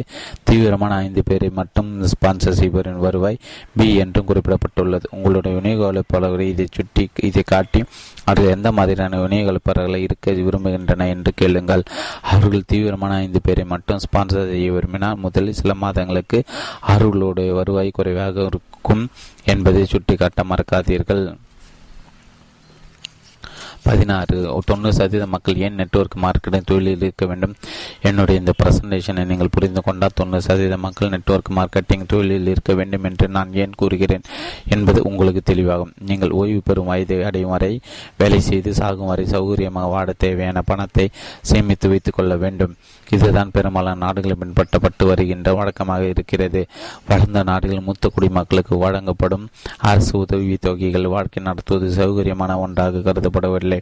வீட்டுக்கடன் அடைக்கப்பட்டு விட்ட உங்களுக்கு பிடித்த ஒரு வீட்டில் வாழ்ந்து கொண்டு கார் கடன்கள் செலுத்தி பட்டு விட்டு உங்களுக்கு பிடித்த ஒரு காரை ஓட்டி கொண்டு தவணை பாக்கி எதுவும் இல்லாத ஒரு கடன் அட்டையை உபயோகித்து கொண்டு வேறு கடன்கள் எதுவுமெல்லாம் நீங்கள் படிக்கவிட்டு எழுந்திருக்கிறீர்களோ இல்லையோ, $10,000 மாதம் உங்களுக்கு வங்கி கணக்கில் வரவு வைக்கப்பட்டுவிடும் என்ற வகையிலான ஒரு வாழ்க்கையை நீங்கள் வாழ்ந்து கொண்டிருந்தால் பல லட்சாதிபதியுடன் நீங்கள் சௌகரியமாக வாழ்ந்து கொண்டிருக்கிறீர்கள் என்று அர்த்தம். உங்களுக்கு மாதம் $10,000 பணம் கிடைக்க வேண்டுமானால் உங்கள் வங்கியில் $24 லட்சம் இருக்க வேண்டும். மேற்கத்திய நாடுகள் வங்கி வைப்பு நிதிகளுக்கு அதிகபட்சம் 5% வட்டி வழங்கப்படுவதை வைத்து நான் இந்த கணக்கை போட்டுள்ளேன். பல்வேறுபட்ட வட்டிகளில் விகிதங்களில் பல தரப்பட்ட மாதாந்திர வருவாய் பெற எவ்வளவு பணத்தை வங்கி வைப்பு நிதியில் போட வேண்டும் என்பதை விளக்கும் அட்டவணை ஒன்றை இந்த அத்தியாயத்தின் கடைசி பக்கத்தில் நான் கொடுத்திருக்கிறேன். உங்களுக்கு மாதம் எவ்வளவு வேண்டும் என்பதை நிர்ணயித்து கொண்ட பிறகு அந்த அட்டவணை பயன்படுத்தி அதை பெற நீங்கள் எவ்வளவு பணத்தை வங்கியில் வைத்திருக்க வேண்டும் என்பதை முடிவு செய்து கொள்ளுங்கள். அதை சேமிப்பதற்கு நீங்கள் முதலில் வருவாயை ஈட்ட வேண்டும். அதற்கு வருமான வரி செலுத்த வேண்டும். வீடு காரு போன்றவற்றுக்கு வாங்கிய கடன்களுக்கு தவணை கட்ட வேண்டும். உங்களுடைய அன்றாட வாழ்க்கை செலவுகளை சமாளிக்க வேண்டும். இவை எல்லாம் போக உங்கள் கையில் எவ்வளவு இருக்கும் என்று நீங்கள் நினைக்கிறீர்கள். இது நமக்கு தெரியும். உங்கள் வங்கி இருப்பில் $24 லட்சம் இருந்தால் உங்களுக்கு மாதம் $10,000 வட்டி கிடைக்கும். உங்கள் வங்கி இருப்பில் $12 லட்சம் இருந்தால் உங்களுக்கு மாதம் $5,000 வட்டி கிடைக்கும். எவ்வளவு பேரால் $12 லட்சம் அல்லது $24 லட்சம் பணத்தை ஓய்வு பெறுவதற்கு சேமிக்க முடியும்? நெட்வொர்க் மார்க்கெட்டிங் தொழிலில் இருக்கும் ஒருவரால் 2 அல்லது 5 வருடங்களுக்கு மாதம் ஒன்றுக்கு $5,000 முதல் $10,000 ஒரு வருவாய் ஈட்ட முடியும். இது வங்கியில் $12 லட்சம் அல்லது $24 லட்சம் வைத்திருப்பதற்கு ஈடானது. நெட்வொர்க் மார்க்கெட்டிங் தொழில் நீங்கள் சேர்ந்த முதல் சில மாதங்களில் உங்களால் எளிதாக மாதத்திற்கு $200 சம்பாதிக்க முடியும். அது பெற வேண்டுமானால் வங்கியில் $48,000 நீங்கள் போட்டிருக்க வேண்டும். வங்கிகள் 5% வட்டி அளிக்கும் என்று நான் இங்கு விட மீண்டும் அனுமானிக்கிறேன். பெரும்பாலான வங்கியில் அதைவிட குறைவாக வட்டி அளிக்கின்றன. 3 மாதங்களில் எத்தனை பேரால் $48,000 பணத்தை சேமிக்க முடியும்? ஆனால் நெட்வொர்க் மார்க்கெட்டிங் தொழிலில் ஈடுபட்டுள்ள எவரொருவாலும் 3 மாதங்களுக்கு பிறகு $200 சுலபமாக சம்பாதிக்க முடியும்.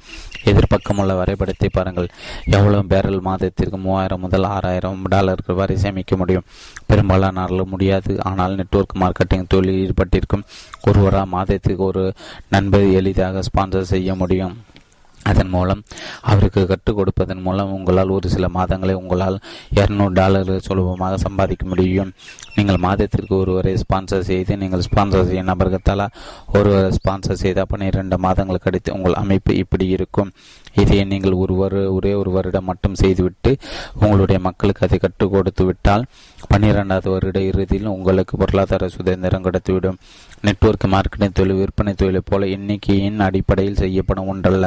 ஒரு விற்பனையாளர் ஒரு விற்பனை மேலரிடம் வேலைக்கு செல்கிறார். நெட்வொர்க் மார்க்கெட்டிங் தொழிலில் அதற்கு நேர் எதிரானது. இங்கு நீங்கள் ஸ்பான்சர் செய்யும் நபர்களை தேர்ந்தெடுக்கும் உரிமை உங்களுக்கு இருக்கிறது. நெட்வொர்க் மார்க்கெட்டிங் தொழிலில் வெற்றி பெற நீங்கள் என்ன செய்ய வேண்டும் என்பதை சுருக்கமாக இப்படி கூறிவிடலாம். 1. நண்பர்களை வளர்த்துக் கொள்ளுங்கள். ஏற்கனவே உங்களுக்கு நண்பர்கள் இல்லாதிருக்கும் பட்சத்தில் 2 அவர்களுடைய நண்பர்களை சந்தியுங்கள்.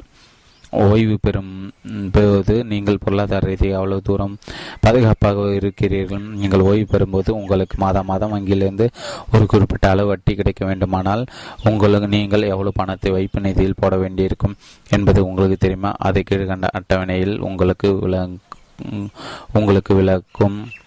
ஓய்வு பெற்ற பிறகு உங்களுக்கு எவ்வளவு பணம் தேவைப்படும் என்று கணக்கிட்டுக் கொள்ளுங்கள். பின் இப்போது வங்கி வழங்க வட்டி விகிதத்தை தெரிந்து கொள்ளுங்கள். இந்த அட்டவணையை உபயோகித்து நீங்கள் எவ்வளவு காலம் பணத்தை சேமிக்க வேண்டும் என்பதை கணக்கிட்டுக் கொள்ளலாம். நெட்வொர்க் மார்க்கெட்டிங் தொழில் இறங்கி வாரத்திற்கு ஒரு சில மணி நேரத்தை செலவழித்து அதன் தொழிலின் நுணுக்கங்களை கற்றுக்கொண்டு முனைப்பாக செயல்பட்டால் 3 வருடங்கள் உங்கள் வருடத்திற்கு $50,000 வரை சம்பாதிக்க முடியும். மாதம் வட்டி விகிதம் வைப்பு தொகை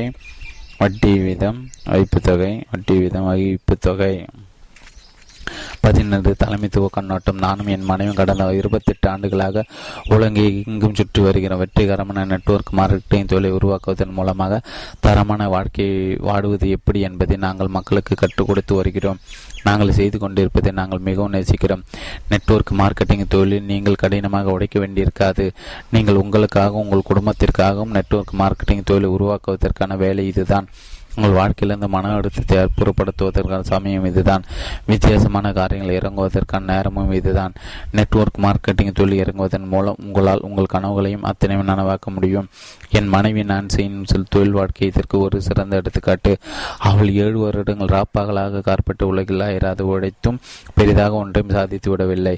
பின் அவர் என்னுடன் நெட்வொர்க் மார்க்கெட்டிங் தொழிலை இறங்கியதும் எங்களுடைய வாழ்க்கை சிறப்பாக மாறிவிட்டது. நான் உங்களுக்கு இன்னொரு நபரின் கதையை கூறுகிறேன்.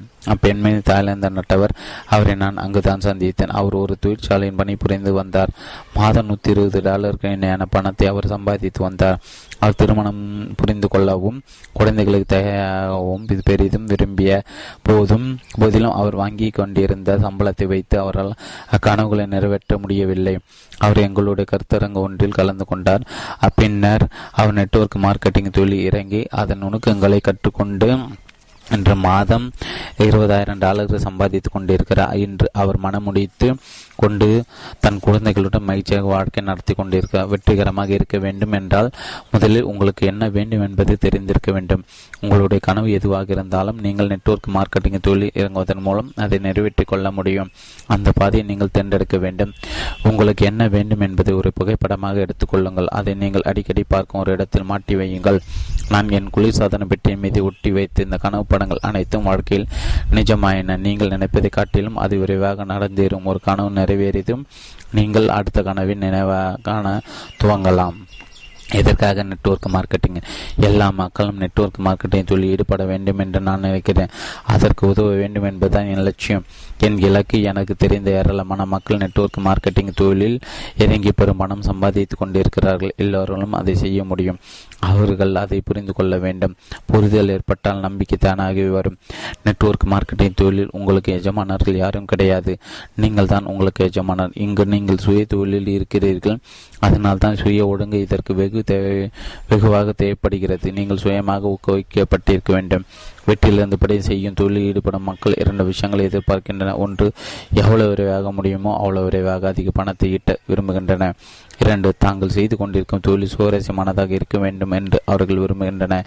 இவை 2ம் ஒரு சேர நிறைவேற்றும் தகுதி நெட்வொர்க் மார்க்கெட்டிங் தொழிலுக்கு இருக்கிறது. நீங்கள் இதை பகுதி நேர தொழிலாக துவைக்கு பிறகு படிப்படியாக அதை வளர்த்து கொள்ளலாம். ஒருவோட வாழ்வில் கீழ்கண்ட 6 பகுதியில் இருக்கின்றன. 1 கடவுள், 2 குடும்பம், 3 வேலை, 4 சமூகம், 5 நிதி, 6 ஆரோக்கியம். இந்த அம்சங்கள் அனைத்தும் சரியாக இயங்கினால் நீங்கள் மகிழ்ச்சியாக இருப்பீர்கள். அவை சரியாக இயங்குவதற்கு அவற்றுக்கிடையே சமநிலை நிலவ வேண்டியது அவசியம். நெட்வொர்க் மார்க்கெட்டிங் தொழில் அதற்கு உதவும். நெட்வொர்க் மார்க்கெட்டிங் தொழில் சமூக ரீதியாக சிறப்பாக செயல்படக்கூடிய ஒன்று. அப்படிப்பட்ட வாய்ப்பு ஒன்றை நீங்கள் உங்களுக்காக உருவாக்கி கொள்ள வேண்டியது உங்கள் பொறுப்பு. உங்களுடைய வார்த்தைகளை கட்டிலும் உங்களுடைய செயல்களும் மனப்போக்கும் சத்தமாக பேச வல்லவை. உங்களோட மனப்போக்கை தொடர்ந்து தான் உங்களுடைய வெற்றி வரும். எப்படிப்பட்ட மனப்போக்கு வெற்றி கடித்தளம் அமைக்கும். நேர்மறையான மனப்போக்கு தான் அதற்கு இட்டுச் செல்லும். அதை நீங்கள் உங்கள் வாழ்வின் அனைத்து அம்சங்களையும் பயன்படுத்த வேண்டும். அதோடு நீங்கள் சிறப்பான தலைமைத்துவ பண்புகளை வளர்த்து கொள்ள வேண்டும். நெட்வொர்க் மார்க்கெட்டிங் தொழிலில் நீங்கள் தனியாக இயங்குவதில்லை. ஒரு குழுவுடன் இணைந்து நீங்கள் பணியாற்ற வேண்டும். பலருக்கு தலைமையேற்று வழி நடத்த வேண்டும். சிறந்த தலைவராகுவதற்கு உதவும் 7 அம்சங்கள். 1, ஈடுபாடு. நீங்கள் உங்கள் நண்பரை ஸ்பான்சர் செய்யுங்கள். அவரது நண்பரை ஸ்பான்சர் செய்ய அவருக்கு உதவுங்கள். இது சங்கிலி தொடராக தொடரும். உங்கள் குழு வெற்றியடைய அவர்களுக்கு தொழில் நுணுக்கங்களை கற்றுக் கொடுங்கள். அவர்களை வெற்றி பெற செய்யக்கூடிய நிரூபிக்கப்பட்ட ஒரு அமைப்பு முறையை அவர்களுடன் பகிர்ந்து கொள்ளுங்கள். உங்களுடைய குழுவினர் அதை பின்பற்றி வெற்றியடைய அது உதவும். அப்போது உங்கள் அமைப்பு விரைவாக வலுவாக வளரும். பணமும் உங்களிடம் குவிய துவங்கும். நெட்வொர்க் மார்க்கெட்டிங் தொழிலை நான் பாப்கார்ன் தயாரிப்போடு ஒப்பிடுவது வழக்கம். பாப்கார்ன் அடிப்பிலை பொறித்தாலும் சரி, மைக்ரோவனை பொறித்தாலும் சரி, முதலில் அதை சூடேற்ற வேண்டும். நெட்வொர்க் மார்க்கெட்டிங் தொழிலை பொறுத்தவரை முன்னோக்குடன் கனவுகளுடன் இருப்பவர்களுடன் இருந்தால் சூடு வரும். பாப்கார்ன் சூடேற துவங்கியதும் வெடிக்க துவங்கும். முதலில் சிறிதாக துவங்கும். அது போக போக தடுமாறாக தாரமாக வெடிக்க துவங்கும். பாத்திர நிரம்புடைய அளவுக்கு அது புரிந்துவிடும். நெட்வொர்க் மார்க்கெட்டை தொழிலும் அதை போலதான் நிகழ்கிறது. முதலில் எல்லாம் பொதுவாக நடைபெறும், பின்னர் அனைத்தும் பிடிக்க துவங்கிவிடும். இதில் நீங்கள் அதிகமானவர்களுக்கு உதவி செய்தால் அதிகமாக சம்பாதிக்கலாம். ஒரு கட்டத்தில் உங்கள் வாழ்க்கை பொங்கி வடியும். நெட்வொர்க் மார்க்கெட்டிங் தொழில் ஈடுபடும் பெரும்பாலானவர்கள் வெகு விரைவாக இதிலிருந்து விலகிவிடுவது துரதிருஷ்டவசமானது. இரண்டு, தலைமைத்துவ மனப்போக்கு. ஒரு தலைவர் என்ற முறையில் உங்களுக்கு ஒரு கனவு இருக்க வேண்டும், ஒரு முன்னோக்கு இருக்க வேண்டும். நெட்வொர்க் மார்க்கெட்டிங் தொழிலில் பிறருக்கு உதவி செய்வது உங்களோட முதல் கடமையாக பொறுப்பாகவும் இருக்க வேண்டும். பிறர் மீது அக்கறை உள்ள ஒரு நபராக, திறமையாக செயல்படும் ஒருவராகவும் உங்களை நீங்கள் வளர்த்து கொள்ள வேண்டும். நெட்வொர்க் மார்க்கெட்டிங் தொழில் உறவுகள் தொடர்பான ஒரு தொழில். இங்கு நீங்கள் ஒரு சமயத்தில் ஒரு நபர் என்ற கணக்கில் மக்களிடம் நேர்மறையான தாக்கத்தை ஏற்படுத்துகிறீர்கள். நெட்வொர்க் மார்க்கெட்டிங் தொழிலில் நீங்கள் கற்றுக்கொள்ளும் அபாரமான விஷயங்களை நீங்கள் உங்கள் வாழ்வின் பிற பகுதிகளிலும் பயன்படுத்திக் கொள்ளலாம் என்பது இதன் தனிச்சிறப்பு. 3, ஒழுங்காமை. நீங்கள் ஒழுங்காமையுடன் இருந்தால்தான் உங்களால் பிறரை வழி நடத்தி செல்ல முடியும். உங்கள் காரை, உங்கள் அலமறை, உங்கள் அலுவலத்தை, உங்கள் மேசை இழுப்பறையை, உங்கள் கார் நிறுத்த முடித்து, உங்களுடைய பர்சை, உங்களுடைய வீட்டு தோட்டத்தை ஒழுங்கமையுடன் வைத்துக் கொள்ளுங்கள்.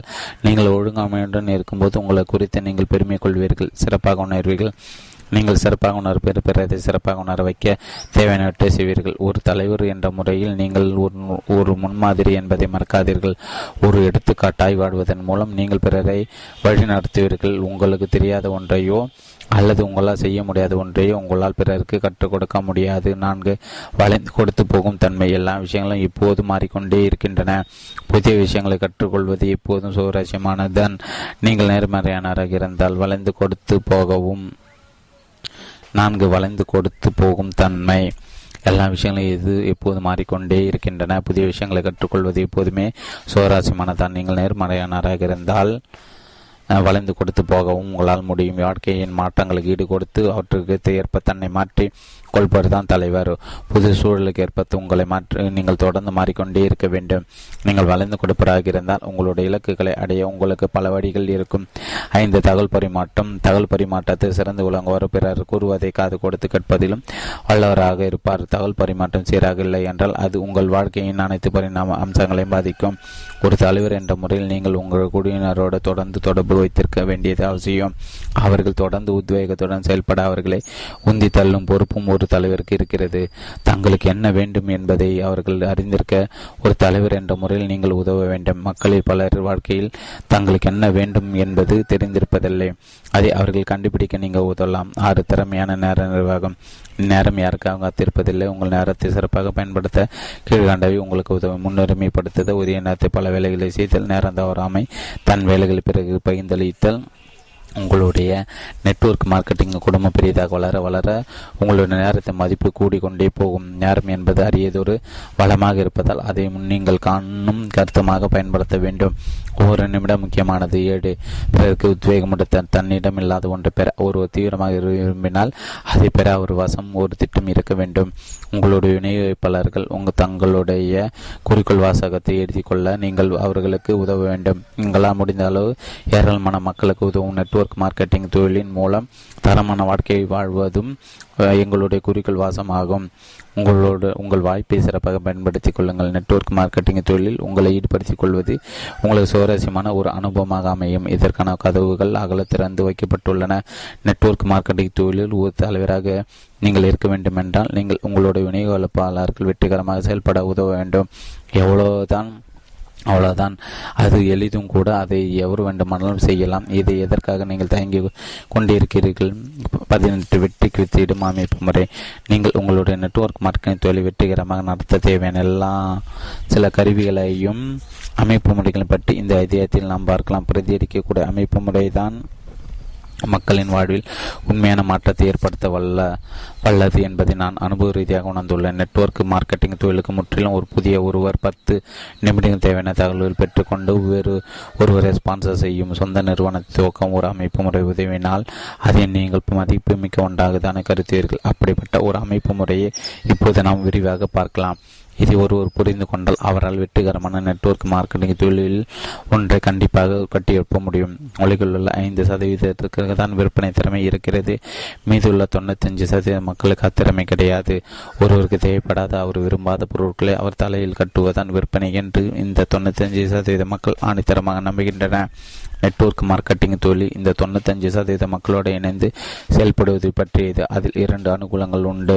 ஒன்று, அணுகுவதற்கு அதிக எண்ணிக்கையிலான மக்கள் இருப்பார். 2, இங்கு போட்டியே கிடையாது.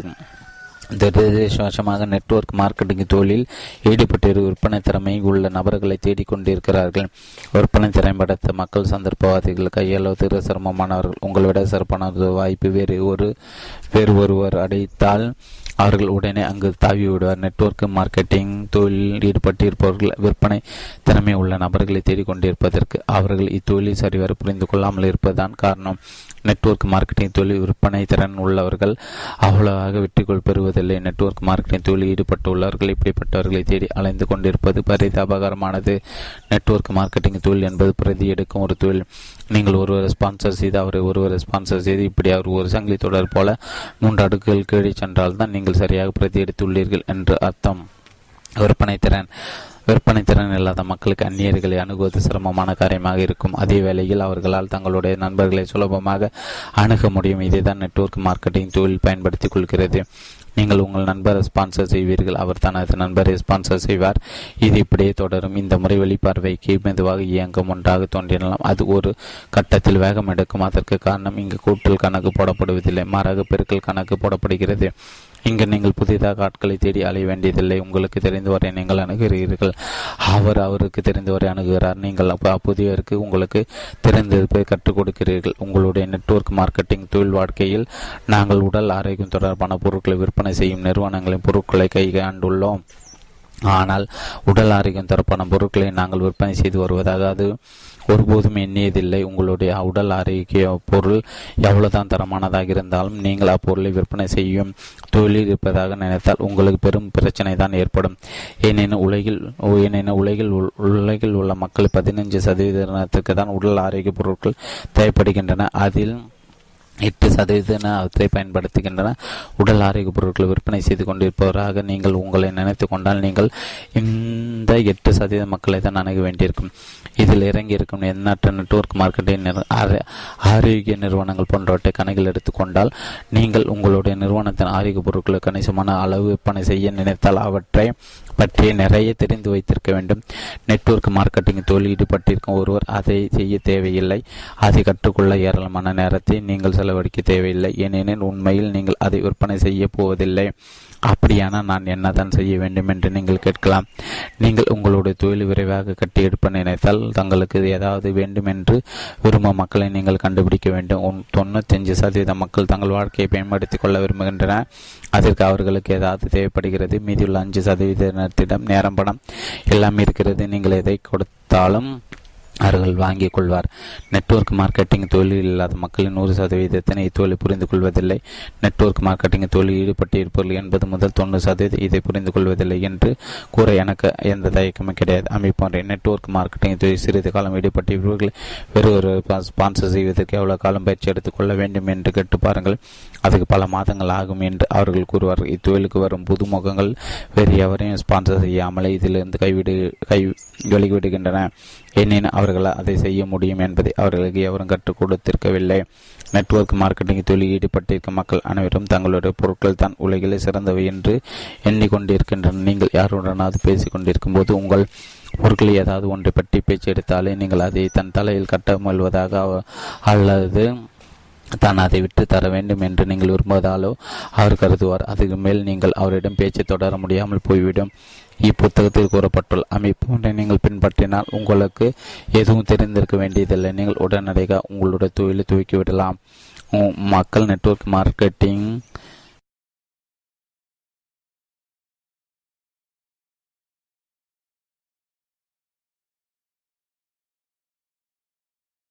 அவர் கருதுவார். அதுக்கு மேல் நீங்கள் அவரிடம் பேச்சை தொடர முடியாமல் போய்விடும். இப்புத்தகத்தில் கூறப்பட்டுள்ள அமைப்பு ஒன்றை நீங்கள் பின்பற்றினால் உங்களுக்கு எதுவும் தெரிந்திருக்க வேண்டியதில்லை. நீங்கள் உடனடியாக உங்களுடைய தொழிலை துவக்கிவிடலாம். மக்கள் நெட்வொர்க் மார்க்கெட்டிங் தொழிலிருந்து உலகுவதற்கு இரண்டு காரணங்கள் இருக்கின்றன. ஒன்று, அவர்கள் இதிலிருந்து போதுமான அளவு பணம் ஈட்டவில்லை. இரண்டு, அப்பொருட்கள் குறித்த அனுபவம் அவர்களுக்கு இல்லை. ஒருவர் புதிதாக நெட்வொர்க் மார்க்கெட்டிங் தொழில் ஒன்றில் சேர்ந்த மறுநாளை அவர் வேறு ஒருவரை ஸ்பான்சர் செய்யவும் அதன் மூலம் பணம் ஈட்டவும் அவருக்கு நீங்கள் கற்றுக் கொடுத்தால் அவர் உற்சாகம் அடைவார். அவர்களுக்கு ஈட்டும் பணம் குறைவாக இருந்தாலும் அது ஒரு பொருட்டல்ல.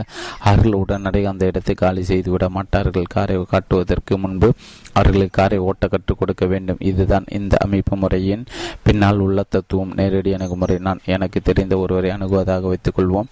அவர் பெயர் டாம். எனக்கு அவரை பல வருடங்களுக்கு பழக்கம். காஃபி சாப்பிடவோ அல்லது சுற்றுண்டி அருந்தவோ நான் அவரை ஒரு உணவகத்திற்கு அழைக்கிறேன். வெளியே வரும்போது நான் அவரிடம், டாம், நீங்கள் எனக்கு ஒரு உதவி செய்ய வேண்டும். பணம் செய்ய விரும்பப்படுகின்ற, விடுமுறைக்கு செல்ல ஆசைப்படுகின்ற யாராவது உங்களுக்கு தெரியுமா என்று கேட்பேன். நீங்கள் ஒரு முக்கியமான விஷயத்தை கவனிக்க வேண்டும். சாப்பிட்டு முடித்துவிட்டு கிளம்பும்போது தான் நான் அவரிடம் பேச்சு எடுத்தேன் என்பதுதான் அது.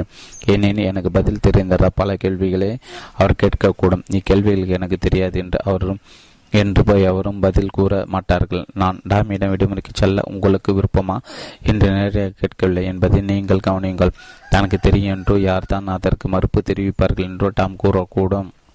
பின் நான் அவரிடம், டாம், உங்களுக்கு அதற்கு 3 விஷயங்கள் தேவைப்படும். நேரம், பணம், உடல் ஆரோக்கியம் ஆகியவை தான் அந்த 3ம். அவை அனைத்தையும் பெறுவது எப்படி என்று நான் காட்டுகிறேன். உங்களுக்கு விருப்பமா என்று கேட்பேன். இங்கு நான் 3ஆம் மனிதரை பற்றி பேச்சிலிருந்து நிறையாக அவரை நோக்கி கேள்வியை வீசினேன் என்பதை நீங்கள் கவனித்திருப்பீர்கள். இதற்கு மக்கள் இல்லை என்று கூற மாட்டார்கள். நான் உடனே அவரிடம் என் முகவரி அட்டை எடுத்து கொடுப்பேன். அதன் பின்புறம் 45 நொடி பிரசன்டேஷன் அச்சிடப்பட்டிருக்கும். அதை படித்து பார்க்குமாறு நான் அவரிடம் கூறுவேன். தொலைபேசியில் அணுகுமுறை. நான் இப்போது டாமியிடம் தொலைபேசியில் பேசிக் கொண்டிருப்பதாக வைத்துக் கொள்வேன். என் பேச்சை முடித்து தொலைபேசியை கீழே வைக்கும் தருணத்தில் நான் அவரிடம், டாம், உங்கள் வாழ்க்கை முழுக்க முழுக்க உங்கள் வாசம் இருந்தால் எப்படி இருக்கும் என்று நீங்கள் யோசித்திருக்கிறீர்களா என்று கேட்பேன். பொதுவாக அங்கு ஒரு நீண்ட மௌனம் தோன்றும். நான் அந்த மௌனத்தை கலைத்து இவ்வாறு தொடர்வேன். உங்கள் வாழ்க்கை முழுக்க முழுக்க உங்கள் வசம் இருந்தால் எப்படி இருக்கும் என்று நான் கேட்டதுக்கு இதுதான் பொருள். ஒரு நாளில் இருக்கும் 24 மணி நேரத்தில் நீங்கள் ஒரு நாளை தூங்கும் நேரம், அலுவல் நேரம், வேலைக்கு சென்று வரும் ஆகும் நேரம், அன்றாட வேலைக்கு செலவிடப்படும் நேரம் ஆகியவற்றை கழித்து விட்டால் நீங்கள் வாழ்க்கையில் மிகவும் விரும்பும் பயிர் செயல்களை செய்ய உங்களுக்கு எவ்வளவு நேரம் மிச்சம்?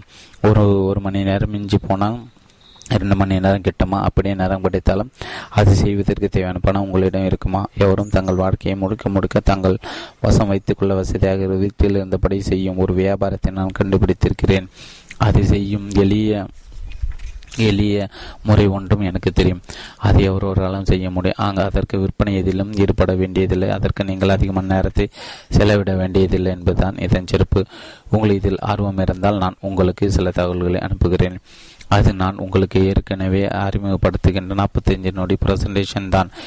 தொழிலை செய்யலாமல் இருக்க மக்கள் கூறும் காரணங்களை தலையாது எனக்கு நேரமில்லை என்பதுதான். நான் டாமிடம் 45 நொடி பிரசன்டேஷன் என்று கூறியதும் அவர் அதில் ஆர்வம் கொள்ள துவங்கினார். இதே அணுகுமுறை நீங்களும் பின்பற்றலாம். பின்னிணைப்புன்று 45 நொடி பிரசன்டேஷன் எவ்வாறு பயன்படுத்தது? உங்களுக்கு நெட்வொர்க் மார்க்கெட்டிங் நிறுவனத்தை பற்றிய புதிய ஒருத்தருக்கு 45 நொடி பிரசன்டேஷன் ஒரு சிறந்த வழி. 45 நொடி பிரசன்டேஷன் அறிமுகப்படுத்த நீங்கள் அவர்களுடன் உரையாடல் துவக்க வேண்டும். அதுக்கு நான் கீழ்கண்ட 6 வழியை பயன்படுத்துகிறோம். நான், என் மனைவி நான்சி, எங்கு சென்றாலும் எங்கள் மேலாடையில் உங்கள் வாழ்க்கையை உங்கள் வசப்படுத்திக் கொள்ளுங்கள் என்று பொருள்படும் ஆங்கில வார்த்தைகள் அடங்கிய ஒரு பொத்தானை அணிவதை வழக்கமாக கொண்டுள்ளோம். அதை பார்ப்பவர்கள் அது என்ன என்று தெரிந்து கொள்ள ஆர்வம் உதிக்கும். உரையாடலை துவக்க அது ஒரு அருமையான வாய்ப்பை ஏற்படுத்தி கொடுக்கும். நீங்கள் விரும்பியவற்றை நீங்கள் விரும்பிய நேரத்தில் செய்ய தேவையான நேரமும் பணமும் உங்கள் கைவசம் இருக்கும்போது வாழ்க்கை உங்கள் வசம் இருக்கும் என்று நாங்கள் அதற்கு விளக்கம் அளிப்போம். அதிலிருந்து நெட்வொர்க் மார்க்கெட்டிங்கினுடைய அதிக நேரம் ஆகாது. நாங்கள் அணிந்துள்ள பொத்தான எதனால் செய்யப்பட்டது என்று கேட்டால் அது தங்கத்தால் ஆனது என்று பதிலளிப்போம்.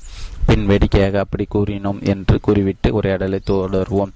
சாமிகள் அது ஒருவரை ஸ்பான்சர் செய்வது வரை செல்லும். அப்போது அதன் மதிப்பு தங்கத்தால் ஆனதை விட அதிகமாக இருக்கும். இப்பொத்தானே பல கதவுகளை திறக்க வல்லது. இது போன்ற ஒன்றை உங்கள் அமைப்பில் உள்ளவர்கள் அனைவரும் அணிவித்த சிறப்பான பலன்களை கொடுக்கும். ஒரு சமயத்தில் பல அணியும் போது அது அந்நியர்களிடம் பலத்த ஆர்வத்தை தோற்றுவிக்கும். உரையாடல்களும் எவ்வாறு மேலே எடுத்து சொல்வது என்பது முந்தைய அத்தியாயங்களை நாம் ஏற்கனவே பார்த்துவிட்டோம். சரியான உபகரணங்கள் இருந்தால் இத்தொழில் சுவாரஸ்யமான ஒன்றாக உருவெடுக்கும், வேகமாக வளரும். நான் எந்த கட்டத்தில் நாப்கின் பிரசன்டேஷனை வழங்க வேண்டும் என்று பல விநியோகிப்பெல்லாம் கேட்கின்றன. அதற்கான பதில் எழுதி பிரசன்டேஷன் வழங்குவதற்கு முன்னால் அவர்களை புத்தகத்தை கொடுத்து முதல் 4 பிரசன்டேஷன்களை படிக்குமாறு நீங்கள் கூற வேண்டும். அதை அவர்கள் படித்துவிட்டால் பேசுவதற்கு வேறு விஷயம் எதுவும் இருக்காது. பிற ரெஸ்பான்சஸ் செய்வது எப்படி என்பதை அவர்களுக்கு கற்றுக் கொடுக்க வேண்டியது மட்டும்தான் நீங்கள் செய்ய வேண்டிய வேலையாக இருக்கும். இப்புத்தகத்தின் 10 பிரதிகளை வாங்கி உங்கள் டவுன்லைனில் இருக்கும் அனைவருக்கும் கொடுங்கள். அது உங்கள் அமைப்பு வேகமாக வளர உதவும். அடிப்படைகளை சிறப்பாக கற்றுக்கொள்ள புத்தகம் உதவும். பின் நீங்கள் உங்களுடைய சொந்த வெற்றி அனுபவங்களை அவர்களோடு பகிர்ந்து கொள்ளுங்கள். பின் இணைப்பு 2, ஒரு நெட்வொர்க் மார்க்கெட்டிங் தொழில் விரைவாகவும் சுவாரஸ்யமாக கட்டியெடுப்பது எப்படி? ஒரு நெட்வொர்க் மார்க்கெட்டிங் தொழில் விரைவாகவும் சுவாரஸ்யமாக கட்டியெடுப்பது 5 கட்டங்கள் அடங்கியுள்ளன. அவை: 1. தங்களுடைய வாழ்க்கையை தாங்கள் வசப்படுத்திக் கொள்வது பற்றி உங்களுடைய நண்பர்களிடம் பேசுங்கள். அதாவது அவர்கள் விரும்பியவற்றை அவர்கள் விரும்பிய நேரத்தை செய்ய தேவையான நேரமும் பணமும் அவர்கள் வசம் இருக்கும்போது அவர்களுடைய மொத்த வாழ்க்கையும் அவர்கள் வசம் இருக்கும் என்று அதற்கு விளக்கம் அளியுங்கள். 2. நெட்வொர்க் மார்க்கெட்டிங் தொழிலை பற்றி புரிந்து கொள்ள அவர்களுக்கு உதவுங்கள். இப்புத்தகத்தை நீங்கள் அவர்களுக்கு படிக்க கொடுக்கலாம். 3. அர்ப்பணிப்பை எதிர்பாருங்கள். தங்களுடைய வாழ்க்கையை தாங்கள் வசப்படுத்திக் கொள்ள வாரத்திற்கு 10 மணி நேரம் என்ற கணக்கில் அடுத்த 6 மாதங்களை செலவழிக்க தயாரா என்று உங்களுடைய நண்பரிடம் கேளுங்கள். இதற்கு அவர்கள் தயார் என்று கூறினால் அடுத்த கட்டத்திற்கு செல்லுங்கள். இல்லை என்று கூறினால் அவர்களை நண்பர் வாடிக்கையாளராக வைத்துக் கொள்ளுங்கள். 4. உங்களுடைய நெட்வொர்க் மார்க்கெட்டிங் நிறுவனத்தின் பொருட்களை பற்றி எடுத்துரைங்கள். இது 15 நிமிடங்கள் மேல் ஆகாது. அவர்களை விநியோகிப்பாளராக சேர்த்துக் கொள்ளுங்கள். 5. உங்களுடைய புதிய விநியோகிப்பாளர் தன் நண்பர் ஒருவருடனும் இந்த 5 கட்டங்களை பகிர்ந்து கொள்ள அவருக்கு உதவுங்கள். வெற்றிகரமான ஒரு அமைப்பை உருவாக்க 3 காரணிகள் தேவை. 1. வாகனம், நிறுவனம், அதன் விற்பனை பொருட்கள் மற்றும் மார்க்கெட்டிங் திட்டம். 2. பெட்ரோல், ஊக்குவிப்பு புத்தகங்கள், ஆடியோ சிடிகள், ஸ்பான்சர், பேச்சாளர்கள் போன்றவை. 3. கார் ஓட்ட கற்றுக்கொள்ளுதல். நெட்வொர்க் மார்க்கெட்டிங் தொழிலை புரிந்து கொள்ளுதல். நெட்வொர்க் மார்க்கெட்டிங் பிரசன்டேஷன்களை உபயோகப்படுத்தினால் உங்கள் நேரம் கணிசமாக மிச்சமாகும். உங்கள் ப்ராஸ்பெக்டுக்கு கேள்வி மேல் கேள்வியை கேட்டுக்கொண்டிருந்தால் அவற்றை களைவதற்கான ஒவ்வொரு வாரம் 5 அல்லது 10 மணி நேரம் பயிற்சி அளிக்கப்படுகிறது என்று தெரிவிங்கள். நெட்வொர்க் மார்க்கெட்டிங் தொழிலை துவக்குவதற்கு உங்களோட ப்ராஸ்பெக்டிற்கு எல்லா விஷயங்களையும் முதலில் தெரிந்திருக்க வேண்டும் என்று அவசியமில்லை. நெட்வொர்க் மார்க்கெட்டிங் தொழிலை கற்றுக்கொள்ள தேவையான நேரத்தை அளிக்க ஒருவர் தயாராக இருக்கிறார் என்பதை தெரிந்து கொள்ள 15 நிமிடங்களை செலவிடுங்கள். அவர் தயாராக இருந்தால் 1 முதல் 4 மணி நேரம் வரை செலவழித்து நீங்கள் அதை விரிவாக எடுத்துரைக்கலாம். பின் இணைப்பு 3, அனுபவ முத்துகள். கீழ்கண்டவை எங்களுக்கு மிகவும் பிடித்தமான அனுபவ முத்துகள். இவற்றில் பலவற்றை நாங்கள் எங்களுடைய தொழிலுக்குள் பூச்சி இருக்கிறோம். டானுக்கு பிடித்தவை: உங்கள் கனவு நனவாக வேண்டுமென்றால் நீங்கள் முதலில் கண் வெடிக்க வேண்டும். ஒரு நண்பரை பெறுங்கள். அவருடைய நண்பர்களை சந்தியுங்கள். ஒன்றை எப்படி செய்வது என்பதை உங்கள் குழுவினருக்கு கற்றுக் கொடுங்கள். பின்பு அதனை செய்யுங்கள். நெட்வொர்க் மார்க்கெட்டிங் என்பது விற்பனை தொடர்பானது என்று எண்ணுவர்களால் அதில் பெரிதாக எதுவும் சாதிக்க முடியாது. தொழிலை வளர்த்துக்கொள்ள கணினி பெரிதும் உதவும். குறைந்தபட்சம் மின்னஞ்சல் செய்யாது கற்றுக்கொள்ளுங்கள். விற்பனையாளர்களாக இல்லாதவர்களை பொறுத்தவரை விற்பனை என்பது ஒருக்கு தேவைப்படாத அவர் வாங்க விரும்பாத பொருட்களை அவர் தலையில் கட்டுவதாகும். நெட்வொர்க் மார்க்கெட்டிங் தொழில் என்பது ஆளை எடுத்து விற்பனை செய்யும் தொழில் அல்ல. ஒரு ஸ்பான்சர் செய்து அவருக்கு கற்றுக் கொடுக்கும் ஒரு தொழில். அது வாடிக்கையாளர் என்னும் குடும்பத்தை கட்டி எடுக்கும் தொழில் தான் நெட்வொர்க் மார்க்கெட்டிங் தொழில்.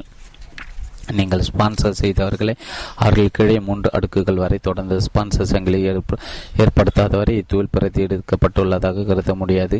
நீங்கள் அதிகமாக பேசினால் உங்கள் ப்ராஸ்பெக்ட் உங்களால் செய்ய முடிகின்றவற்றை தாங்களால் செய்ய முடியாது என்று நினைப்பார். இத்தொழிலில் இறங்காமல் இருப்பதற்கு மக்கள் கூறும் காரணங்களில் தலையாய்த்து தங்களிடம் நேரமில்லை என்பதுதான்.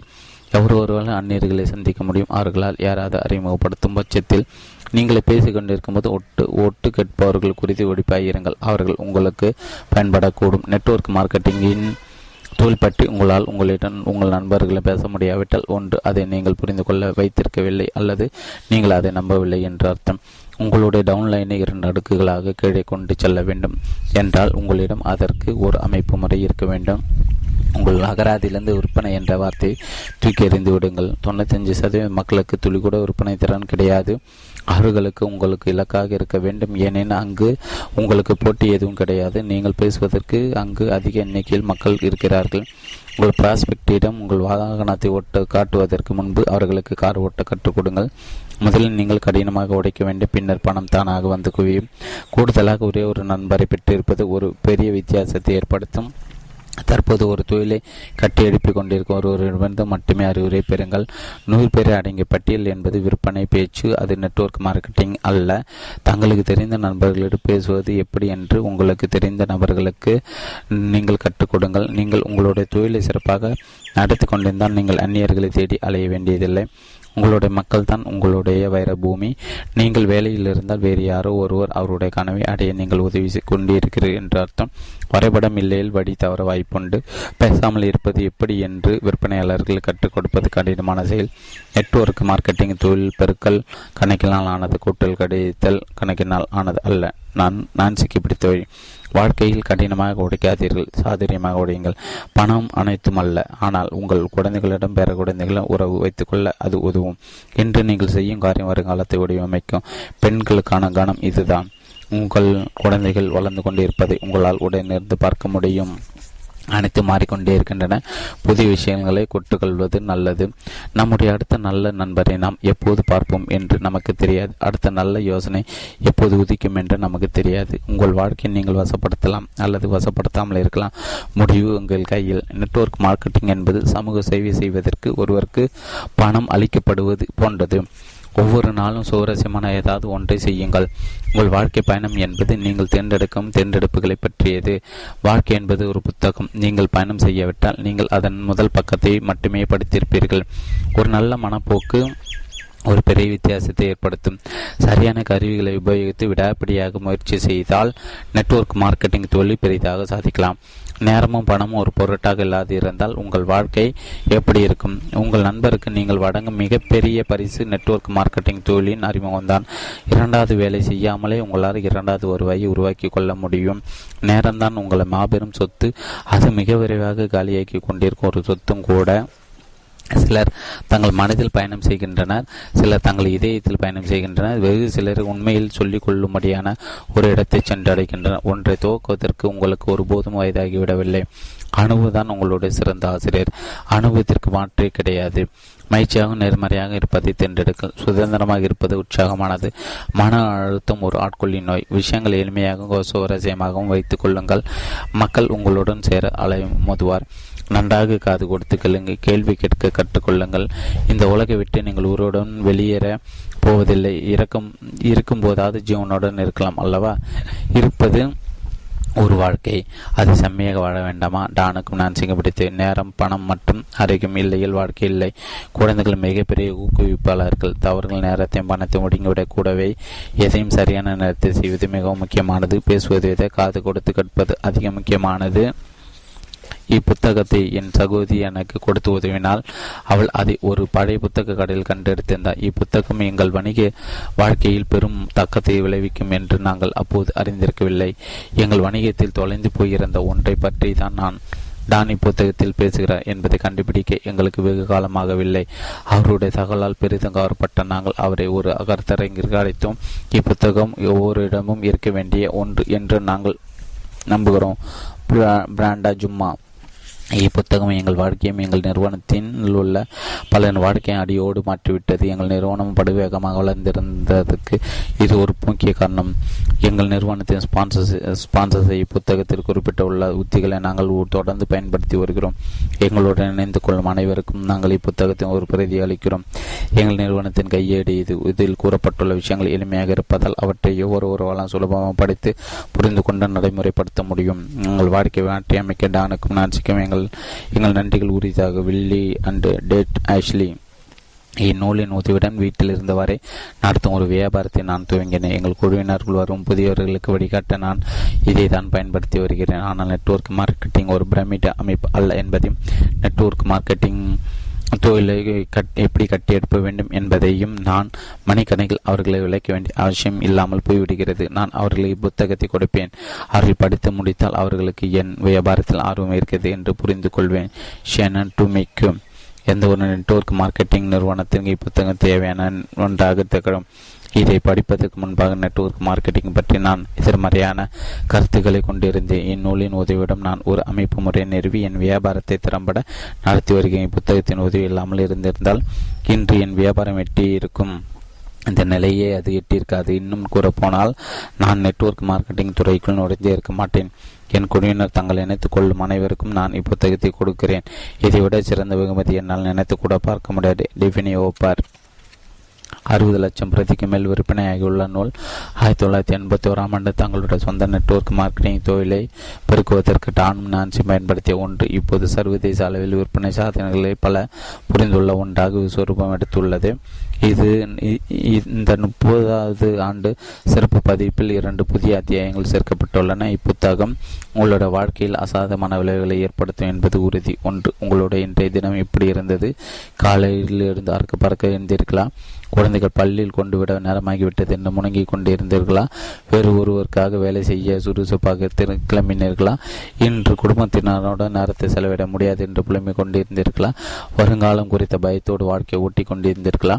இந்த வருடம் முழுவதும் உல்லாசம், இந்த வருடமும் உல்லாச பயணம் செல்வது சாத்தியமில்லை என்று உங்களை நீங்களே துணந்து கொண்டிருந்தீர்களாம். நெட்வொர்க் மார்க்கெட்டிங் தொழிலில் வெற்றி பெற்ற பிறகு உங்கள் வாழ்க்கை இப்படி இருக்கும், எப்போது விடிய போகிறது என்று நீங்கள் அவளாக காத்திருப்பீர்கள். உங்கள் குழந்தைகளின் வளர்ச்சியில் உங்கள் பங்களிப்பு கணிசமாக அதிகரித்திருக்கும். நீங்கள் உங்கள் சொந்த வியாபாரத்தை நடத்தும் பெருமித தன்னமிந்து நிற்பீர்கள். உங்கள் குடும்பத்துடன் சேர்ந்து செலவிட உங்களுக்கு அபரிதமாக நேரம் இருக்கும். ஆடம்பரமான உல்லாச பயணம் செல்ல கூட நேரம் இருக்கும். பணமும் இருக்கும். மொத்தத்தில் வருங்காலம் உங்கள் கைகளில் இருக்கும். மேற்கொள்ள கூறப்பட்டுள்ளவற்றையும் அவற்றுக்கு மேலாக உங்களுடைய நெட்வொர்க் மார்க்கெட்டிங் தொழில் மூலமாக நீங்கள் அடைய புத்தகம் உங்களுக்கு பெருமளவு உதவும். டான் அண்டு நான்சி பேலாம். டானி புத்தகம் 20 மொழிகள் 60 லட்சம் பிரதிகள் விற்பனையாகியுள்ளது. உங்கள் வாழ்க்கையை உங்களுக்கு சொந்தமாகிக் கொள்வது எப்படி என்பது குறித்த கருத்தரங்களை அவர் நடத்தி வருகிறார். பல ஆடியோ சீடிகளும் அவர் தயாரித்துள்ளார். நான்சி நெட்வொர்க் மார்க்கெட்டிங் பயிற்றுவிப்பாளர். அவர் ஒரு சிறந்த ஊக்குவிப்பு பேச்சாளர் கூட. அவர்கள் இருவரும் இணைந்து நெட்வொர்க் மார்க்கெட்டிங் தொழிலுக்கு உதவும் பல பயிற்றுவிப்பு சாதனங்களை உருவாக்கியுள்ளனர். 16 வருடங்களில் அவர்கள் தங்களுக்கென்று சொந்தமாக ஒரு மிகப்பெரிய நெட்வொர்க் மார்க்கெட்டிங் தொழிலை உருவாக்கியுள்ளனர். அவர்களுடைய நெட்வொர்க் மார்க்கெட்டிங் தொழிலில் அவர்களுக்கு 8 லட்சம் பேர் பணியாற்றுகின்றனர். ஒவ்வொரு மாதமும் புதிதாக 3000 பேர் அவர்களுடைய தொழிலை தங்களை இணைத்துக் கொள்கின்றனர்.